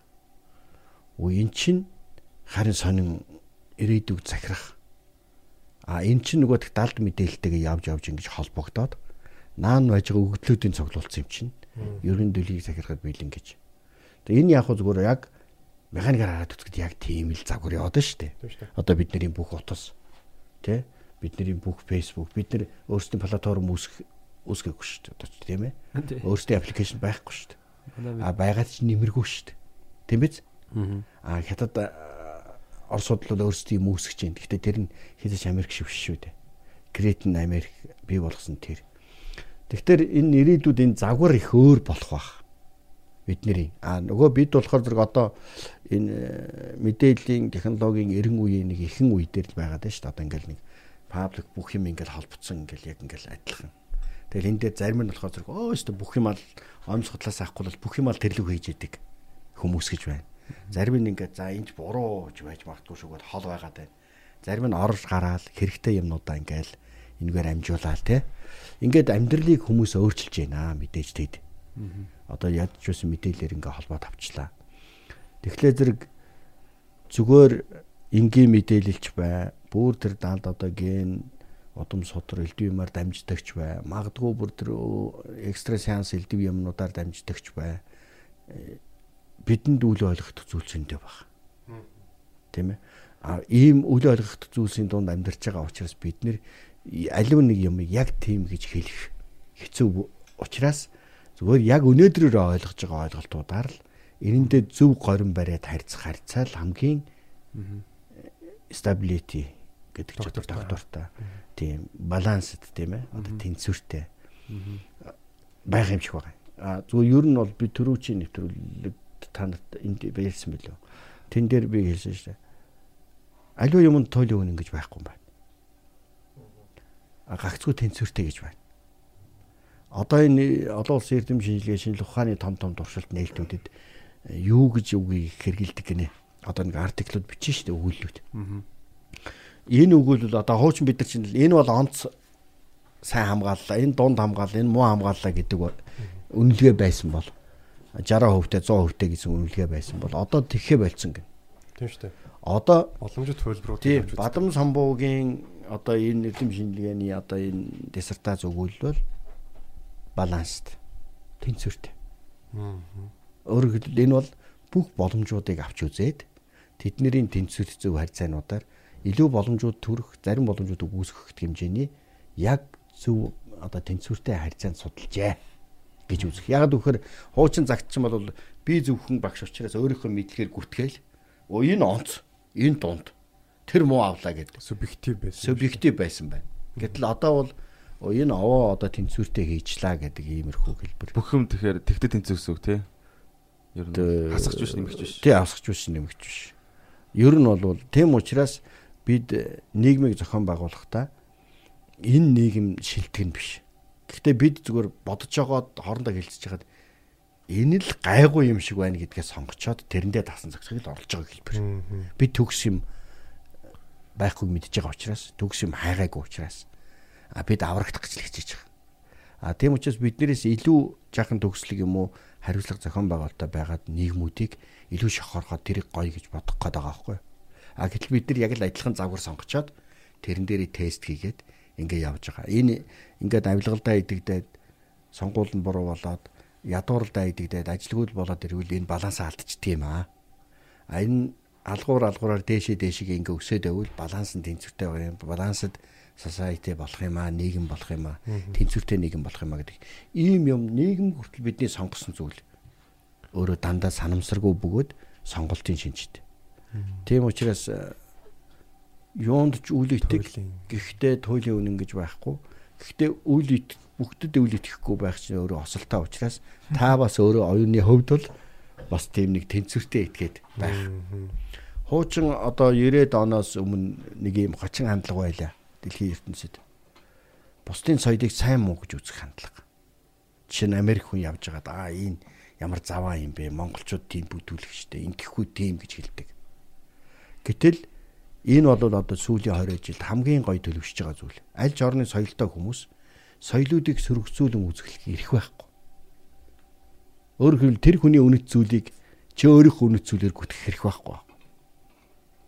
Тийм учраас сүүлийн үед Америк нэгдсэн улс гэдгээр хүний эрх зөрчит юу хүний эрхийг баримталдаг ч гэсэн хятад өөрөө тоталитар буюу дан ганц даргаас хамаардаг удирдлага байж ах түүнийг хүлэмж ширж орших ёстой болчихж байгаа. Тийм учраас сүүлийн үед Америк нэгдсэн улс энэ одоо дангаар засаглалсан засаглалууд руу хитрхи их шүүмжил хийхэ болцсон байхгүй юу? Ер нь. Энийг үг жинхэнэ дэлхийх ухаалаг болоод байна л гэсэн үг. Бид хин хэнийг хүлэн зөвшөөрдөг байдалтай болоод эхэлж байна. Гэхдээ нэг тийм ухааны мэдээж нэг наад захын хэмжээ өргөж байх хэрэгтэй баг. Тийм ээ. А бид хит бидний нийгмийн бидний нийгмийн тогтсон харилцааны зүйлийг эвдээд байгаа хүмүүсийг хүлээн зөвшөөрөхгүй байх эрх нь бас би олон хотод байдаг. Жишээлбэл одоо бид гоё ёс журам барь гэсэн тав эрингээс сууж яхад нэг нь одоо дандаа одоо юу гэдгийг дээрэм тонуул улгай зилгийг эрхэмлдэг садар самууныг эрхэмлдэг аллах хядлаг хүчрхийллийг эрхэмлдэг хүн байгаад байвал бид олонхороо түүнийг одоо хүлэвшэрхгүй байх хэрэгтэй. Иймэрхүү загварчинд өөрөө биднийг авч явж байгаа болохоос түүнээс яг энэ үнэн яа нэг ийм юм одоо чинь хууль баримтлах гэл байдаг штэ. Хууль бүхний дээр байдаг. Хуулийг засаглаж ээжил хуулийн эрхэмлжээ соёлтой хүн болно гэдэг чинь бас нарийн дээр хотлаа. Хууль бол бүх нийтийн түгээмлэр хах ашгийг ил засаглаж байгаа болохоос зарим хүний эрх ашгийг бол зөрчиж идэг зүйл шүү дээ. Магадгүй бүр эрх ашигын ч зөрчиж болно. Тэгэхээр хүмүүс туйлшраад аа яста хуйлгүй нийгэм гэж байхгүй. Татваргүй улс гэж байхгүй энэ гэж. Гэтэл нарийн дээр дээр чинь ерөнхийдөө ийм загвар нь зөвл гэж байгаа болохоос энэ бол төгс үнэн гэж хэлж байгаа юм биш байхгүй. Тэгэхээр зарим нь болохоор бүр итгэжээ Аа, яваад Одоо байгаа. ингэж байгаа шүү дээ. Өөртөө зориулж хууль баталчаад би хуулийн хүрээнд ажилласан шүү дээ. Би хууль зөрчөөгүй шүү дээ гэд баг Бас тэгж тавлж шүү дээ. Тэр чинь яг үнэ хэрэг дээр айл өнцгөөс харагдаад байгаа юм гэхэлэр өөртөө зориулж хууль тий. Тэрийг хуулиар шийдэгдэхгүй гэдгийг мэдж байгаа. Тэг чи яаж чадахгүй гэдэг юм шиг сонсогдож шүү дээ. Аа тэгтэл тэр нөгөө хүний ёс зүй нийгмийн эрх ашигын үүднээс агаад үзвэл бас зөрчилтэй асуудал байгаа гэдэг тий.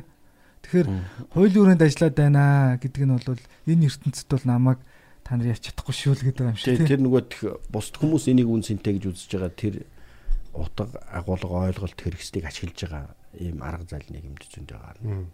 Тэгэхээр энэ э, би бол ингэж л боддөг юм л да. Хэд юм хичгцтэй байх гэдэг бол хэд тансаг байх гэдэг бол нөгөө тойл руу авчиж байгаа. Хэд замбраагүй байх хит примитив бүдүүлэг бохор заван дойрти одоо нөгөө хэрэг бохортой байх гэдэг бол нөгөө тал.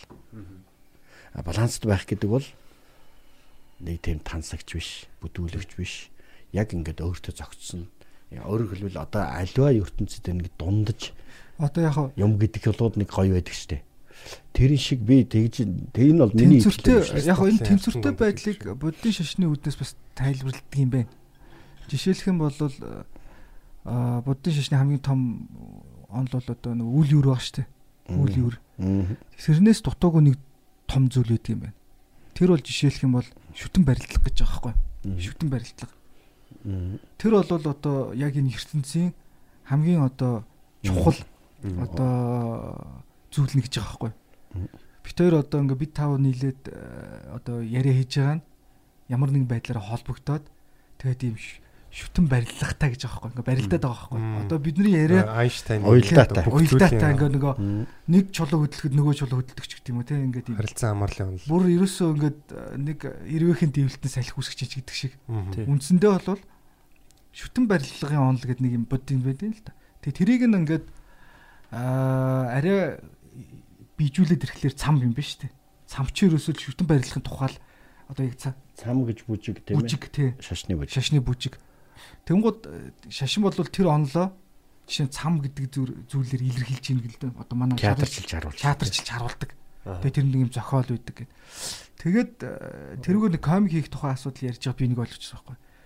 Тэгээд за үүлийн үр гэж нэг юм хүнд байт юм байна. Юу ч хийн тэр нэг Үр дагавар дагавар, дагаварладаг гэх тээ. Тэгээ энэ айхтар юм байна даа гэж бодож ирсэн чинь яг цайны тэрийг э, одоо юу гэдэг Шүтэн барил. шүтэн барилга нэмэгдсэн чинь толгойн шууд лам босч байгаа. Паа. Аа. Тий. Ерөөсөө энэ хоёр онол дээр ингээл зүгээр толгуурлал хов үн сэтгэхэд юу ч хийсэн үйл үр байх юм байна. Тэр нь яг ямар нэг юмтай холбогдох юм байна. Мм. Хамааралтай байх юм байна. Тэр бодтой байгаа тий. бидний амьдралтай яг. Тэгэхээр яг энийг шинжилгээний хил рүү ингээ хөрвүүлэхлээр та туйшрахгүйгээр ийм тэнцвэртэйгээр асуудалд хандах юм бол энэ бол хамгийн реальны амьдрал гэдэг тий. Мм. Үр дүн Бод- үр дүн ярзаалтан тэгж гараад байна гэсэн үг тийм. Тэгэхээр та ямар нэг юмр хит хандвал тэрний үеийн үр хит юм. А тэр нь тэнцвэртэй биш учраас энэ бүхний ингээд явсараа хаан тайлбар нэрэд тэгэхээр буддистууд бол амар амгалан бол одоо туйлын одоо хүний хүсэмж зүйл юм байна л да. Эргэл нь явж явж тийм амар амгалан дээр очих. Тийм. Тэгэхээр амар амгалан гэдгийг өөрөөр тайлбарлаад илэрхийлэгдэх одоо шинжилгээнд дэр илэрхийлэгдэх юм.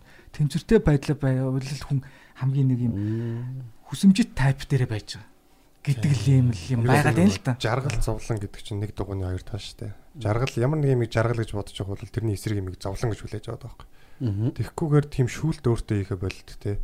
Одоо ер нь дулаан халуун хүүтэн гэдэг үг ч одоо бидний зохиосон юм шүү дээ. Бид нэр даарж байгаа хүүтэн гээд а даарахгүй байгаа халуудж байгаа халуун байна гэж үзээд байгаа шүү дээ. Надад хөлтөд өгцөн үнд хэл. Зовж байгаагаа зовж байгаагаа яг одоо нэг тийм муу зүйлгээд а жаргаж байгаа маа сайн зүйл гэж ойлгоод байгаа байхгүй. Яг энэ шүүлтрийг багасгасаар хагаад зүгээр яг тийм юмд ингэж шүүлт тавьдгүй болоод ирэхээр яг тэр цэвэр амар амгалан гэдэг зүйл үлдчихэж байгаа юм л да буддизм. Яг одоо чиний хэлдэг их гоё үг л дээ. Их зөв. Жишээ нь одоо хөдөө би ч одоо нэг аялдаг хүмүүс болохоор яг энэ зовлон жиргал их мэднэ л дээ. Машина уулын бэлт тавьчаад ингэж боддгийн. Яа, за одоо энэний орой дээр гарвал зураг авахд мөн сайхан даа гэл ингээд нэг бэрхшээгээл те. Тэгэл замдаа залхуураал аа, янз янз юм уугаал идээл ингээд яваад адил шүү дээ. Барагдахгүй.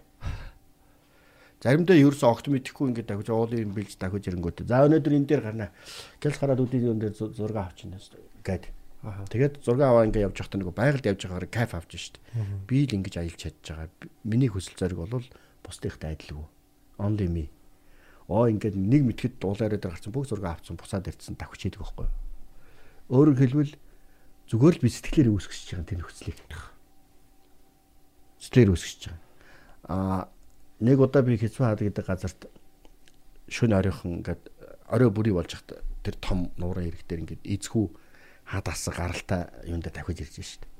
Давхиж ирчээд ямар гоё юм бэ гэд мэдрэнгүүтээ за энэ харанхуй болохоос өмнө ерөөсө бүх юм эхлээд нэг сайхан хараад авъя гэд авраадаа өрөөд тэр хадаас тэр одоо тэр тэр их том тэнгисийн давлгаа шиг юм дотор ингээл яваал хэвээр ингээл бараг нуулуу нонооч өгчих гал ингээл арал марал руу наанаас нь ингэж зүтгэж гараал ингээл яваад байхгүй. Тэгээ явж очиад бүр харанхуй болсон энэ машин дээрээ өрөөд ирсэн манай хэд хоол мол хийж ингэ байж. Ойстой сайхан газар байна. Жайсангүй юу айсангүй. За ингээд өнгөрчлөө. Маргааш өглөө э, нөгөө дурандаа болоод зураг авчаад сүүлд нэг амраад ингээд суучсан чинь амар сагж байгаа хгүй. Йоо би энэ дундор яаж явсан юм бэ? Тэ? Яаж тэ ингэсэн бэ? Хүмүүс хүртэл те- телевизээр хараа гэсэн чи чи одоо ямар амар юм бэ гэж одоо хүн хөөхөр тийм хавцал мавцал юм дундор чинь чи зүгээр ингээд үл яагаад байна. Өөрөөр хэлбэл тухайн үед нь зүгээр ингээд сэтгэл хөөрцөн. Дуу сонирхол авцсан. Йоо айц мэц юу ч байхгүй. Тэгэхээр энэ юу гэж нөхөр зүгээр үүсгэж байгаа сэтгэлээс чинь хамаарч юм ийм аимшигтай болдог. Одоо чинь би ингэж боддог. Дээд би математикт муу. Яг хөө зааж явах үед нь онц авчдаг. Тэгээд дараа нь сандгүй том бодлого хөхтөөс үлээ дуустдаг. Тийм хачин төрлийн хөхт байлээ л. Тэгээд дандаа нийгмийн таглын юм үздэг. Тэгээд би өөрийгөө математик амар муу гэж боддог. Тэгээд одоо ингээд бодохоор сүүлд нэг залуу багтаж бодож байсан. Гэхдээ энэ хүн л бодож байгаа юм бол би бодно шүү дээ. Адилхан шүү дээ. Гэт ганц нэг тригонометрийн юм хариу мариу ингэж тухайн үед нь тайлбарлаж байгаад ингээ гаргаж байгаа болж шүү дээ. Энэ нь одоо ингээ би дасаа явчих юм бол болчихл юм байна шүү дээ. А гэвч би юу гэж нөхөр тооноос өөрийгөө өөр хүн гэл ингээд гарцсан учраас харангуй тэр том юм уу чи ерөөсөө амар чэйжлэхэд бэрхшээлтэй санагдана. А гэтэл тэнд би ингээд нэг нэгдүгээр дадал болоод хоёрдугаар зүгээр дур сонирхолтой болчиход тэр магадгүй хялбар байж мэднэ. Тэгэхээр энэ бидний ихэнх зовлон бэрхшээл амжилт бүтээл юм хийгээд байгаа маань энэ бидний зовлон юунаас болж байгаа сэтгцийн байдлаас. Энийг нөө Чингис хаан хийх хэл- гоё хэлсэн байдаг шүү дээ. Давагдшгүй даваа байна гэж бүү сэтг те. Давыг л гэж бодох юм бол давна. Давна. Гатлашгүй одоо гол мөрөн байна гэж бүү сэтг. Яа хэрхэн готл гатлах вэ гэж битгээс зүгээр л гатл гээл гатл. Тэгэх юм бол гатлна гэдэг. Тэгэхээр одоо Чингис хааны энэ үг чи их сонио үг шүү дээ. Өөрөөр хэлбэл бид одоо ингэ Чингис хааны тэр эзэлж явсан газруудыг харахаар 5 6 мянган км, 2 3 мянган км мориор шүү дээ тийм үү? Тэгээд тэр чинь 100 мянган зэрэг явж ийнэ гэж өдөрт гिचнээ хоол хүнс яаж хэргэлдэг байх вэ? Морь мал нь тэр хэдэн мянган километр яаж туулдаг байсан. Тэгэхээр эн чи юу гэж нөхөр тэднэрт зүгээр нэг ингээл ёо яаж тэнд хүрэх юмсан гэж ингэж зовж явсан биш. Зүгээр л одоо ерөөсөө бид бол дийлэн бид нар шиг айран байхгүй бид нар шиг хүчрэхэг улсууд байхгүй бид дэлхийг одоо өөр бидний өдөөс хий яах юм гэдэг маш их тийм урам зориг хүч багтал бүх юм дүүрсэн байсан тэр дэлхийн супер айрамч одоо зүгээр терминатор шиг юм болцсон байх нь шүү дээ. Тэгэхээр эн чинь нарийн дээрээ цаана тэр сэтгэл санаа оюун санааны хүч чадал тэр идеал гэдэг хэлдэг шүү дээ. Бидний үед идеал гэж ярьдаг нөгөө э, үзэл санааны одоо хүч итгэл үнэмшил бий болсон улсууд туулж исэн хэрэг болохоос зүгээр нэг зовсон яанда гэсэн амьтад тэгээ тэнд очиж байлдах чадвартай байх үгүй юу гэдэг чинь хэцүү шүү дээ. Ерөөсөө л ялна угаасаа тодорхой гэсэн тийм бүр бат итгэлтэй тийм байж ижил явж байгаа. Тэр нөгөө Jack Weatherford гоё номон дээр бас тэгсэн байт юм лээ. Чингис хаан ер нь юу Монгол цэрэг Мо- Монгол цэргийн тийм одоо сэтгэл зүй бол ерөөсөө өгшгүй. Юу бол өгөх өгшгүй гэдэг тийм итгэлтэй. А яг өгөхээ тулах юм бол тэр бол мөнх тэнгэрийн таллаар л би. Тий. Би өгөхийг бол би шийдэхгүй. Тэр дээр тэнгэр шийдэж байгаа учраас одоо ерөөсөө өөрийгөө гаргуунд гараад байлтна. Тэгэхээр тэгээ нөгөө шийдсэн гар гэдэг чинь тийм аюул. Тий. Яг аюултай тий. Ийм юм надад байсан чи зүгээр төсөөлөгддөг. 13 дугаар зуунд ингээд өөр хоорондоо байлдаад ингээд зөндөө тулдаад өгдөг байлээ те. Тэгээ 12 гараад ирсэн байхад одоо би ганцаархан толчлаа шүү Тий. дээ. Тэгэхээр шууд тэр 10 өөдөөс шууд явж чаал үзэлцэн.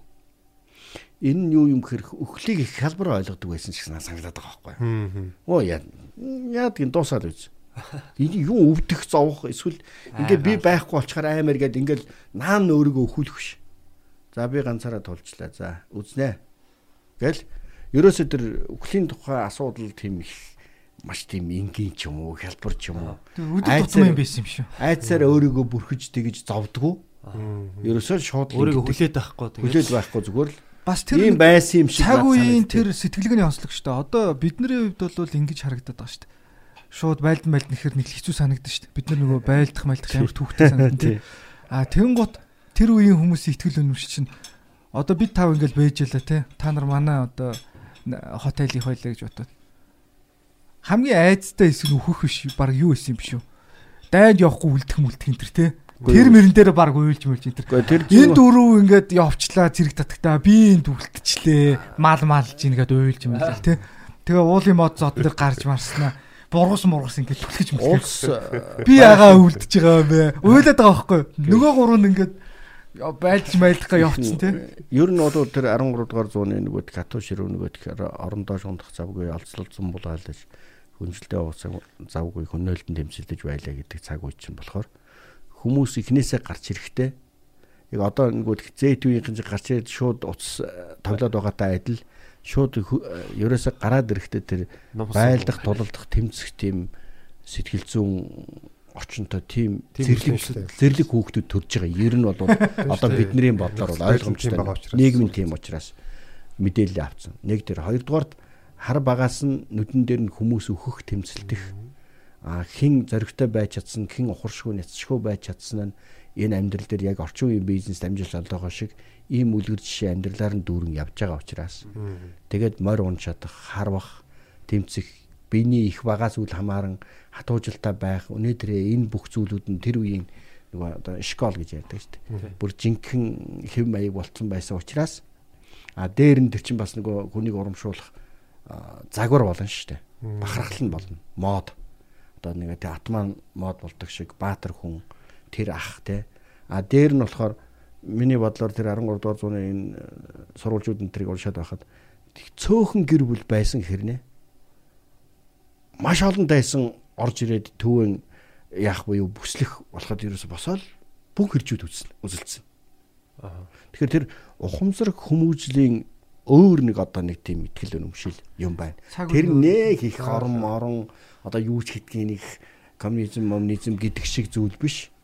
Ерөөсөө л хүн юм байх ёстой гэдэг нэг тийм далд ухамсарын дадал байх шиг надад санагдаад байна. Тийм учраас ямар ч ир хүн зүгээр шууд за болохоо байлаа гэхэд сэлмээ суглаад номсон маяа ягаал хөө хідвэ 100 ямар олон юм бэ? За үзээ үзээ өөр яа тийм ингээд ажиллаа дутааж агаад үзье. Ажиллаа. ажлаа хийж байгаа юм шиг. Тийм байсан юм шиг санагдана. Нэг нөгөө нэг нь болохоор бие даасан гэр бүлүүд буюу цөөхөн бүлүүд байх боломжгүй байсан. Хин нэгэн дээрэмдэн, хин нэгэн хаяан даавна. Тийм учраас дандаа овг аймагуудаа дагна. Манай овг аймаг энэ. Аа минь минь надад ирэхэж хүндэгтгэл манай овг хөдлөн. А тийм учраас ингээд тасархаа босог нэг дөрүүл таавуулхнаа ингээд явдаг асуудал биш. А нөгөө нэг нь болохоор нийгмийн хамгийн гол бахархалт хөдөлмөр одоо бол хүмүүсийн бахархалт одоо хөдөлмөр юм уу юм бол нэг од мод болох э, бизнес улс төр гэдэг юм байгаа шиг тэнд бол нөгөө баатар ир байх. За баатар ир байж чадахгүй өнөнч хүн байх. А үгүй болвол ерөөсөө энэ үнэнч баатар байж чадахгүй болохоор зүгээр л зоригтой байх бууж өгөхгүй байх. А тэр өхөл мөхлийн өмнө бол нэг гонгонод байхааргүй зүгээр л яг байгаагаар л ингээд дуусах. Иймэрхүү чадварууд нь өөрөө одоо хүмүүст ингээд э, бий байсан шиг байна. А нөгөө нэг а нөгөө нэг талаар нь юу гэхээр зэрэг одоо би ингээд дуусахад миний үр хүүхдүүд а миний овг аймаг яах вэ? Би гонгонж байгаа зориггүй арчаагүй дуусах юм бол миний овг аймгийг дараа нь юу гэж хэлэх вэ? Танахын имэл гэж хэлнэ. Миний хүүхдийг юу гэж доромжлох вэ? А гэтэл би өнөөдөр эр зоригтой байгаад хүч тутаж байгаа ч гэсэн хацуулт төвшөртэй байжгаад зөксөөгөөрөө өгч чадж байгаа энэ тохиолдлыг миний овг аймаг үр бодом домог болно. Тийм ээ? Оо эн чи энэ Мухлайн овг чи энэ штэ энэ Бадам сумбу ямар амар супер байсан бэ? Бүр айц төрчлөө. Би дотоод түүнийг бүр ингэсэн ч гэсэн тий. Айчлаа. Ингэчлээ. Энийн хүүхдүүд мөхтүүд өр хүүхдүүд төрөлт садан гэж амар юм байж таарна. Гэт ингээд өөрөөр хэлбэл нэг value буюу үнэт зүйл бий болж идэг. Ийм үе юм шиг надад санагддаг байхгүй нөгөө жинхэнэ гладиаторуудын тэмцлийн үе. Тэр нөгөө Монголын юунууд те одоо илч одоо илгээж байгаа тэр хүмүүс баг одоо өөхөн тодорхой Шахуу юм руу тий. явж байгаа байхгүй. Тэгээд очоод айгу юм омог бардам те одоо хааны зарилгыг одоо уншаад одоо юу гэдгийг одоо та нар одоо бууж өг гэдэг нэг хитгэн хүн ирцэн тэгээд ингээд нөгөө улсын ван банк ингээд сүрдүүлээд тэгээ баг алуулж байгаа байхгүй те. Тэгээд тэгэхэд яаж тийм ихтгэлтэй одоо мундаг те. Одоо тэгээд жишээ нь тэр Viking гэдэг нэг телевизэн сериал явж байна. Одоо 6 дахь нь ч яг одоо гарч ирсэн сторигээс уг дээр. Тэгээ тэн дээрээс харангуут нөгөө аж амьдрал нь өөрөө дээрмэл юм байна л та. Тэгээ манай өвгдээцсий чинь нарийн дээр үл дээрэмчт болоод таарад байгаа тий. Тэр цаг үе дээр ч тэр. Тэгэхээр тэр үе супер бизнесмен үү Америкийн нэгдсэн улс л гэсэн. Тий. Тэгэхээр тэр үе Америкууд манай өвгдээцүүд бол яаж исэн бэ гэхэлэр одоо нэг сэтгэл зүй байна. За нэг бошуухан нэг морь зөртөө болж яваад нэг цэрэгт яваа тий. Нэг хот мот шатаах юмсан. Өө бүрэн тий. Одоо хүн бол нэг жоохон гайгүй яж нэг бизнес хийгээд ч юм уу эсвэл одоо дарга болдог ч юм уу тий. Одоо нийгэмдээ нэг баялаг бүтээх юмсан гэж бодож байгаа шүү дээ тий. Тэр тэр үеийн үний сэтгэл зүй бол бас нэг тэр хвцэл байсан юм шиг. Аа тэгээд нэг ухрах тийм боломжгүй байсан байна л да тий. Ялангуяа монголчуудын хувьд бол нөгөө аа суурьшмал соёлтой хүмүүстэй харьцуулахад дайтах нь бол бүгд нийгмээр дайтгал юм байна л да. Аа тэгвэл мэрэгжил нэрэгжил а тэгэнгүүт суурьшмал соёлтой үнд варч мул варч штэ. Амьдрал тийм тэр чинь ваараа зарж л амьдрын штэ. Талхаа зарж амьдрын хоттоо байр сууриа харилцаагаараа авч явна тий. А тэгэнгүүт нүүдэлчдийн ертөнцид бол чи мойр унах нэгдүгээр шаардлага байлдах нь тий. Харуултах нь байлдах нь л нэгдүгээр шаардлага. Чи эрүү юм бол байлдана а зүгээр чи а тэр 10 хүнийхээ хамгийн муу юм уу дунд нь юм уу хамгийн түрүүнд бай байлддаг нь юм уу л гэдэг л тий. Тэгэхээр эрх ашиг хаана үсэж байгаа вэ гэхлээр ерөөсөл хүн чинь ингээл байгаа одоо ингээл 5 90 байлаа гэвэл бүгдээрээ сунаавал тавлаад бодох юм байна л да. Хин хамгийн их сунаах байгаал үсэх юм бэ. Угаасаа л бидний хин лаг гэдгээ шийддэг арга сунаах байхгүй юу? Тий. Тэр нь тэр үед бол байлтгал байсан байх. Тэр нэр төр эрх ашиг хүч чадал бүх юм одоо нэг альва нийгэм их цэцгэлнэ гэдэг чинь хүчтэй болно гэдэг чинь дандаа тийм юмны механизм ажиллаж байдаг. Жишээлбэл одоо би нэр төрөө эрхэмлэх хэрэгтэй. Жишээлбэл одоо би жуул байж байгаа дуусвал гэдэг шиг тийм ээ. А нөгөө нэг нь бол албаа сайн үүр гүйцэтгээд байх нь бол одоо нөгөө үүргийн талаас хүч чадал ихлээр хэрэг дайчин бэ. А тэгээд нөгөөх хариуцлага гэж байна. Өөрөөр хэлбэл нэг 10 мянган хүний Тэгэхэд бүгдийн цэрэгт ингээд аваад явцсан байхад тэд чинь нэг дөрмээр ажиллах ёстой. Тэн тодорхой захирах хууль гэж бий. Дэглэм гэж байгаа. Тэгээ эн чинь нөгөө хувь хүний чинь аваачаад хувийн одоо хүмүүжил сонирхлоос гадна нийгмийн механизм ингээд шахаад тэгээ 4 5 дахь сонирхол нь юу гэхээр чи ялах юм бол танай гэр бол чи бүгд одоо нөгөөд цалингаа өндөр авна. Тийм биз? Ингэхээр эн чинь өөрөө нийгмийн хамгийн их хөсөвчтэй хөдөлмөр хамгийн дээд зэргийн цалинтай хөдөлмөр хамгийн гоё байж болох нөхцөл ингээд эн чинь тэгээд одоогоор нийгэмд хамгийн сөрхий хүмүүс хэн байдгийг тэрнтэй адил бие махбодын одоо шалгалт явагдаж байгаа том эрсдэл том шан тийм тийм болцтой тийм л юм байна одоо үе үеийн хөдөлмөрүүд өөр өөр л гэсэн санаа шүү дээ За тэгээд манай ярилцлага бол одоо 3 цаг гарантай үргэлжилсэн байна. Оо яа. Тий. Тэгээд аа хэдүүлээ нэг сайхан юу яа. Тий. Аа одоо нэг ярилцлага буцаагаад нэг сайхан ягаад хомед баз яа. Хомед базаад. Тий. Тэгээд дуусгая. Тэгээд одоо 2020 он тий одоо бид нар бол их холбоо одоо connection үүссэн байна одоо юм барилгатай болчих. Тий одоо ингээ бүгд Монгол монголч одоо хамгийн их смартфонтой одоо хүн амынхаа харьцуулахад харьцуулахад бол хамгийн их ухаалаг утас нэвтэрсэн. Хүнээс их ухаалаг утастай тийм улс гэж байгаа. Тэгээд аа бас тийм сонирхолтой цаг үед амьдарч штэ тий. Тэгээд а бид нар бол ингэж одоо ер нь бол ер нь одоо их тийм шийдвэрлэх үе юм хурцж явах юм зөв зөв юунуудыг алах одоо юу шийдвэрүүдийг гаргаа явах хэвээр тэгээд бас их боломжтой үе те одоо Монгол юу гэдэг одоо Азийн шилдэг гэдэг байгаа бид нар нэг юу ер нь бид нар дотроо нэг тийм юутай бодлыг тээж явах хэвээр болов Asia's finest гэдэг тэгээд байгаа байхгүй. Тэр нь болохоор одоо миний мөрөөдөл байхгүй. Аз одоо Монгол мөрөөдөл юм.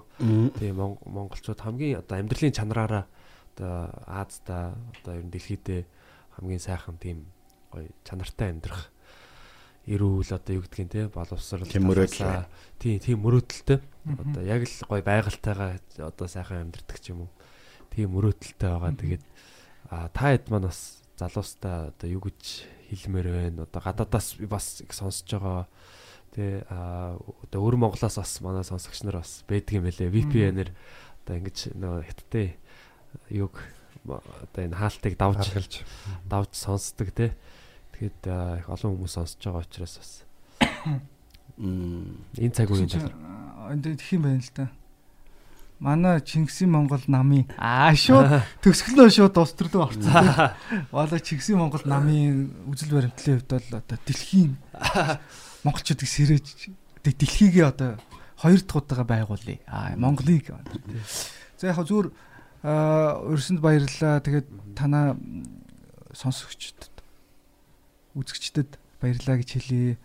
Тэгээ яг би өөрөө контент хийдэг болохоор уйдгартай контент бас их дургу Тэгээ өөрөө юм контент юм толбогчхлаар хүн үзэгчийг ядрага залхаачих вэ гэдэгс их айдаг.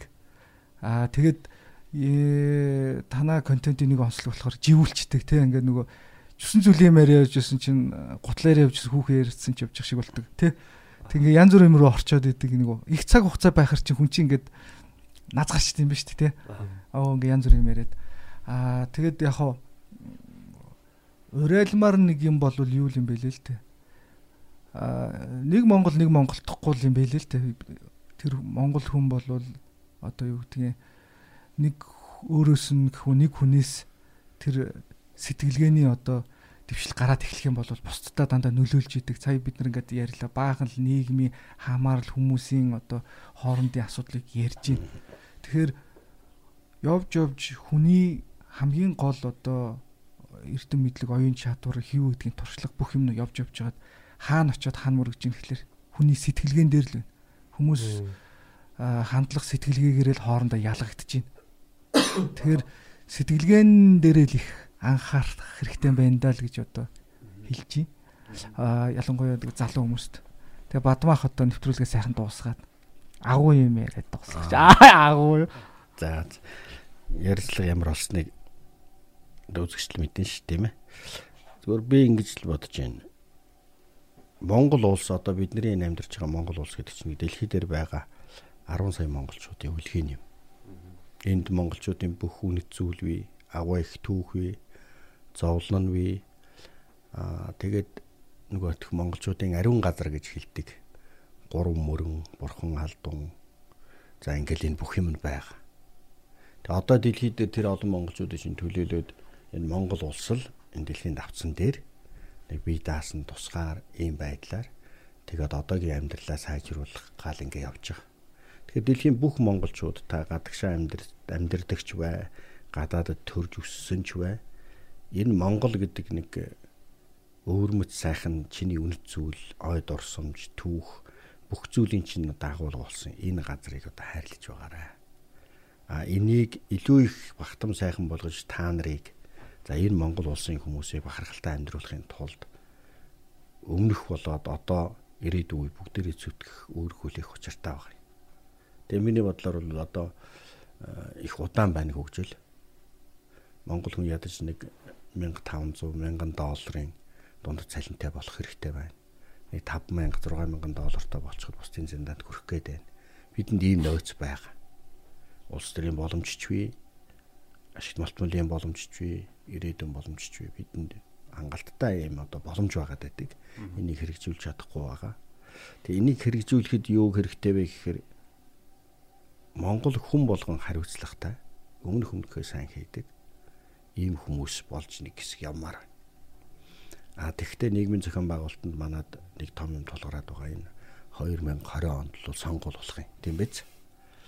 А алдаж оноод явж байгаа Монгол улсын янз янз зээл юм байна. Би бол залуу үеийнхнийг хэрвээ та нарыг одоо жишээ нь илүү сайн бай гэвэл залуу үе рүүгээ тэг шинэлэг хандлага руу санал өгмөр байгаа. Залуучууд руу.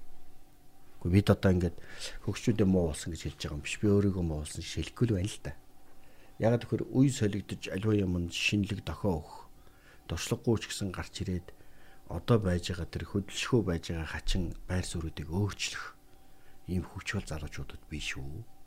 Тэр дундаа одоо энэ 18 наснаас 35 насны залуучууд 70% нь сонгуул өгдөггүй юм байна. Эднэр сонгуул өгөх 70% нь ямар их эднэр зүгээр л орж ирээл санал өгөхөд аль нь өгөх нь ерөөс хамаагүй. Зүгээр нийгмийг өөрчилнө. Тийм учраас миний бодлоор бол Монгол улсыг ирээдүйдээ сайхан байж бүх монголчуудын найдлага байлгаж тэдний жинхэнэ одоо ирдэг гол газар нь байлгахын тулд энэ энэ газрыг сайхан сайхан болгох хэрэгтэй. Тэр сайхан болгохын тулд сонгуулийг хийх хэрэгтэй. Сонгуулийн залуучдын хандлагыг би хармаар санагдаад байгаа.